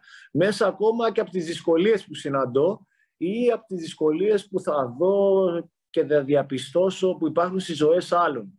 Κυρίως ε, στις ζωές των παιδιών που έτσι επισκέπτομαι αρκετά συχνά ε, σχολεία, ιδρύματα, ό,τι θες γενικότερα, δομές, οι οποίες αφορούν τα παιδιά ή και μεγαλύτερους. Βλέπω τι αντιμετωπίζουν και σε συνδυασμό με αυτά που αντιμετωπίζω και εγώ στην καθημερινότητά μου, έχω σκεφτεί πολλούς στόχους εξαιτίας λοιπόν αυτών. Περισσότερο γι' αυτό. Είμαι πολύ περίεργος να μάθω. Εξήγησέ μου το αυτό. Ακόμα και το παραμύθι που έχω γράψει που είπες, το οποίο οφείλεται μέσα από τις επισκέψεις μου στα σχολεία που ξεκίνησα το 2012, όπου ήθελα να περάσω το μήνυμά μου ακόμα, και σε, ακόμα σε περισσότερα παιδιά, σε όλο τον κόσμο, για να μπορέσω να κάνω με εικόνες, με πιο κατανοητό τρόπο ακόμα και σε αυτόν που μπορεί να θέλει να τα ακούσει δύο και τρεις, τέσσερις ναι. φορές, να θέλει να τα διαβάσει για να τα κατανοήσει. Και έτσι γίνεται γενικότερα με τους στόχους. Δεν νομίζω ότι ο καθένας μόνος του μπορεί να πραγματοποιήσει τα πάντα. Όλοι πρέπει να γίνουν μια δράκα και να δώσουν την αλήθεια στα όνειρά σου. Και πολλές φορές όσον αφορά το μετάλλιο τώρα, πολλές φορές αν δεν πραγματοποιηθούν και αυτά τα όνειρα, ίσως να το έχεις πάρει ήδη το μετάλλιο, π.χ. στην περίπτωση ή το στόχο σου γενικότερα. Γιατί όταν το πήρα φέτος, έχοντας περάσει δύο παρολυμπιάδες οι οποίες έχασα το μετάλλιο, την πρώτη φορά πήγαινα για τρίτος το 2012, το 2016 πήγαινα για πρώτος και τις δύο φορές βγήκα τέταρτος. Επομένως, ξέρω πώ είναι η από πίσω πλευρά του νομίσματος. Πώς το διαχειρίστηκες αυτό, Αντώνη, Πώς το διαχειρίστηκες. Μα είναι η επιλογή. Αυτό που είπες στην αρχή, πώς το έκανα. Επέλεξα να προσπαθώ, όχι απλά να είμαι νικητής. Επέλεξα να προσπαθώ. Δεν σημαίνει λοιπόν τώρα που στέφτηκα ο, ο Ολυμπιονίκης ότι θα σταματήσω και αυτό ήταν. Την επόμενη μέρα έχει δουλειά.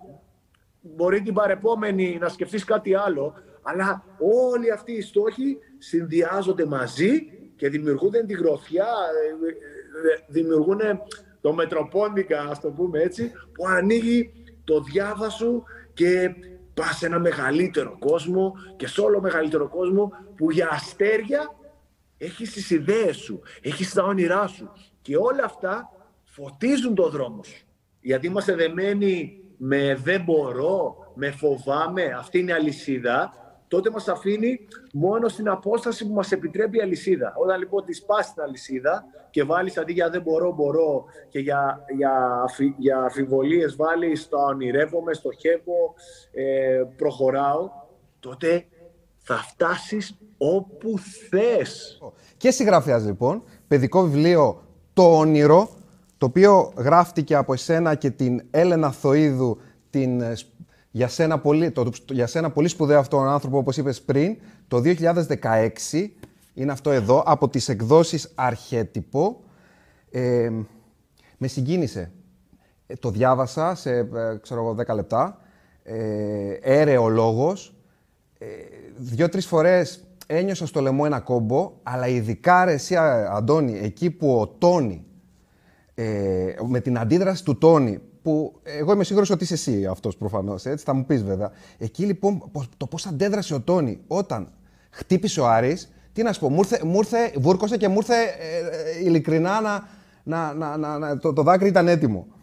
Ε, ε, θα μου πεις αν είσαι εσύ ο Τόνι ή όχι, αλλά πες μου λίγο περισσότερα για το τι μήνυμα θέλεις να περάσεις μέσα από το όνειρο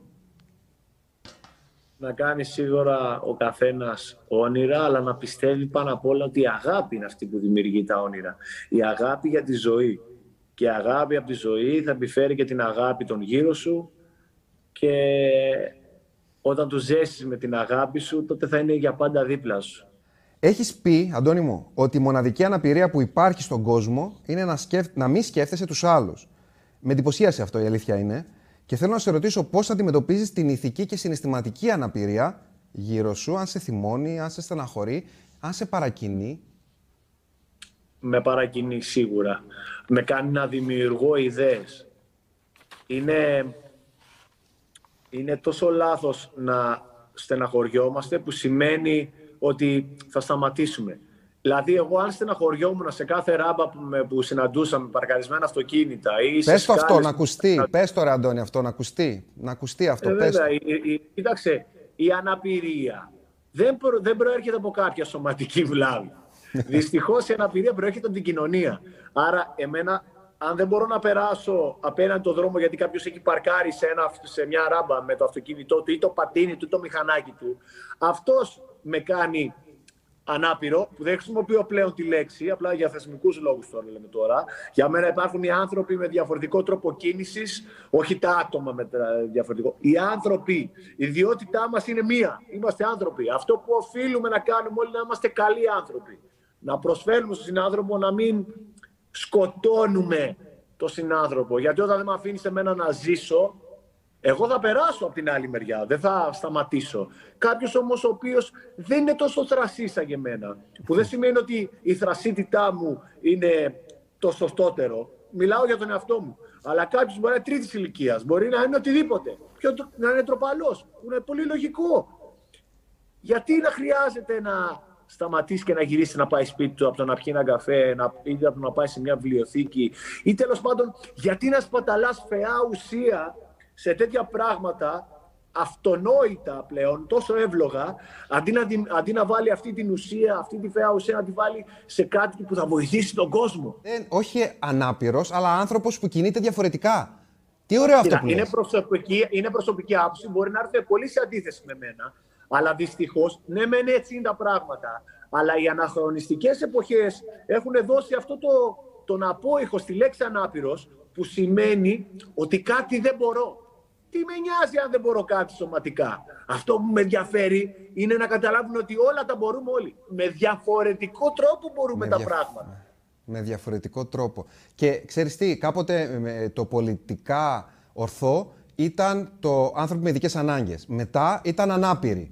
Τώρα έχω την εντύπωση ότι σε μερικά χρόνια από τώρα θα χρησιμοποιούν τους δικούς σου όρους. Αντώνη, Δεν παίζω με τις ακόμα, λέξεις. ακόμα και Παίζω με θα τις αυτοπροσδιορίζονται οι άνθρωποι μέσα από αυτούς τους όρους. Άνθρωπος που κινούμε διαφορετικά. τους καιρούς που διανύουμε έχουμε δώσει, έχουμε δώσει τόση σημασία στην εικόνα μας που ξεχάσαμε και αν θέλεις κακή, δεν υπάρχει λέξη, κακιεργήσαμε το χωράφι της πνευματικότητάς μας και δώσαμε τόσο σημασία στο να είμαστε όμορφοι και με λουσάτα ρούχα και με ότι... Ξεχάσαμε όμως την ουσία. Ότι οποία- μέσα από τα ρούχα μας, μέσα από το δέρμα μας, από τα μαλλιά μας, κινείται η ζωή πιο ουσιαστικά. Επί της ουσίας είναι μέσα η ζωή. Δεν είναι απ' έξω από τα ρούχα που φοράς. Αντώνη, Καλά. ε, αν, μου, αν μου επιτρέπεις έτσι μια προσωπική κατάθεση, πιστεύω, ε, νομίζω ότι, ότι συμφωνείς, γι' αυτό το λέω, ότι φταίω σημαίνει έχω δύναμη να αλλάξω εκείνο που εγώ ίδιος προκάλεσα. Και εσύ στην περίπτωσή σου αποφάσισες συνειδητά ότι δεν φταίει ο Θεός, δεν φταίει η μαμά, ο μπαμπάς που μου πήραν τη μηχανή ε, και έπεσα. Ανέλαβες την ευθύνη και το ξέρω αυτό. Πόσο δύσκολο είναι να κοιτάξει κάποιος τον εαυτό του στον καθρέφτη και να παραδεχτεί την αλήθεια. Πιστεύω, κοίταξε να δεις. Έχω γαλουχηθεί με αρχές από το σπίτι μου, αλλά βοήθησε πάρα πολύ και σε αυτό η καταγωγική μου ιδιότητα του αθλητή, η οποία είχε μάθει να πειθαρχεί στις ανάγκες της ε, συγκεκριμένης οποιασδήποτε συνθήκης, η οποία απαιτεί να κάτσεις να σκεφτείς, αλλά από όλα απ' όλα απαιτεί να πράξεις. Α, όλα αυτά βοήθησαν και συντέλεσαν στο να μπορέσω να πάρω την απόφαση. Το αν θα τα κατάφερνα ή όχι ήταν αναπόφευκτο. Γιατί από τη στιγμή που προσπαθείς, ήδη έχεις αλλάξει. Από τη στιγμή που κάνεις το πρώτο βήμα, την πρώτη κίνηση του χεριού σου, έχει, επιφε- έχει επιφέρει αυτή η κίνηση την αλλαγή. Ο καθένας μπορεί να το κάνει. Όλα είναι θέμα επιλογής. Έτσι, Το μόνο που σε ορίζει άνθρωπο είναι τίποτα άλλο εκτός από σένα. Αν θες να οριστείς ανάπηρος, θα οριστείς ανάπηρος. Αν θες να οριστείς άνθρωπος με διαφορετικό τρόπο κίνησης, θα οριστείς άνθρωπος με διαφορετικό κίνηση. Αλλά πάνω απ' όλα μην ξεχνάς ότι όλα αυτά συμβαίνουν γιατί η ιδιότητά σου, η πρωταρχική, η καταγωγική, είναι ο άνθρωπος. Αν ακούσεις τις σκέψεις των άλλων για το τι πιστεύουν ότι μπορεί να είσαι, τότε θα ήμουν ακόμα στο κρεβάτι μου και θα με, μου άλλαζε, με άλλαζε η μάνα μου ή κάποια νοσοκόμα. επειδή κάποιος είπε ότι ε, εντάξει δεν μπορεί να περπατήσεις, τώρα θα είσαι καταδικασμένος μέσα στο σπίτι. Δεν μου το είπανε ποτέ γιατί δεν τους άφησα. Δεν τους έδειξα ότι αυτό θα συμβεί. Ξεκίνησε από μένα το αν θα με λυπηθούν ή όχι. Όποιος πιστεύει και είναι τόσο μυρολάτρης, αυτός είναι ο κακομύρης. Ε. Αυτός που πιστεύει και είναι ο λάτρης αυτού, για αυτόν μετά γίνεται περιού ο λόγος. Για αυτόν συζητάνε όλοι. Όχι για το άτομο τον Αντώνη, για την ιδέα που κινεί το σώμα του. Και άλλος τίτλος. Όχι μυρολάτρης, λάτρης εαυτού, γιατί γι' αυτόν μετά συζητούν οι άλλοι, γιατί εμπνέει. Ρε εσύ, Πώς τα λες, Ρε εσύ, Αντώνη; Συγγνώμη, σου μιλάω σαν να πίνουμε καφέ. Λέω και ένα ρε, λέω και ένα σι. Σου ζητώ συγγνώμη, αλλά αυτή είναι η δική μου αλήθεια που μου βγαίνει αυτή τη στιγμή απέναντί σου, έτσι. Χρειάζεται να επιφέρουμε την απόσταση που έχουμε επί της ουσίας, γιατί είσαι στην Αθήνα και εγώ στη Θεσσαλονίκη. Οι λάθος ε, επιλογές είναι αυτά που, με, που μου έφεραν τον τρόπο σκέψης μου. Που μπόρεσα και κατάλαβα το λάθος μου. Το θέμα είναι να μπορείς, δεν αρκεί να μετανιώνεις, μάλλον δεν σου χρειάζεται να μετανιώνεις με την έννοια ότι μετανιώνεις όταν προσπαθείς και αναγνωρίζεις το λάθος σου. Δεν ανάγκη να μετανιώσεις ε, και να το πεις μέσα στους άλλους. Ούτε καν χρειάζεται να το πεις. Ξέρεις την αλήθεια, ξέρεις τι φταίει, προσπάθεις να τα αλλάξεις. Θέλω να σου δημιουργήσω μια εικόνα τώρα. Έρχεται ένα τζίνι έτσι, και σου λέει μπορώ να σε πάω πίσω στο χρόνο στο 2006, τότε που έγινε το ατύχημα. Να σε φέρω σε επαφή με τον εαυτό σου μερικές ώρες πριν το ατύχημα και να του πεις ό,τι θέλεις. Θα του έλεγες ανέβα στη μηχανή, μην ανέβεις, θα του έδινες άλλη συμβολή. Δεν θα του έλεγες τίποτα, είμαι πάρα πολύ περίεργος για την απάντηση. Σου είπα ότι δεν άλλαξε η ζωή μου. Συνέχισα. Αν ερχόταν το Τζίνι, για ένα λόγο θα του έλεγα να μου ερμηνεύσει, να μην πάρω τη μηχανή για να πάθω το ατύχημα. Γιατί ο τρόπος σκέψης μου θεωρώ, ναι μεν αντιλήφθηκα κάποιες αξίες, αλλά ο τρόπος σκέψης μου θα ήταν ο ίδιος και χωρίς αυτό. Αν θα άλλαζα και δεν θα ήθελα να συμβεί το ατύχημα, δεν ήταν μόνο για τους ανθρώπους σκοτεινούς, τους οποίους εκείνες τις μέρες, εκείνο το χρονικό διάστημα, τους προξένησα, ξέρεις, στη στεναχώρια. Είναι κάτι το οποίο που ίσως ξέρεις, δεν το συγχωρώ από τον, ε, στον εαυτό μου ακόμα αυτό. Η αλήθεια πονάει πολλές φορές, όμως θα πρέπει να κοιτάξεις να την πεις στον άλλο, όχι για να του προκαλέσεις τέλος πάντων τη στεναχώρια ή οποιαδήποτε έτσι κακό συνέστημα. Δεν υπάρχει λόγος να είμαστε τόσο αγενείς. Έχει μπουχτίσει από ο κόσμος από φοβισμένους ανθρώπους που τους έχουν φοβήσει άλλοι. Όχι οι ίδιοι. Σκοπός να το πεις στον άλλο για να αλλάξει να γίνει καλύτερος. Αν του πεις την αλήθεια για να τον κρίνεις και να τον κρίνεις ε, επί της ουσίας για να τον κάνεις να στεναχωρηθεί για αυτή του την επιλογή οτιδήποτε. Δεν θα τον βοηθήσει. Έτσι. Η αλήθεια πονάει όταν την πεις ίσως ε, σε ακατάλληλη στιγμή και δεν πονάει όταν την πεις εκεί που, ε, την ώρα που πρέπει.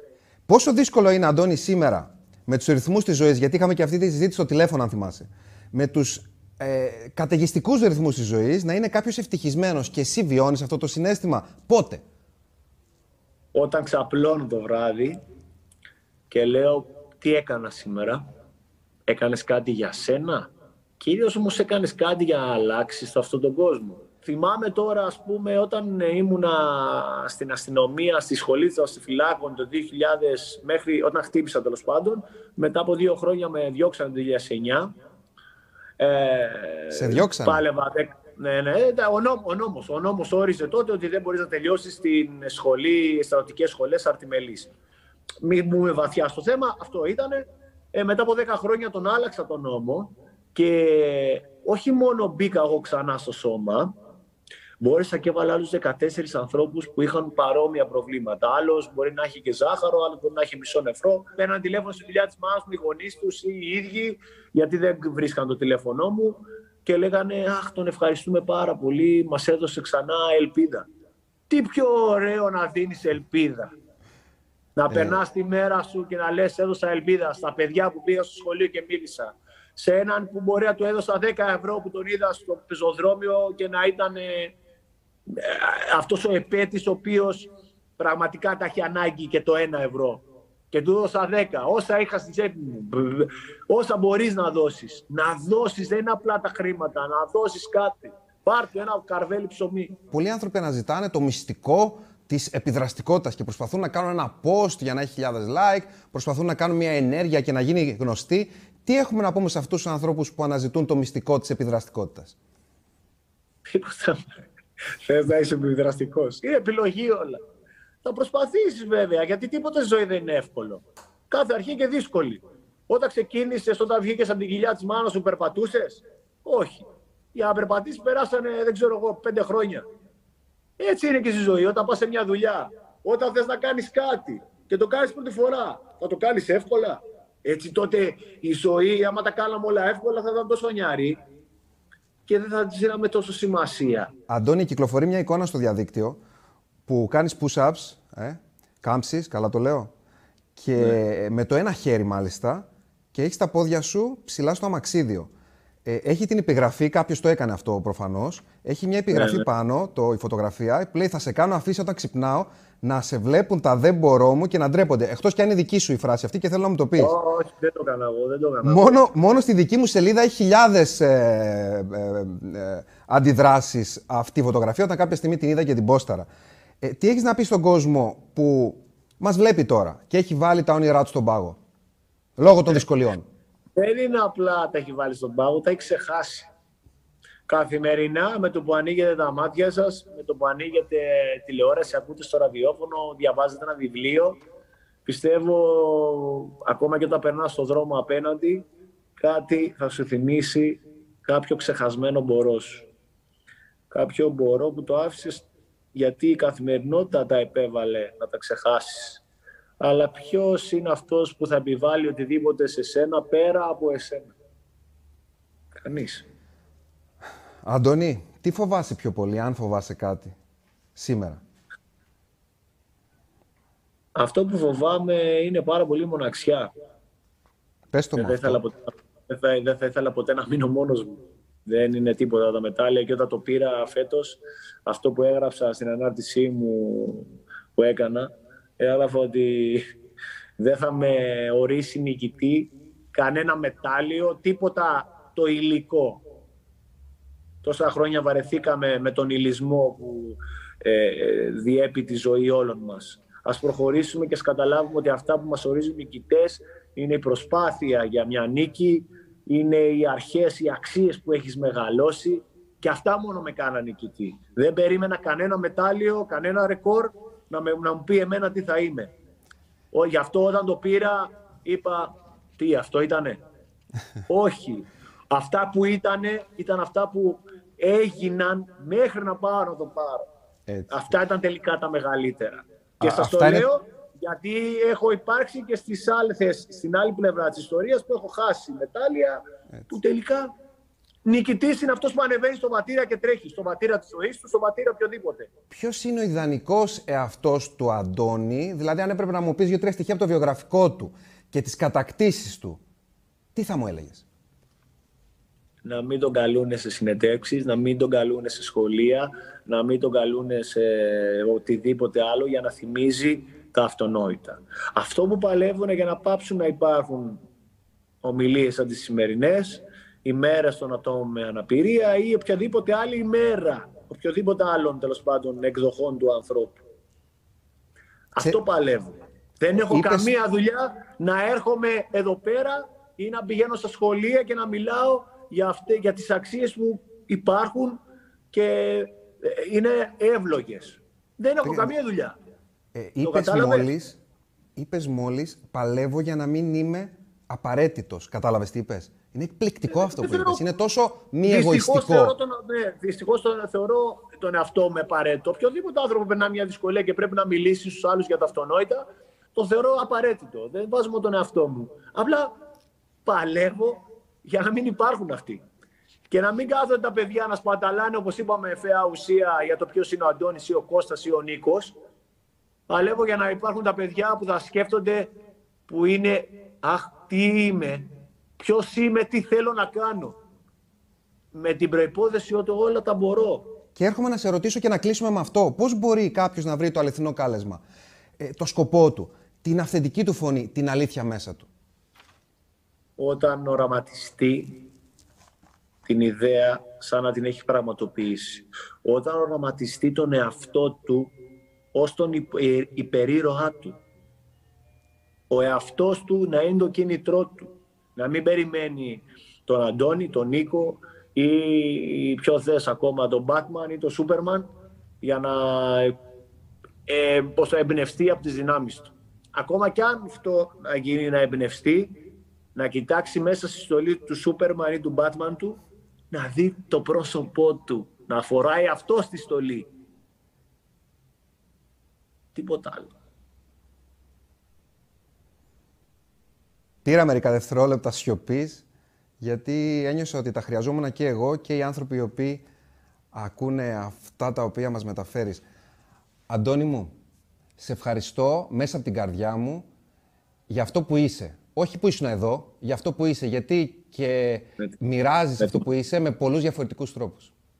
Με τίμης με την πρόσκλησή σου να συμμετάσχω και εγώ σε αυτή την ιδέα, στις αλήθειες όλων και ευελπιστώ να τα πούμε μια φορά από κοντά και να κάνουμε ανθρώπους όπως και εσύ ως συγγραφέας εμπνέεις, γιατί αυτό που χρειάζεται είναι η έμπνευση, όπως είπαμε, ο καθένας με το δικό του τρόπο γραφής, με το δικό του τρόπο ζωής. Αυτό, αυτός, είναι, αυτό είναι το χρέος του οποιοδήποτε στον κόσμο αυτό.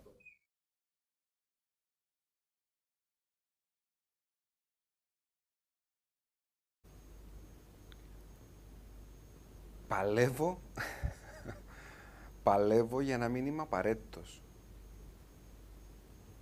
τι να πεις μετά από αυτό; Όπως εκεί έμεινα άφωνος, έτσι το ξανάκουσα, το ξαναθυμήθηκα και έμεινα ξανά άφωνος. Και μιλάει ένας άνθρωπος, ο Αντώνης, ο Τσαπατάκης, που πλήρωσε τίμημα μεγάλο για να μπορέσει να έρθει σε επαφή με αυτό που αποκαλεί εκείνος στη δική του αλήθεια, πλήρωσε τίμημα μεγάλο. Και κάθε άνθρωπος ε, μετά από αυτή την κουβέντα με τον Αντώνη, αυτό που σκέφτηκα είναι ότι κάθε άνθρωπος, δεν ξεφεύγουμε από αυτό, πρέπει να πληρώσει το δικό του τίμημα. Αυτό όμως που συμβαίνει είναι ότι όταν είσαι διατεθειμένος να το πληρώσεις, αρχίζεις και εμπνέεις άλλους. Δεν είναι μόνο ότι κερδίζεις ότι εσύ είσαι πιο κοντά σε σένα, εσύ είσαι πιο ο εαυτός σου, ότι είσαι πιο αυθεντικός, ότι εσύ απελευθερώνεσαι. Αυτά είναι όλα, είναι όλα υπέροχα.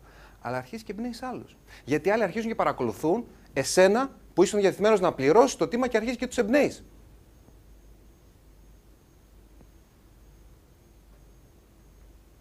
Και το μεγαλύτερο τελικά κέρδος όταν πληρώνεις το τίμημα και κατακτάς την αλήθεια που όπως είπε και ο Τάκης επαναπροσδιορίζεται συνεχώς είναι ότι χτίζεις τη σχέση σου με σένα ξανά. Του δίνεις πια εσύ του εαυτού σου χωρίς να περιμένεις από κάποιον άλλον την αξία που του πρέπει, την αγάπη που του πρέπει. Ας δούμε ένα, ένα μικρό βιντεάκι.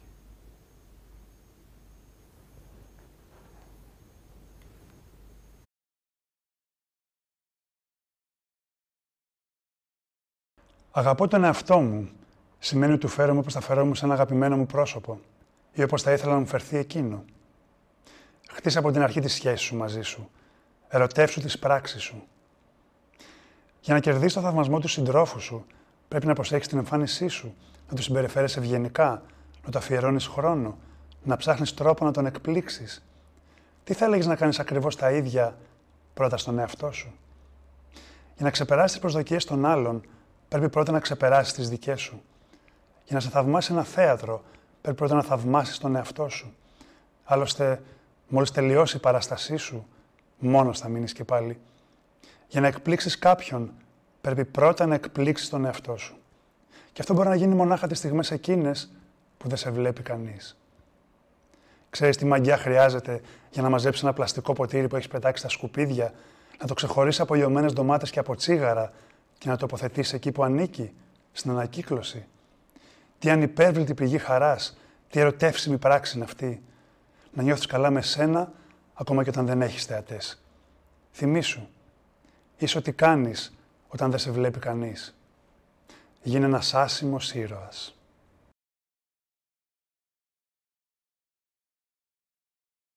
Αυτό το απόσπασμα με, με φορτίζει συναισθηματικά.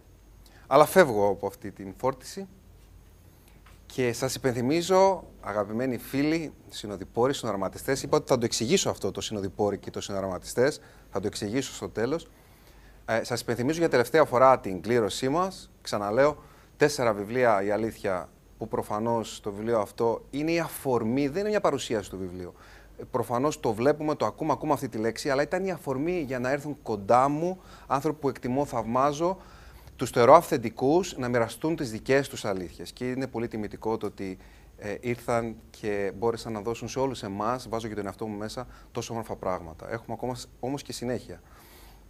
Ξαναλέω λοιπόν η κλήρωση, τελευταία φορά που, που θα σας το θυμίσω, τέσσερα βιβλία αλήθεια προσφορά των εκδόσεων Διόπτρα και τέσσερα εστία για το δίμερο σεμινάριό μας, το The Truth, που είναι βασισμένο στο βιβλίο. Προσφορά του Island of Man Academy. Α, γράφετε για λίγο ακόμα. Α, μάλλον κάνετε like στο βίντεο που παρακολουθείτε, είτε είναι στο Facebook είτε είναι στο YouTube και γράψτε στα σχόλια hashtag η αλήθεια. Όχι θήτα στο αλήθεια, 8 αντί του θήτα. Λοιπόν, είμαι πολύ πολύ χαρούμενος γιατί ο επόμενος συνομιλητής μου είναι ταυτόχρονα και καλός μου φίλος. Συνειδητοποίησαμε τώρα που τον είδα έξω στο διάδρομο ότι έχουμε καιρό να βρεθούμε από κοντά. Να, να κάνουμε πιο πολλά τέτοια για να βρισκόμαστε περισσότερο. Ε, το ότι είναι φίλος μου σίγουρα έκανε πιο εύκολο το, το ναι από τη δική του πλευρά. Ε, αλλά δεν είναι ο λόγος που τον επέλεξα το ότι είναι φίλος μου. Ούτε η τεράστια επιτυχία του με το βιβλίο Το Δώρο, άρα καταλάβατε ποιος είναι. Ε, που προφανώς όταν ε, κάλεσα ανθρώπους και με κριτήριο το, την επιδραστικότητά τους και το ότι καταφέρουν να αγγίξουν οι ψυχές. Άρα λοιπόν ούτε η τεράστια επιτυχία του με το δώρο ήταν ουσιαστικός λόγος. Ο ουσιαστικός λόγος είναι γιατί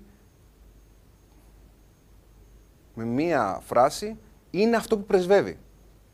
Κοιμάται, ξυπνά, προσπαθώντας να κάνει πράξη όλα αυτά που έχει μέσα στην ε, ψυχή του. Καλωσορίζω με πολύ πολύ μεγάλη χαρά το συγγραφέα και ομιλητή Στέφανο Ξενάκη. Ε, καλά. Καλώς ήρθες. Εντάξει, καλώς σε βρήκα. Τι μου κάνεις; Ήρθα κατευθείαν από τις κόρες μου, οπότε έχω έρθει με τα πιο casual εγώ, συγχώρεσέ με. Ε, ε, Εσύ είσαι, ρε παιδί μου, cool τύπος. Και αυτό το βγάζεις και στις ομιλίες σου και σε εταιρείες ομιλίες. Είσαι casual, είσαι έτσι. Όταν Και είσαι αυτό καλά εκτιμάται. με τον εαυτό σου, Χρήση Νικόλα, όταν είσαι καλά μέσα σου, γενικώ είσαι και καλά έξω. σου. Έτσι. Και βγαίνει αυτό, νομίζω, έντονα.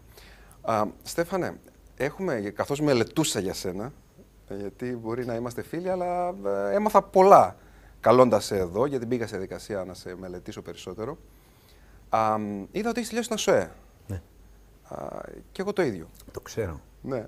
Και μ, α, σκέφτηκα το εξής. Λέω, τι γίνεται, ρε παιδί μου, όσοι τελειώνουμε την ΑΣΟΕ, πολλοί που τελειώνουμε την ΑΣΟΕ, κάνουμε μετά κάτι τελείως άσχετο με αυτό που σπουδάσαμε.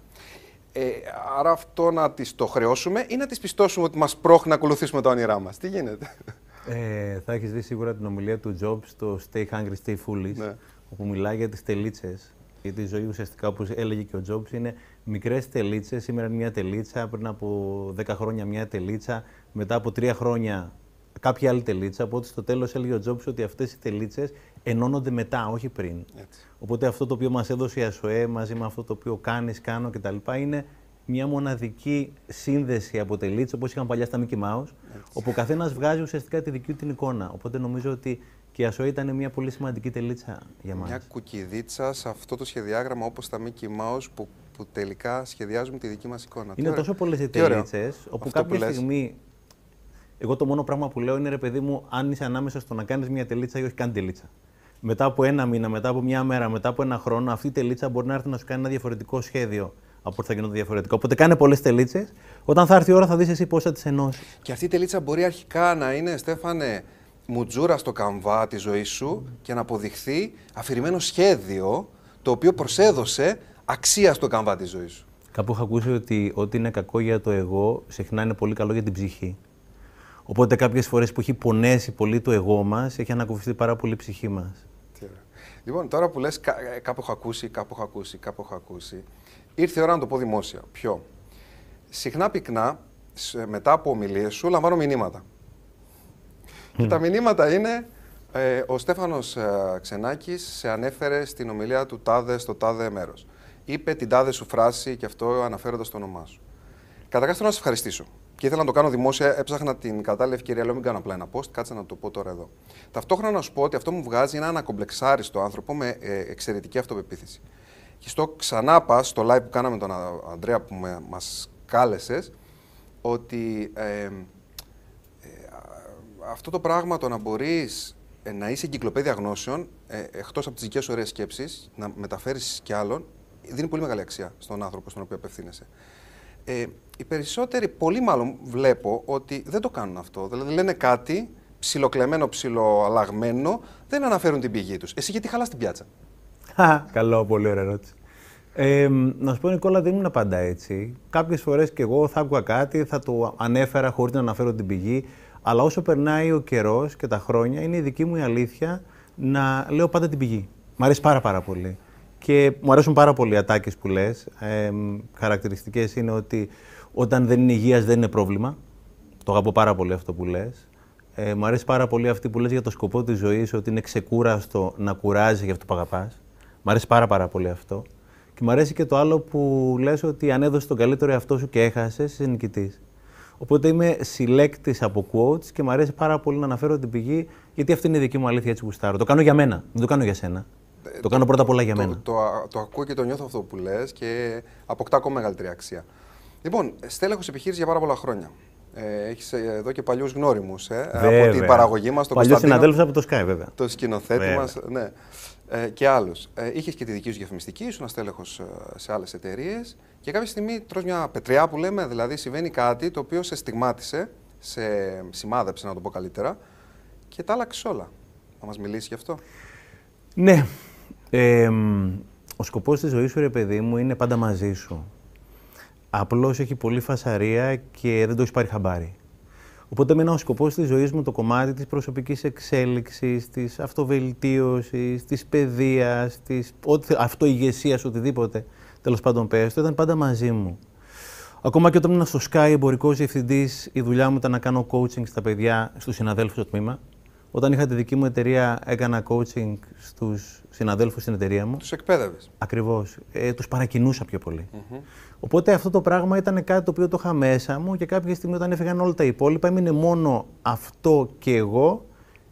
Πώς είσαι με μια κοπέλα που έχει ένα πολύ μεγάλο πάρτι, έχει φασαρία και κάποια στιγμή όταν μένετε οι δυο σας, λες χορεύουμε, μιλάμε ναι. και τελικά προκύπτει μια σχέση. Ναι. Κάπως έτσι είναι με το σκοπό της ζωής σου. Αλλά όταν έχει το πάρτι και έχει τη φασαρία, δεν το καταλαβαίνεις.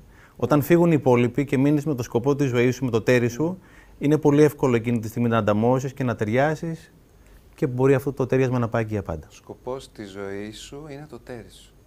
Τι ωραίο. Ε, μου θυμίζει. Μου θυμίζει. Ε, ο Λάκης ήταν πριν εδώ μαζί μας, ο Λάκης Γαβαλάς. Ναι. Μας είπε τις δικές του αλήθειες και λέει: Είμαστε σαν τα κρεμμύδια που αφαιρούνται τα, τα φύλλα και αφαιρούνται και, και ε, φτάνει στον πυρήνα κάποια στιγμή. Είναι, ο θόρυβος και όλο αυτό που λες είναι σαν τα φύλλα τα οποία ε, και ουσιαστικά. Και απογυμνώνεσαι για να έρθεις κοντά σε σένα. Έτσι, Μα η αλήθεια είναι μέσα. Δηλαδή, έβλεπα ξανά το Karate Kid με τις κόρες μου τώρα, το παλιό το κλασικό Karate Kid. Και κάποια στιγμή ο μαθητής ρωτούσε τον, κύριο, τον κύριο Μιγιάκη, λέει και πού ξέρω αν είναι σωστό; Και του λέει ο κύριος Μιγιάκη, του απάντησε ότι οτιδήποτε βγαίνει από μέσα σου είναι αληθινό και οτιδήποτε αληθινό είναι και σωστό για σένα. Οπότε η αλήθεια μου είναι μέσα μου και είναι και το σωστό μονοπάτι για μένα, ακόμα και αν θα με οδηγήσει σε λάθος προορισμό. Και τελικά δεν χρειάζεται να το ξέρεις κιόλα, χρειάζεται απλά να το νιώθεις. Ακριβώς. Ε, η, το, η επιτυχία με το δώρο, το δώρο έχω το δύο μαζί μου, τα έχω προφανώς όλα. Α, από τις εκδόσεις Keybooks, το παίρνει η κάμερα; Ε, έκανα αυτά τα δύο βιβλία, ειδικά το πρώτο και προφανώς ακολουθεί το, το δεύτερο, ε, μια τεράστια επιτυχία. Και ήρθα, ήρθε και ε, ήρθαν οι μεταφράσεις στο εξωτερικό. Ε, πάρα πολλές γλώσσες αυτό το κομμάτι του εξωτερικού ήρθες ως φυσική, φυσικό επακόλουθο ή το δούλεψες και το πάλεψες όπως όλα μέχρι τώρα; Στην Αθηνά και χειρακή είναι. Ε, όταν έγινε το δώρο επιτυχίας στην Ελλάδα, γιατί ακολούθησα την ψυχή μου την ώρα που το έγραφα, είχαμε σκαλώσει κάποια στιγμή με τους εκδότες μου και θέλαμε να πάει στο εξωτερικό. Ξέραμε ότι είχε την προοπτική να πάει στο εξωτερικό, απλώς είχαμε σκαλώσει σε ένα συγκεκριμένο μονοπάτι, δοκιμάσαμε κάποιο άλλο μονοπάτι, μέχρι που γνώρισα την Ευαγγελία την ατζέντησά μου, την Αυλονίτη και από την ώρα που το ανέλαβε η Ευαγγελία το απογείωσε και μεταφράζεται σε πολλές χώρες αυτή τη στιγμή στον κόσμο. Έχει μεταφραστεί, έχει κυκλοφορήσει ήδη σε αρκετές χώρες. Η αλήθεια μου ήταν ότι εγώ δεν ήθελα να σταματήσω. Δηλαδή η αλήθεια είναι ότι αυτό το παιδί μου πίστευα ότι πραγματικά μπορεί να βοηθήσει και άλλους ανθρώπους. Κάτι μέσα μου μέτρωγε, γιατί η αλήθεια σου πάντα σε τρώει αν δεν τη βγάλεις μέσα. Από μέσα. Για να έρθουμε πάλι στο επίκαιρο θέμα του πολύ ωραίου βιβλίου της αλήθειας. Η αλήθεια ήταν ότι εγώ ήθελα να συνεχίσω με αυτό το πράγμα. Δεν ήθελα να σταματήσω και κάτι μέσα μου μου έλεγε ότι είναι για αρκετά παραπάνω μέχρι που βρήκε το μονοπάτι του, αλλά η αλήθεια δεν προσγειώνεται, δεν είναι ένα ντρόν το οποίο προσγειώνεται κάνεις πολλούς χειρισμούς προκειμένου να είναι το δικό σου το drone και ακούς πάντα την καρδιά σου, όπως πολύ σωστά είπες νωρίτερα. Η καρδιά σου πάντα θα σου οδηγήσει στην αλήθεια. Άρα είχε λοιπόν προοπτική, αυτό μας λες, αλλά αν δεν έκανες τις ε, διορθωτικές κινήσεις, αν δεν χτυπούσες τους τοίχου και δεν έβρισκες τρόπο να, να αρχηθείς, δεν θα συζητούσαμε τώρα αυτό που ε, συζητάμε. Βέβαια, γιατί ποιο το λέει, ο Λες Μπράουν νομίζω το έλεγε ότι ε, για να βρει η ευκαιρία την πόρτα σου πρέπει πρώτα να έχεις φτιάξει μια πόρτα. Να χτυπάει τον τοίχο. Άρα δεν είναι ότι περιμένω και μου έρχεται αυτό το πράγμα. Φτιάχνω πόρτες, φτιάχνω συνέχεια πόρτες. Και κάποια στιγμή όταν θα έρθει η ώρα, και έλεγε πάλι ο Λε Μπράουν ότι καλύτερα να είσαι έτοιμος για την ευκαιρία και να μην έρθει, παρά να μην είσαι έτοιμος και να έρθει. Το, το, ε, πολύ σωστό και αυτό, ε, Στέφανε. Και πάλι κάνεις αυτό το quoting, ε, αναφέρεις πράγματα που έχουν πει άλλοι που θα μπορούσε πάρα πολύ εύκολα να το πεις με δικά σου λόγια. Ξαναλέω, αυτό είναι, είναι πολύ ιδιαίτερο το οποίο κάνεις και νομίζω ότι και γι' αυτό ξεχωρίζεις. Είναι η αλήθεια μου. Και ξαναλέω, για να απομυθοποιούμε και πράγματα, πριν από πέντε χρόνια μπορεί να μην το έκανα. Τώρα μου βγαίνει να το κάνω. Ε, έτσι. Ε, ναι, αυτό επαναπροσδιορίζεται συνεχώς ναι, το ναι, μέσα μας, ναι, έτσι δεν είναι. Ναι. Και μαθαίνουμε και από τα λάθη μας και ξέρεις, όσο περισσότερα κατακτάει νομίζω ένας άνθρωπος, τόσο περισσότερο ε, απελευθερώνεται και πιο cool νιώθει και λιγότερο έχει την ανάγκη να φωνάξει. Όσο είμαστε στο έδαφος, έχουμε ανάγκη να φωνάξουμε. Από τη στιγμή που αρχίζουμε και νιώθουμε ότι κάνουμε τις δικές μας μικρές πτήσεις, η φωνή καταλαγιάζει. Ε, το πες πάρα πολύ ωραίο, όπως είναι το θα λες. Ε, και καμιά φορά γενικώ το καβαλάμε και, και, και είναι τόσο σύντομη η ζωή. Είμαστε τόσο περαστικοί από αυτή τη ζωή. Και τώρα τελείωνα, είχα τελειώσει πρόσφατα το βιβλίο «Την Απάντηση» των εκδόσεων Ιβίσκος από το ζεύγος Μπάρμπαρα και Άλαν Πις νομίζω και λέει κάτι μαγικό το οποίο άμα το ακούσει κανένας δηλαδή εκείνη τη στιγμή χαλαρώνει το σημαντικότερο πράγμα που θα καθορίσει πώς θα έρθουν στην κηδεία σου είναι ο καιρός εκείνη την ημέρα. Οπότε το κατάλαβες. Δηλαδή αυτό είναι. Ο σημαντικότερος παράγοντας για το πώς θα έρθουν στην κηδεία σου είναι ο καιρός εκείνη την ημέρα. Αν το χαλαρώνω, αν το καταλάβω, αυτό έχουμε χαλαρώσει κάτι Εμείς παλεύουμε για την ιστροφημία μας, ενώ ο καιρός ορίζει το τελικά θα πούνε αν θα μιλήσει κάποιος και θα πει τον επικίδιο μας ή όχι. in the wind. δηλαδή σε μερικές δεκαετίες θα είμαστε όλοι μαζί σκόνοι ένας πάνω στον άλλον. Οπότε ας φιλιώσουμε από τώρα. Δεν είναι ανάγκη δηλαδή. Για να είμαστε. Ούτως ή άλλως. Έλα να σου πω, το επόμενο βιβλίο έρχεται το 22, μου το έχεις πει. Το έχεις γράψει νομίζω και κάπου. Δεν θα είναι δώρο; Όχι, δεν θα είναι δώρο. Θα είναι κάτι τελείως διαφορετικό. Πάντα γύρω από την προσωπική εξέλιξη. Θα είναι κάποιοι διάλογοι και συζητήσεις γύρω από την προσωπική εξέλιξη, όπου ένας ρωτάει κάποια πράγματα και άλλο απαντάει. Θα είναι ένα σαν ένα γραπτό live. Θα είναι 30, 40, θα είναι 20 διαφορετικά θέματα, topics, σαν αυτά που καμιά φορά κάνω live με φίλους σαν και σένα. Απλώς αυτά θα είναι 20 γραπτά live σε ένα βιβλίο. Να σου πω κάτι που δεν ξέρεις για το βιβλίο σου. Είστε έτοιμοι να μάθετε κάτι που δεν ξέρετε για το επόμενο βιβλίο του Στέφανου Ξενάκη; Δεν θα είναι δώρο, αλλά θα είναι δώρο. Ναι, ευχαριστώ πολύ. Το είχα ετοιμάσει, το καταλαβαίνεις αυτό τώρα. Σας παρακαλώ πάρα πολύ. ιδιαίτερα και ευχαριστώ πραγματικά πολύ. Όπως είναι όλα τα βιβλία σου. Το ναι, μπορώ. Θα μας μιλήσεις γι' αυτό. Ναι. Ε, ε, ε, νιώθω ότι είναι το από τα πιο σημαντικά πράγματα μέσα σου. Είναι κάτι το οποίο ήδη εφαρμόζει σε δημοτικά σχολεία. Ήρθε απ' έξω, το φέρε, το φτιάξες. Πώς έγινε αυτό; Επειδή σου αρέσουν τα quotes, θα πω κι άλλο ένα του Σέρκεν Ρόμπινσον που έχει την ωραιότερη και την πιο πολυειδωμένη, αν το λέω σωστά, ομιλία στο YouTube με 70-80 εκατομμύρια views. Αυτός ο μοναδικός Εγγλέζος εκπαιδευτικός, Βρετανός εκπαιδευτικός, που δεν ζει πια, ναι, TEDx. Και είχε πει κάποια στιγμή: Ό,τι κάνεις, ρε παιδί μου, για σένα, θα το πάρεις όταν θα φύγεις. Ό,τι κάνεις για την κοινωνία θα μείνει πίσω όταν θα έχεις φύγει εσύ. Το έμπορο τι είναι, είναι μια πλατφόρμα, είναι μια προσπάθεια δική μας προκειμένου η αυτογνωσία, η αυτοηγεσία, όλα αυτά τα πράγματα που λέμε να μπουν στα ελληνικά σχολεία. Έχουμε φτιάξει μια ομάδα εκπαιδευτικών, είναι 15 εξαιρετικοί εκπαιδευτικοί. Είμαι εγώ που είμαι ο μόνος ο οποίος είμαι, δεν είμαι εκπαιδευτικός, αλλά με έχουν βάλει και εμένα στην παρέα. Και πασχίζουμε, προκειμένου πασχίζουμε, ε, οραματιζόμαστε έστω και μία ώρα την εβδομάδα, μία με δύο διδακτικές ώρες, τα παιδιά να δουλεύουν επάνω στην αυτοεκτίμηση, επάνω στη σύνδεση, επάνω στο σκοπό της ζωής τους, επάνω στην αλήθεια τους, μια και το είπες. Και να μάθουν επιτέλους ουσιαστικά ότι η αλήθεια είναι αυτό το οποίο είναι πολύ σημαντικότερο να ξέρω τον εαυτό μου παρά να ξέρω πόσα μέτρα είναι ο Ναι. Να ξέρω την ορίζοντα. Και να το τη θυμάμαι. ζωή. Δεν και Ε, καλά που βεβαίως, μπορώ να γιατί το δω στο Google, αυτό- ας πούμε. Ακριβώς, Δεν χρειάζεται να το ακριβώς, μάθω. ακριβώς, γιατί Και να, καταλα... να καταλαμβάνω χώρο στο, στο η φαιά ουσία για να το θυμάμαι αυτό, να μπορώ να το Φυσικά. αναζητήσω. Τα έχει να πει, μάθω τα ποιος έχουν πει είμαι, άλλοι να μάθω πράγματα. ποιος είμαι και να μάθω επιτέλους να παίρνω σωστές αποφάσεις για μένα και τη ζωή μου. Το οποίο είναι ένα skill το οποίο δεν υπάρχει στο σύστημα. Νιώθεις ότι γίνονται βήματα πέρα από τον εμπορό, δηλαδή όταν άνθρωποι σαν ε, εσένα. Ε, το νιώθω και εγώ όταν με καλούν και μου λένε μίλησε για την αλήθεια ή μίλησε για την έννοια του σκοπού ζωής ή μίλησε για την έννοια των στόχων στα σχολεία. Νιώθω ε, από τη δική μου εμπειρία, τη μικρή είτε με- δεν έχει σημασία, νιώθω ότι γίνονται βήματα. Γίνονται πολλά βήματα. Γίνονται πολλά βήματα. Απλώς είμαστε σε έναν κόσμο που Νικόλα θα μάθουμε πολύ πιο εύκολα για την άτυχη κοπέλα που τη βιάσανε ή την άτυχη κοπέλα που τη σκοτώσανε ή τον άλλον ο οποίος δεν έκανε τίποτα. Για τον τσαπαντάκι δεν θα μάθουμε πολύ. Καταλαβες. Πολύ με ύψιλον και πολύ με μικρόν γιώτα, που είναι κάτι το οποίο πραγματικά αξίζει. Τα αρνητικά, τα κακά νέα, χωρίς να λέω ότι δεν υπάρχουν, ταξιδεύουν πάρα, πάρα πολύ γρήγορα. Οπότε πρέπει να δώσουμε και εμείς το δικό μας τον αγώνα τα καλά πράγματα να αναδειχθούν και να επικοινωνηθούν. Είμαστε πολύ πιο πολλοί από ό,τι νομίζουμε. Για την ακρίβεια, ο καθένας μας μέσα έχει ένα κομμάτι καλό και ένα κομμάτι λιγότερο καλό. Ένα κομμάτι αληθινό και λιγότερο αληθινό. Οπότε ας επικοινωνήσουμε τις αλήθειες μας όλοι μαζί και ας γίνουμε μια πολύ μεγάλη αλυσίδα. Ε, πιθανότατα να πρέπει να μάθουμε ε, και κάποια α, αρνητικά για να μπορέσουμε να προστατεύσουμε τα παιδιά μας πάλι και μέσα στα σχολεία από αυτά. Αλλά σίγουρα α, αυτό που λες ισχύει ότι δεν είναι όλα α, μαύρα ή αντίστοιχα δεν είναι όλα άσπρα. Αυτό το όλα καλά, όλα ανθυρά, όλα θετικά καταντάει και στουρθοκαμιλισμός, έτσι δεν είναι Στέφανε; Σίγουρα. Και επειδή είπες κάτι πολύ σημαντικό για την αλήθεια των παιδιών μας, είναι πολύ σημαντικό να μάθουμε να ακούμε τα παιδιά μας και αυτό ακριβώς το οποίο έχουν ανάγκη να μας πούν.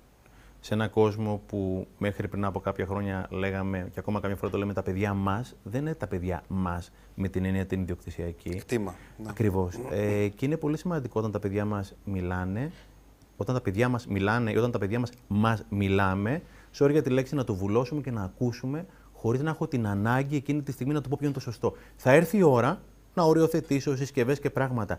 Έρχεται κάποια στιγμή που το παιδί θέλει να σου πει την αλήθεια του.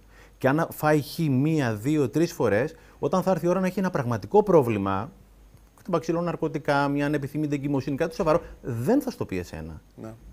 και θα αναζητήσει τη διαφυγή κάπου αλλού. Οπότε έχουμε την ευθύνη για την αλήθεια μας διπλά και τριπλά, ειδικά όταν είμαστε γονείς, μπαμπάδες ή μαμάδες. Από τη στιγμή που έχουμε παιδιά και πράγματι το, το νιώθεις και εσύ αυτό τη τεράστια ευθύνη, χωρίς αυτό να χαλάει την μαγεία του όλου πράγματος. σα ίσα έχω ακόμα πιο πολύ ευθύνη να είμαι αληθινός. Και όσο πιο αληθινός, τόσο ωραίο είναι. Σε αναγκάζει το παιδί να είσαι ακόμα πιο αληθινός και όταν είσαι πιο αληθινός, περνάς ακόμα καλύτερα. Εκπαιδευόμαστε κάθε μέρα ε, μαζί τους, ε, Στέφαν, έτσι.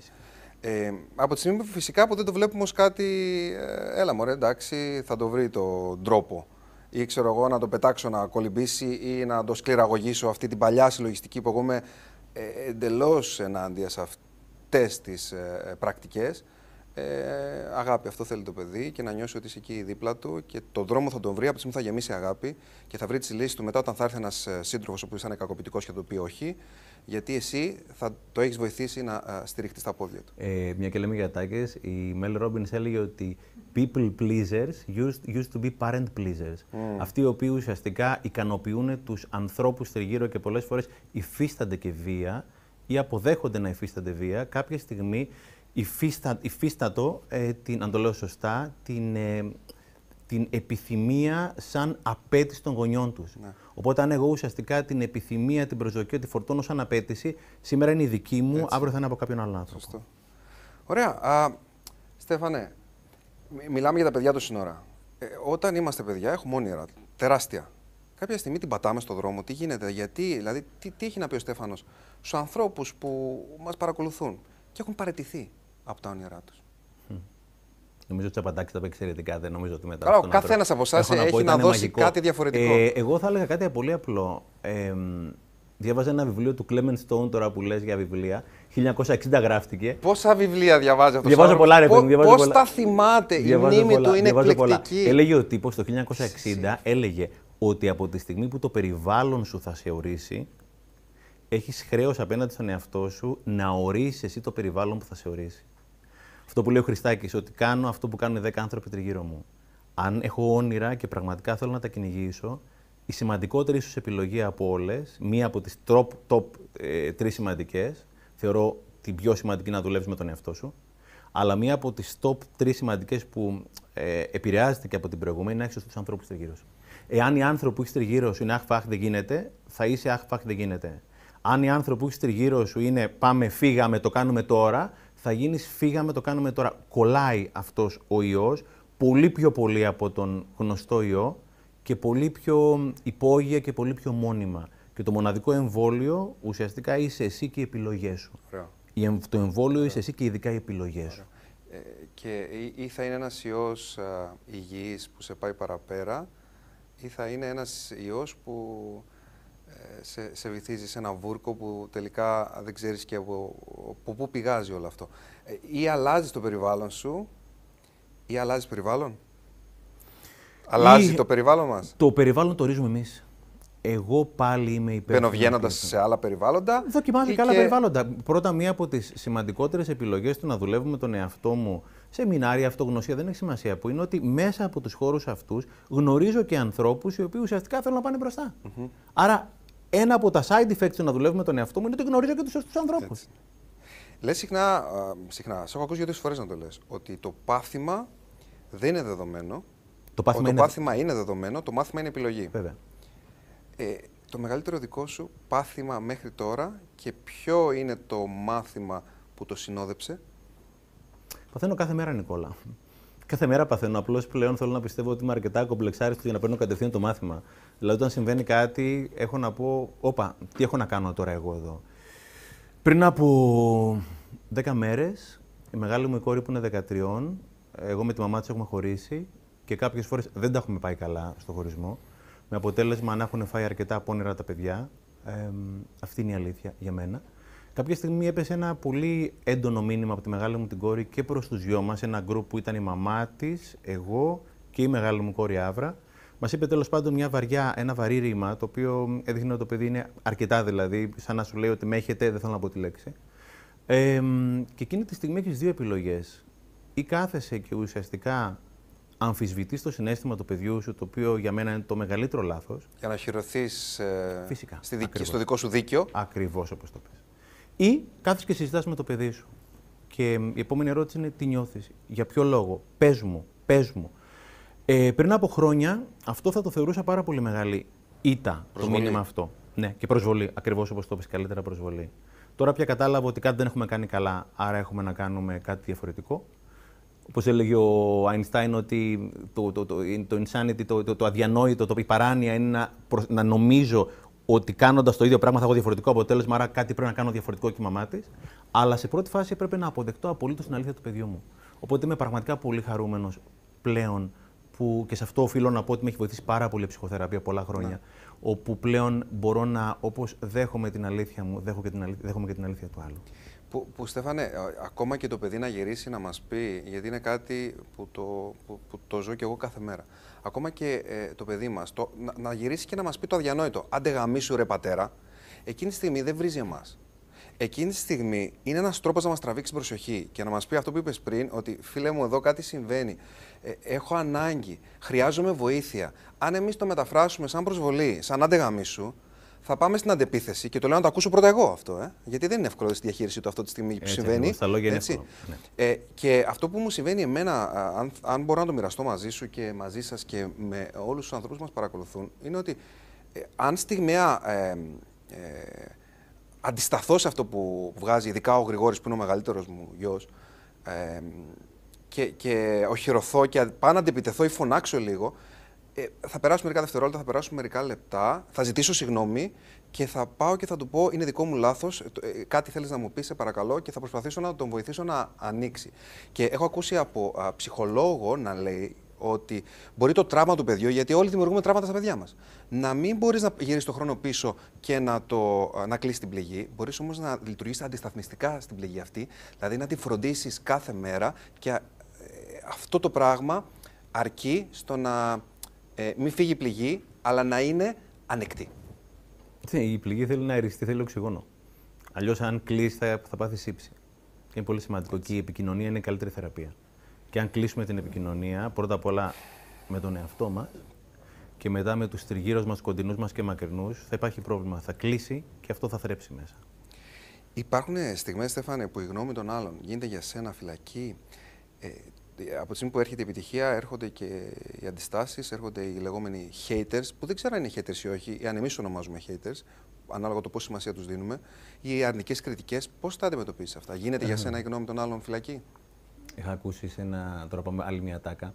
Είχα πάει σε ένα σεμινάριο στο San Diego και είχε πει ο Trent Shelton, ένας πολύ σημαντικός influencer, είχε πει κάτι μοναδικό. Λέει: Haters are confused supporters. Οι haters πολλές φορές είναι υπερδεμένοι υποστηρικτές, απλώς δεν το έχουν καταλάβει. Και όταν λέμε υποστηρικτές, δεν είναι ούτε πρόσωπα κύρου, είμαστε ούτε τίποτα. Απλώς συμφωνούμε, διαφωνούμε και ο άλλος. Ο τρόπος που αυτό το οποίο λέω για σένα λέει πιο πολλά για μένα παρά για σένα.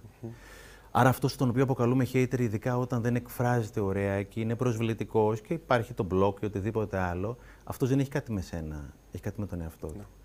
Και τις περισσότερες φορές πονάει επειδή δεν έχει κάνει αυτό το οποίο θα ήθελε να κάνει, βλέπει εσένα να κάνεις κάτι και αντιδρά πάρα πάρα πολύ άσχημα, γιατί ουσιαστικά πολύ πιο εύκολα φταίνει οι άλλοι παρά να αναλάβω εγώ τη δική μου την ευθύνη. Έχεις παρατηρήσει ότι αν σε αυτόν τον άνθρωπο, ε, δεν συμβαίνει πάντα, α, α, και ίσως είναι και κάποιες φορές χάσιμο χρόνο. Ανοίξει ένα δίβλο επικοινωνίας και δείξει ότι τον ακούς και τον καταλαβαίνεις. Γίνεται εκείνη τη στιγμή, σου λέει και ένα συγγνώμη και γίνεται υποστηρικτής, σου έχει συμβεί; Ε, ήμουνα ε, παραμονές Χριστουγέννων στο ταχυδρομείο και είχα πάει να πάρω ένα δέμα από, από τα βιβλία που παίρνω από το εξωτερικό.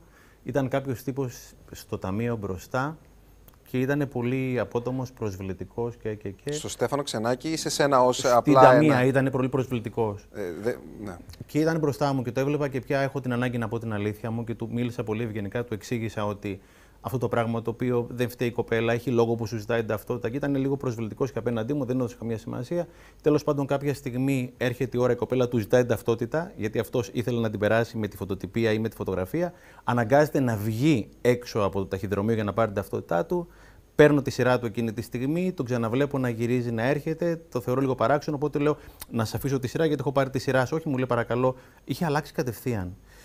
Συνεχίζω τέλος πάντων. Κάποια στιγμή πήγε η κοπέλα να μου φέρει το βιβλίο που είχε έρθει από eBay, δεν ξέρω τι. Πιάσαμε λίγο την κουβέντα, κατάλαβε κάποια πράγματα και του λέω ρε παιδί μου, όλοι πονάμε. Μου λέει, κάποια στιγμή ήρθαμε πολύ πολύ κοντά, Νικόλα. Και κάποια στιγμή φεύγοντας, πήρα το βιβλίο μου, του λέω ευχαριστώ πάρα, πάρα πολύ για την ε, παραχώρηση της θέσης που μου έδωσε πραγματικά. Μου λέει, Εγώ ευχαριστώ για την κουβέντα αυτή και ε, δεν θα την ξεχάσω, μου λέει. Φεύγοντας, γυρίζει και μου λέει κάτι άλλο το οποίο ήταν μοναδικό. Μου λέει και να σου πω και πριν για πριν, μου λέει συμπάθαμε για τις φωνές που έβαλα.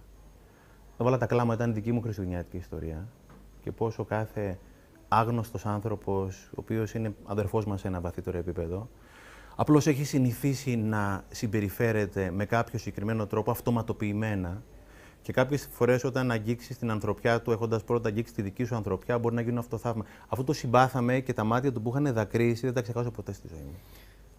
Και όπως λέει και ο Χριστάκης που ανέφερες και πριν, με κάποιον τρόπο όλοι συνδέομαστε μεταξύ μας. Μετά από 10-15 γενιές, όλοι κάπως έχουμε ένα κοινό πρόγονο. Κάτι τέτοιο νομίζω. Ε, νομίζω στην ασκητική ο Καζατζάκη έλεγε για 14 γενιές πριν. Δηλαδή, έλεγε όταν κάνεις κάτι, μιλάνε οι παππούδες 14 γενιές πριν. Ναι, οπότε, ναι. Το είπε λίγο φιλοσοφημένα, αλλά και επιστημονικά από μετά από 50 χρόνια. Ναι.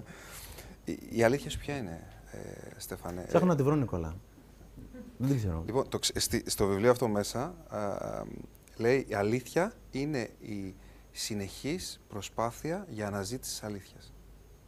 Ένα, ε, ένας από τους ορισμούς. Και μου κάνει εντύπωση γιατί είσαι ο πρώτος που ρωτάω και μου, Ψάχνω να και βρω, μου το λες. Γιατί συνήθως μου λένε αλήθεια μου είναι αυτό, είναι αυτό, είναι αυτό και είναι και αυτό. Εσύ μου λες... Ψάχνω να τη βρω. Ξέρω πολύ πιο πολύ ποια είναι η αλήθεια μου, από το συνέστημά μου από ό,τι ήξερα παλιά, αλλά ψάχνω συνέχεια να τη βρω. Ε, ας πω και μια ιστορία. Ένας φίλος, καμιά 25 χρονών, ε, ετοιμάζεται να φύγει για το εξωτερικό. Το παιδί έχουμε μια σχέση πολύ κοντινή παραπονιέται συχνά για τον μπαμπά του και τη μαμά του, για τη μαμά του ποτέ, για τον μπαμπά του συχνά ότι είναι απότομος, αυστηρός, είναι άνθρωπος του όχι, ενώ η μαμά του είναι ενισχυτική, πάμε, κάνουμε, δείχνουμε κτλ. Δέχτηκε μια πολύ σημαντική προσφορά από την εταιρεία που δούλευε, μια προαγωγή να πάει στο εξωτερικό. Οπότε ο μπαμπάς του ήταν ο πρώτο, μη δεν γίνεται καταστροφή. Η μαμά του, άντε πάμε γερά. Και έρχεται και μου λέει κάποια στιγμή αυτός ο φίλος στο σπίτι μου, λέει Ρε Γαμώτο, δεν μπορώ να καταλάβω ο μπαμπάς μου συνέχεια για ποιο λόγο και είναι αρνητικός και μην πας εκεί και κάνει πάρα πολύ ζέστη και δεν ξέρω τι. Λέω Ρε Κώστα, σου πέρασε από το μυαλό ότι ο μπαμπάς σου μπορεί να σε αγαπάει τόσο πολύ, απλώς να μην του έχουν μάθει να εκφράζει τα συναισθήματά του και όταν σου γκρινιάζει, φωνάζει, κάνει, δείχνει. Ουσιαστικά ένα πράγμα θέλει να σου πει. Θα μου λείψεις. Σε αγαπώ. Ακριβώς. Σε πάρω μια καλιά, θα μου λείψεις, αγόρι μου.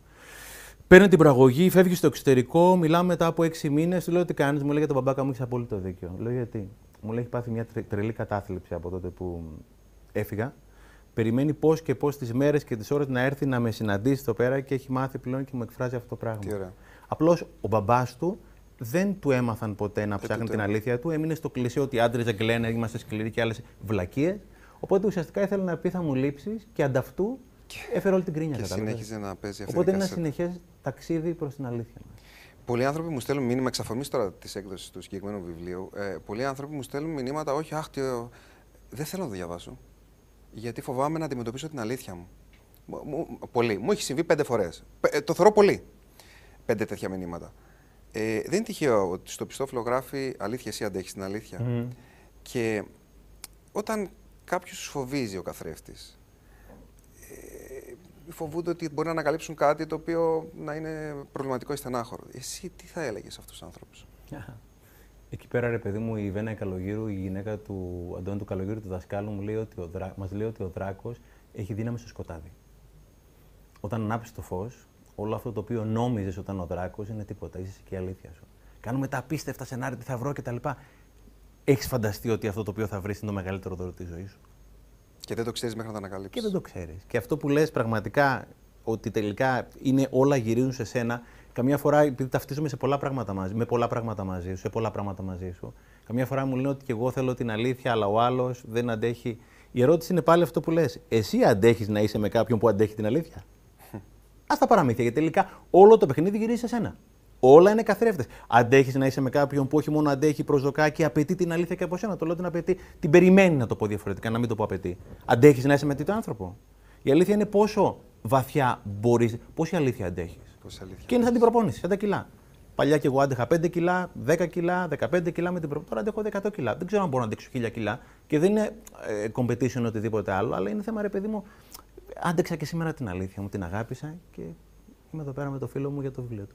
Στέφανε, θέλω να σου κάνω ε, ένα δώρο και με, ε, μετά να σου πω έτσι, την τελευταία μου σκέψη. Είναι δύο από τα βιβλία. Τα έχεις και τα δύο. Ε, εννοείται τα έχω τα Και βιβλία. την αλήθεια και το γράψει τη δική σου ιστορία. Ευχαριστώ, αλλά αγόρι μου, ε, λοιπόν. είναι καινούριο μερολόγιο πια. Ευχαριστώ πολύ. Και αυτό πάλι από εμάς, από το Island of Man Philosophy. Ευχαριστώ πάρα, πάρα, πάρα. Θα τον αλλάξουμε αυτόν τον κόσμο. Τι θα γίνει, Στέφανε. Ε; Ο κόσμος αυτός είμαστε εμείς. Κάθε φορά που ένας από εμάς προχωράει, προχωράει όλος ο κόσμος. Οπότε νομίζω ότι ο κόσμος προχωράει πολύ πιο πολύ από ό,τι νομίζουμε ότι προχωράει. Στέφανε, σε ευχαριστώ θερμά. Νικόλα μου, εγώ. Έλα να σου κάνω μια αγκαλιά. Έλα, γορίνα μου. Ευχαριστώ πολύ. Ευχαριστώ πολύ. Λοιπόν, πάμε σε ένα βιντεάκι δύο λεπτών και επανερχόμαστε για να κλείσουμε τη σημερινή μας βραδιά.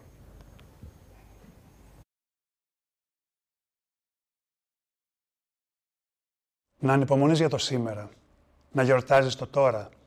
Έπειτα να κοινάς για τις ιδέες του αύριο. Και τώρα ετοιμάσου για το μανιφέστο της διαφορετικότητας έκπληξης. Όταν νιώθεις ότι όλα είναι ίδια, ότι είσαι στάσιμος και πως τίποτα δεν μοιάζει να έχει νόημα, όταν από την πολλή ασφάλεια βουρκιάζεις και απεγνωσμένα ψάχνεις διέξοδο, τότε πρωτοτύπησε. Διάβασες τα βιβλία που δεν έχεις ξαναδιαβάσει. Κάνε βόλτα σε μέρη που δεν έχεις ξαναβρεθεί. Δες ταινίες που δεν έχεις ξαναδεί. Ταξίδεψε σε μέρη που δεν έχεις διανοηθεί. Επισκέψου μουσεία. Δες παραστάσεις. Παρακολούθησε ενδιαφέροντα σεμινάρια. Βούτα μέσα στην τέχνη. Γίνε θελοντής. Δοκίμασε καινούριε γεύσεις. Πάρε το πτυχίο που έχεις αφήσει στη μέση. Στείλε βιογραφικά σε οργανισμούς που πραγματικά σε ενδιαφέρουν. Βάλε ρούχα που δεν έχεις ξαναβάλει. Κούρεψε τα μαλλιά σου όπως δεν τα έχεις ξανακόψει. Άκου μουσική που δεν έχεις ξανακούσει. Χόρεψες σε ρυθμούς που δεν έχεις χορέψει ποτέ. Κινήσου σε στέκια στα οποία δεν έχεις ξαναβρεθεί. Γνώρισε ανθρώπους μακριά από την κουλτούρα και τη φιλοσοφία ζωής σου. Μίλα πρώτος, πιάσε κουβέντα μαζί τους και έπειτα άκου. Άκου με προσοχή. Άκου για να μάθεις και όχι για να μιλήσεις. Μην περιμένεις να περάσει η φάση.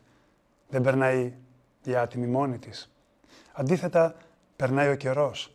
Ο ένας χρόνος, τα δύο χρόνια, τα πέντε, τα δέκα, τα είκοσι και τίποτα δεν αλλάζει. Εκτός και αν πρωτοτυπήσεις. Κάνε το άλογο, το παράλογο, το άλλο, το αντίθετο, το διαφορετικό. Και ας μην γνωρίζεις τι ακριβώς και γιατί, γνωρίζει αυτό. Εμπιστεύσου το. Και κάποια στιγμή θα έρθει η πρόταση. Θα έρθει η γνωριμία. Θα έρθει η συνειδητοποίηση. Αυτό είναι. Μα πώς το καλό δεν το είχα ανακαλύψει τόσο καιρό.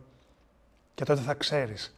Θα ξέρεις και το τι και το γιατί, μα κυρίως το πώς. Πώς να ζήσεις μια ζωή που πάντα ονειρευόσουν. Κάθε μέρα μια γιορτή. Τίποτα λιγότερο δεν αξίζει σε μια θνητή ζωή. Και αυτός είναι ο μόνος τρόπος τελικά για να γίνει αθάνατη. Επανήλθαμε για να κλείσουμε. Πριν κάνουμε την κλήρωση, θέλω να πω ένα πολύ πολύ μεγάλο ευχαριστώ. Σε τόσους πολλούς ανθρώπους, δεν θα τους αναφέρω όλους, έτσι να πω όμως ένα ευχαριστώ στις εκδόσεις Διόπτρα, στην Αναλλακτική Δράση, στο Island of Man Philosophy, στην Alternative Media, να πω ένα μεγάλο ευχαριστώ στο VK Academy και στη Βάσια Κοντοπούλη, στη Lumiere Photography, στο Χάρη μας, στην εθελοντική ομάδα άνθρωποι στο νησί, στους μαθητές του Island of Man Academy, όλους τους καλεσμένους μας, τον Ντάκη Ζαχαράτου, τον Λάκη Γαβαλά, την Αλκιόνη Παπαδάκη, τον Αντώνη Τσαπατάκη, τον Ανδρέα Κονάνο, τον Στέφανο Ξενάκη, τον Γιώργο Κοψιδά τον ανέφερα και τον Γιώργο Κοψιδά. Εκτός και τον ανέφερα δύο φορές. Φυσικά, α, όλους εσάς που ήσασταν σήμερα εδώ μαζί μας, εσάς εδώ και εσάς εκεί, τους αγαπημένους φίλους, συνοδοιπόρους, συναρωματιστές, είπα θα το εξηγήσω. Άντε Νικόλα, το εξηγήσεις. Έφτασε στο τέλος. Ε, ε, δώστε μερικά δευτερόλεπτα ακόμα. Α, ε, και όλους του εθελοντές που στους τίτλους τέλους που θα παίξουν μόλις κλείσουμε θα δούμε ε, τα ονόματα όλων. Φυσικά ευχαριστώ και στα καταστήματα Wenwu στην ε, Κηφισιά. Τώρα, πάμε να δούμε τους νικητές της κλήρωσης. Να πω και θα το δείτε σαν λεζάντα στο κάτω μέρος της οθόνης σας ότι όσοι ακούστε το όνομά σας, χαρακτήρια καταρχάς. Κατά δεύτερον, στείλτε mail στο info.islandofman.gr, θα το δείτε στις οθόνες σας, για να σας πούμε με ποιον τρόπο θα λάβετε τα δώρα σας. Τα τέσσερα βιβλία κερδίζουν η Στέλλα Κολοβού, η Κατερίνα Μαυρίδου, ο Αναστάσιος Κατοπίδης και η Αθηνά Γιατρά, αν λέω καλά τα ονόματα που μου έχουν γράψει. Και στο Workshop The Truth θα γίνει το Φεβρουάριο, κερδίζουν τα τέσσερα εισιτήρια ο Στέλιος Κλίμης, η Ιωάννα Ξεκαλάκη, η Μιχαέλα Μακρογιαννάκη και η Κατερίνα Σιδέρη. Συγχαρητήρια και στους 8. Θα κλείσω με ένα «Για φαντάσου». Για φανταστείτε. Για φανταστείτε. Να ζούσαμε σε έναν κόσμο που ο καθένας από εμάς να είχε βρει, να είχε αποδεχθεί και να μην φοβόταν να εκφράσει την αλήθεια του. Δηλαδή να ζούσε πραγματικά ελεύθερος. Σε έναν κόσμο που ο καθένας θα σέβεται την αλήθεια του συνανθρώπου το ακόμα και αν δεν την καταλαβαίνει, ακόμα και αν δεν συμφωνεί με αυτή. Ε, δεν ξέρω αν μπορούμε να το συλλάβουμε, αλλά θα μιλάμε για έναν κόσμο ειρήνης, ευδαιμονίας, πληρότητας. Ε, μου πεις τώρα τι μου λες, τι ουτοπικό είναι αυτό. Αλλά τι φέρνει τους πολέμους, τις καταστροφές, το, το, το, το φθόνο, την οργή, το ότι δεν σέβεται ο ένας την αλήθεια του άλλου. Γιατί δηλαδή να μην αποδεχόμαστε αυτόν που έχει άλλες θρησκευτικές ε, πεπιθήσεις; Έχει άλλα σεξουαλικά πρότυπα, έχει άλλη ιδεολογία, έχει άλλη αλήθεια, ρε αδερφέ. Και θέλουμε ντε και καλά να επιβάλλουμε τη δική μας. Μα γιατί τόσο σημαντική είναι η δική μας αλήθεια; Εμείς είμαστε δηλαδή το επίκεντρο του σύμπαντος, ντε και καλά. Γιατί; Φτάνει.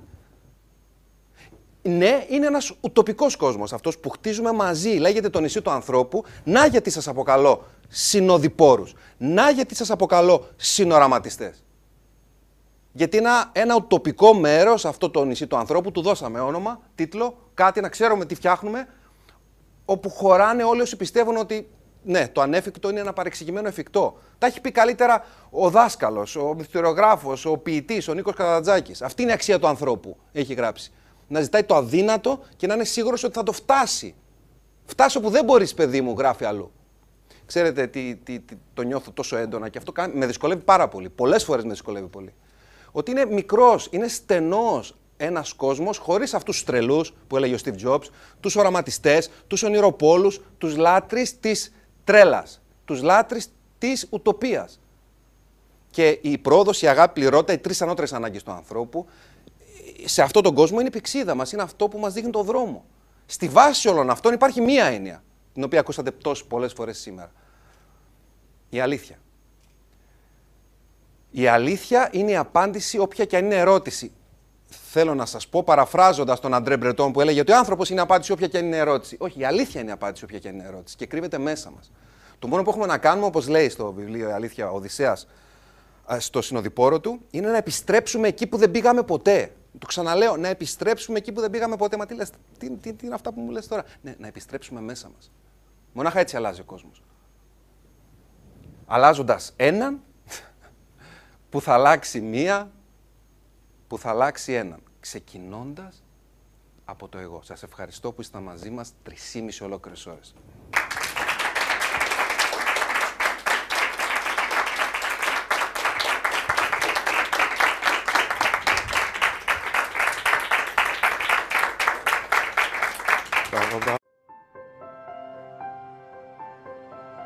Γράφουμε. Ωραία, πάμε! Συγγνώμη, λέει no entry. Συγγνώμη που μπήκα. Έλα, Μαρία, κάτσε. Το δόγμα του σοκ. Γεννήθηκε από το 1989. Τότε γεννήθηκε. Τυχε- Λίγο τυχαία δεν ήταν. Α, καταγραφές, νόμιζα καταγραφές, βίντεο καταγραφές. Μεγάλο ερώτημα. Φίλε, Αυτό εδώ το χώρο, νόμιζα τα ταυλάκια αυτά. Νόμιζα ότι ήταν κοινά. Α, το βλάκι, τα βάζουμε και εδώ, τι ωραία. Για να εμπνέομαι. Έτσι μου βγαίνει, δεν είναι. Τρέλας. Δεν, δεν μπορώ να σταματήσω. Βέβαια, είμαι... Εμένα μου αρέσει πάρα πολύ γιατί είναι οι κάμερες πίσω και είναι σαν να το στήσαμε για σένα. Δεν είχαμε στο μυαλό μας ότι θα κάτσεις εδώ. Όλα εξηγούνται σε αυτό το σύμπαν. Είδες για να δημιουργήσεις την πραγματικότητά σου. Α, βίντεο είναι. Και έχω αποζάρει για φωτογραφία εδώ σήμερα. Παρακαλώ, πείτε μου, τι θέλετε να σας πω; Μεγάλη συγκίνηση. Θα ξαναδιαβάσω. ε, ε, ε, Τρίτη, Τέταρτη, Πέμπτη. Πόσα βιβλία έχεις γράψει. Τώρα, σε όλα τα βιβλία του Νικόλας Μινάκη διαβάζω αποσπάσματα και είναι μεγάλη μου χαρά και τιμή. Αυτό νομίζω είναι, αν δεν είναι το καλύτερο, ότι είναι σίγουρα ένα από τα τρία καλύτερα βιβλία που έχει γράψει. Αγόρι μου γλυκό. Φταίω που υπάρχουν γονείς οι οποίοι ακόμα χρησιμοποιούν την έκφραση είσαι κακό παιδί. Φταίω που υπάρχουν παιδιά τα οποία δεν έχουν ιδέα τι να κάνουν στη ζωή τους. Φταίω για όσα δεν έχω καταφέρει να φταίω. Για όσα δεν έχω καταφέρει να επηρεάσω. Υπάνθρωποι, μη φοβάσαι. Θέλω που δεν αλλάζω κόσμο με τον ρυθμό που θα μπορούσε μαζί. Εγώ, παιδιά, θα το φροντίσω το μωρό μου τώρα. Μισό λεπτό. Έτσι. Τι Κάικα. Τι άλλο αυτό το νεράκι σας. Με έκαψες. Κάπου το δείξα να του μίλαγε μια «Μμμ», το Big Brother. Έλα, Γιάννη, γιατί μου σταμάτα. Πάμε. Πάμε το πηδηχτούλικο. Γράφουμε για να σε θαυμάσει ένα θέατρο. Πρέπει πρώτα να θαυμάσεις τον εαυτό σου. Τι ερωτεύσιμη πράξη είναι αυτή. Κι άλλο, κι άλλο. Με κες. Να το κάνω με κες. Ναι! Πιάσε. Μα πάρτε ρε, άμα είσαι θεατράλε ρε φίλε. Συστημική της πλειοψηφίας. Όχι. Το αληθινό. Η καταδυνάστευση του ενστίκτου είναι κανιβαλισμός και να υπακούς την αλήθεια σου. Το ένστικτο επίσης μην εμπιστευτείς. Αυτοί οι άνθρωποι του μικροκοσμού τους έχω φύγει ήδη και δεν το ξέρει. Τζόρτζ. Ευχαριστώ. Σ' αγαπώ. Μιλή στο στόμα. Φτάνει ρε παιδιά, λέω. Γεια σας κορίτσια. Α, μου πεις παιδιά σας κορίτσια, άλλαξε η ιδέα της φωνής μου, το ακούσατε. Γεια σας αγόρια. Όπο, ρε φίλε. Όχι πλαστικά στα θάλασσα καρτέλ. Χιλέας Γεωργίου. Director of Album Man Academy. Πρέπει να το, να το, να το τρώσει την τελευταία συλλαβή. Εγώ γύρισα, γέλατε εσείς οι δύο. Νικόλα, αλήθεια. Αυτό είναι, κάνε μου τέτοια. Βάλτε και αυτό μέσα. Μου επιτρέπετε να το απολαμβάνω. Να δίνω φιλιά. Εσύ, εμείς οι ίδιοι είμαστε υπεύθυνοι για την ευτυχία μας και για τη δυστυχία μας. Πάρε, εδώ μην πάρεις τις... ε, Αλήθεια τώρα βάζω κάτι τέτοιο, βάζω αγχώς, βάζω ποπό. Διάβασα σε ένα βιβλίο, έτσι να ξέρει το συγγραφέα, ρε. Σμύρνα και ο Τάκης. Όχι ρε παιδάκι, με σμυρμακάκι το λέμε. Να το Σμυρμακάκι. δέκα φορές πάνω. Σμυρνιωτάκι το λένε, Ωραία. παιδιά. Δεν μπορείς να επιλέξεις αν θα φοβάσαι. Μπορείς όμως να κάνεις αυτό που φοβάσαι, παρόλο που φοβάσαι. Θέλω να το διαβάσω. Ποιος είναι αυτός; Σμυρνιατορά. Περίμενε. Σμυρμάκι το λέμε. Το θέλω να το ξαναπώ αυτό. Ξέρω αν το νιώθετε, είναι το πιο ολοκληρωμένο μας project. Όλο είναι ένα επίπεδο πάνω από ό,τι έχουμε κάνει μέχρι τώρα. Αλήθεια είναι αυτή. Αυτό εδώ τι ώρα το φοράς το κάμψο; Αυτό το φοράς εσύ και κάνεις το σάκι. Τώρα. Πού είσαι ρε αγόρι μου; Πες. Γιώργο, τι κάνεις; Κοίτα μάτι που έχει ο άνθρωπος. Κοκκινίζω, ρε Γιώργο, Όντω, έλα. το έχουμε κάνει μέχρι τώρα. Συνήθως είμαι σε μια σκηνή και μιλάω και μιλάω. Και... Είναι και για μένα άσκηση αυτό. Βολικό αν θέλεις. Και cool. Μόνο Νικόλα. Χαίρομαι πάρα πολύ να γνωρίζω. Και εγώ το ίδιο, να σε καλά. Ο σκηνοθέτη μας ο Κωνσταντίνος με όλη την ομάδα εδώ. Ακόμα ενθουσιαστή, κοίταξε τι έχουν φτιάξει. Όλα είναι προσεγμένα και δομημένα. Άμα έχεις ενθουσιαστεί εσύ, Έχω ενθουσιαστεί εγώ. σημαίνει ότι είναι όλα το. Που με ξέρει. Τι είσαι Τώρα κοιτάξτε. Αλκιόνι μου. Αλκιόνι.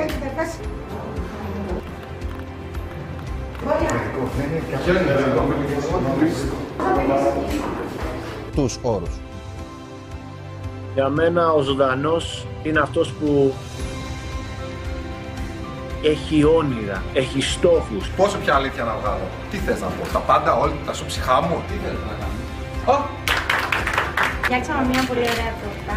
Να σου ευχηθούμε να είναι καλοτάξιδο στις ψυχές των ανθρώπων των δύο για όλα όσα είσαι και για όλα όσα κάνεις για μας και για πολλούς άλλους ανθρώπους.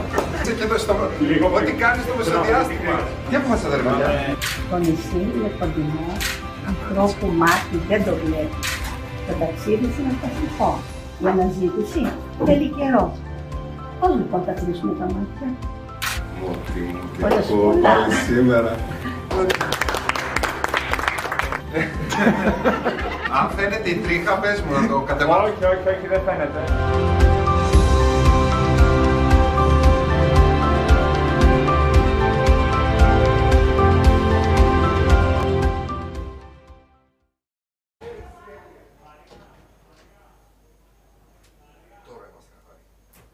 Παρέμεινε μέσα στο βίντεο; Μέσα το βίντεο; Oh. Oh.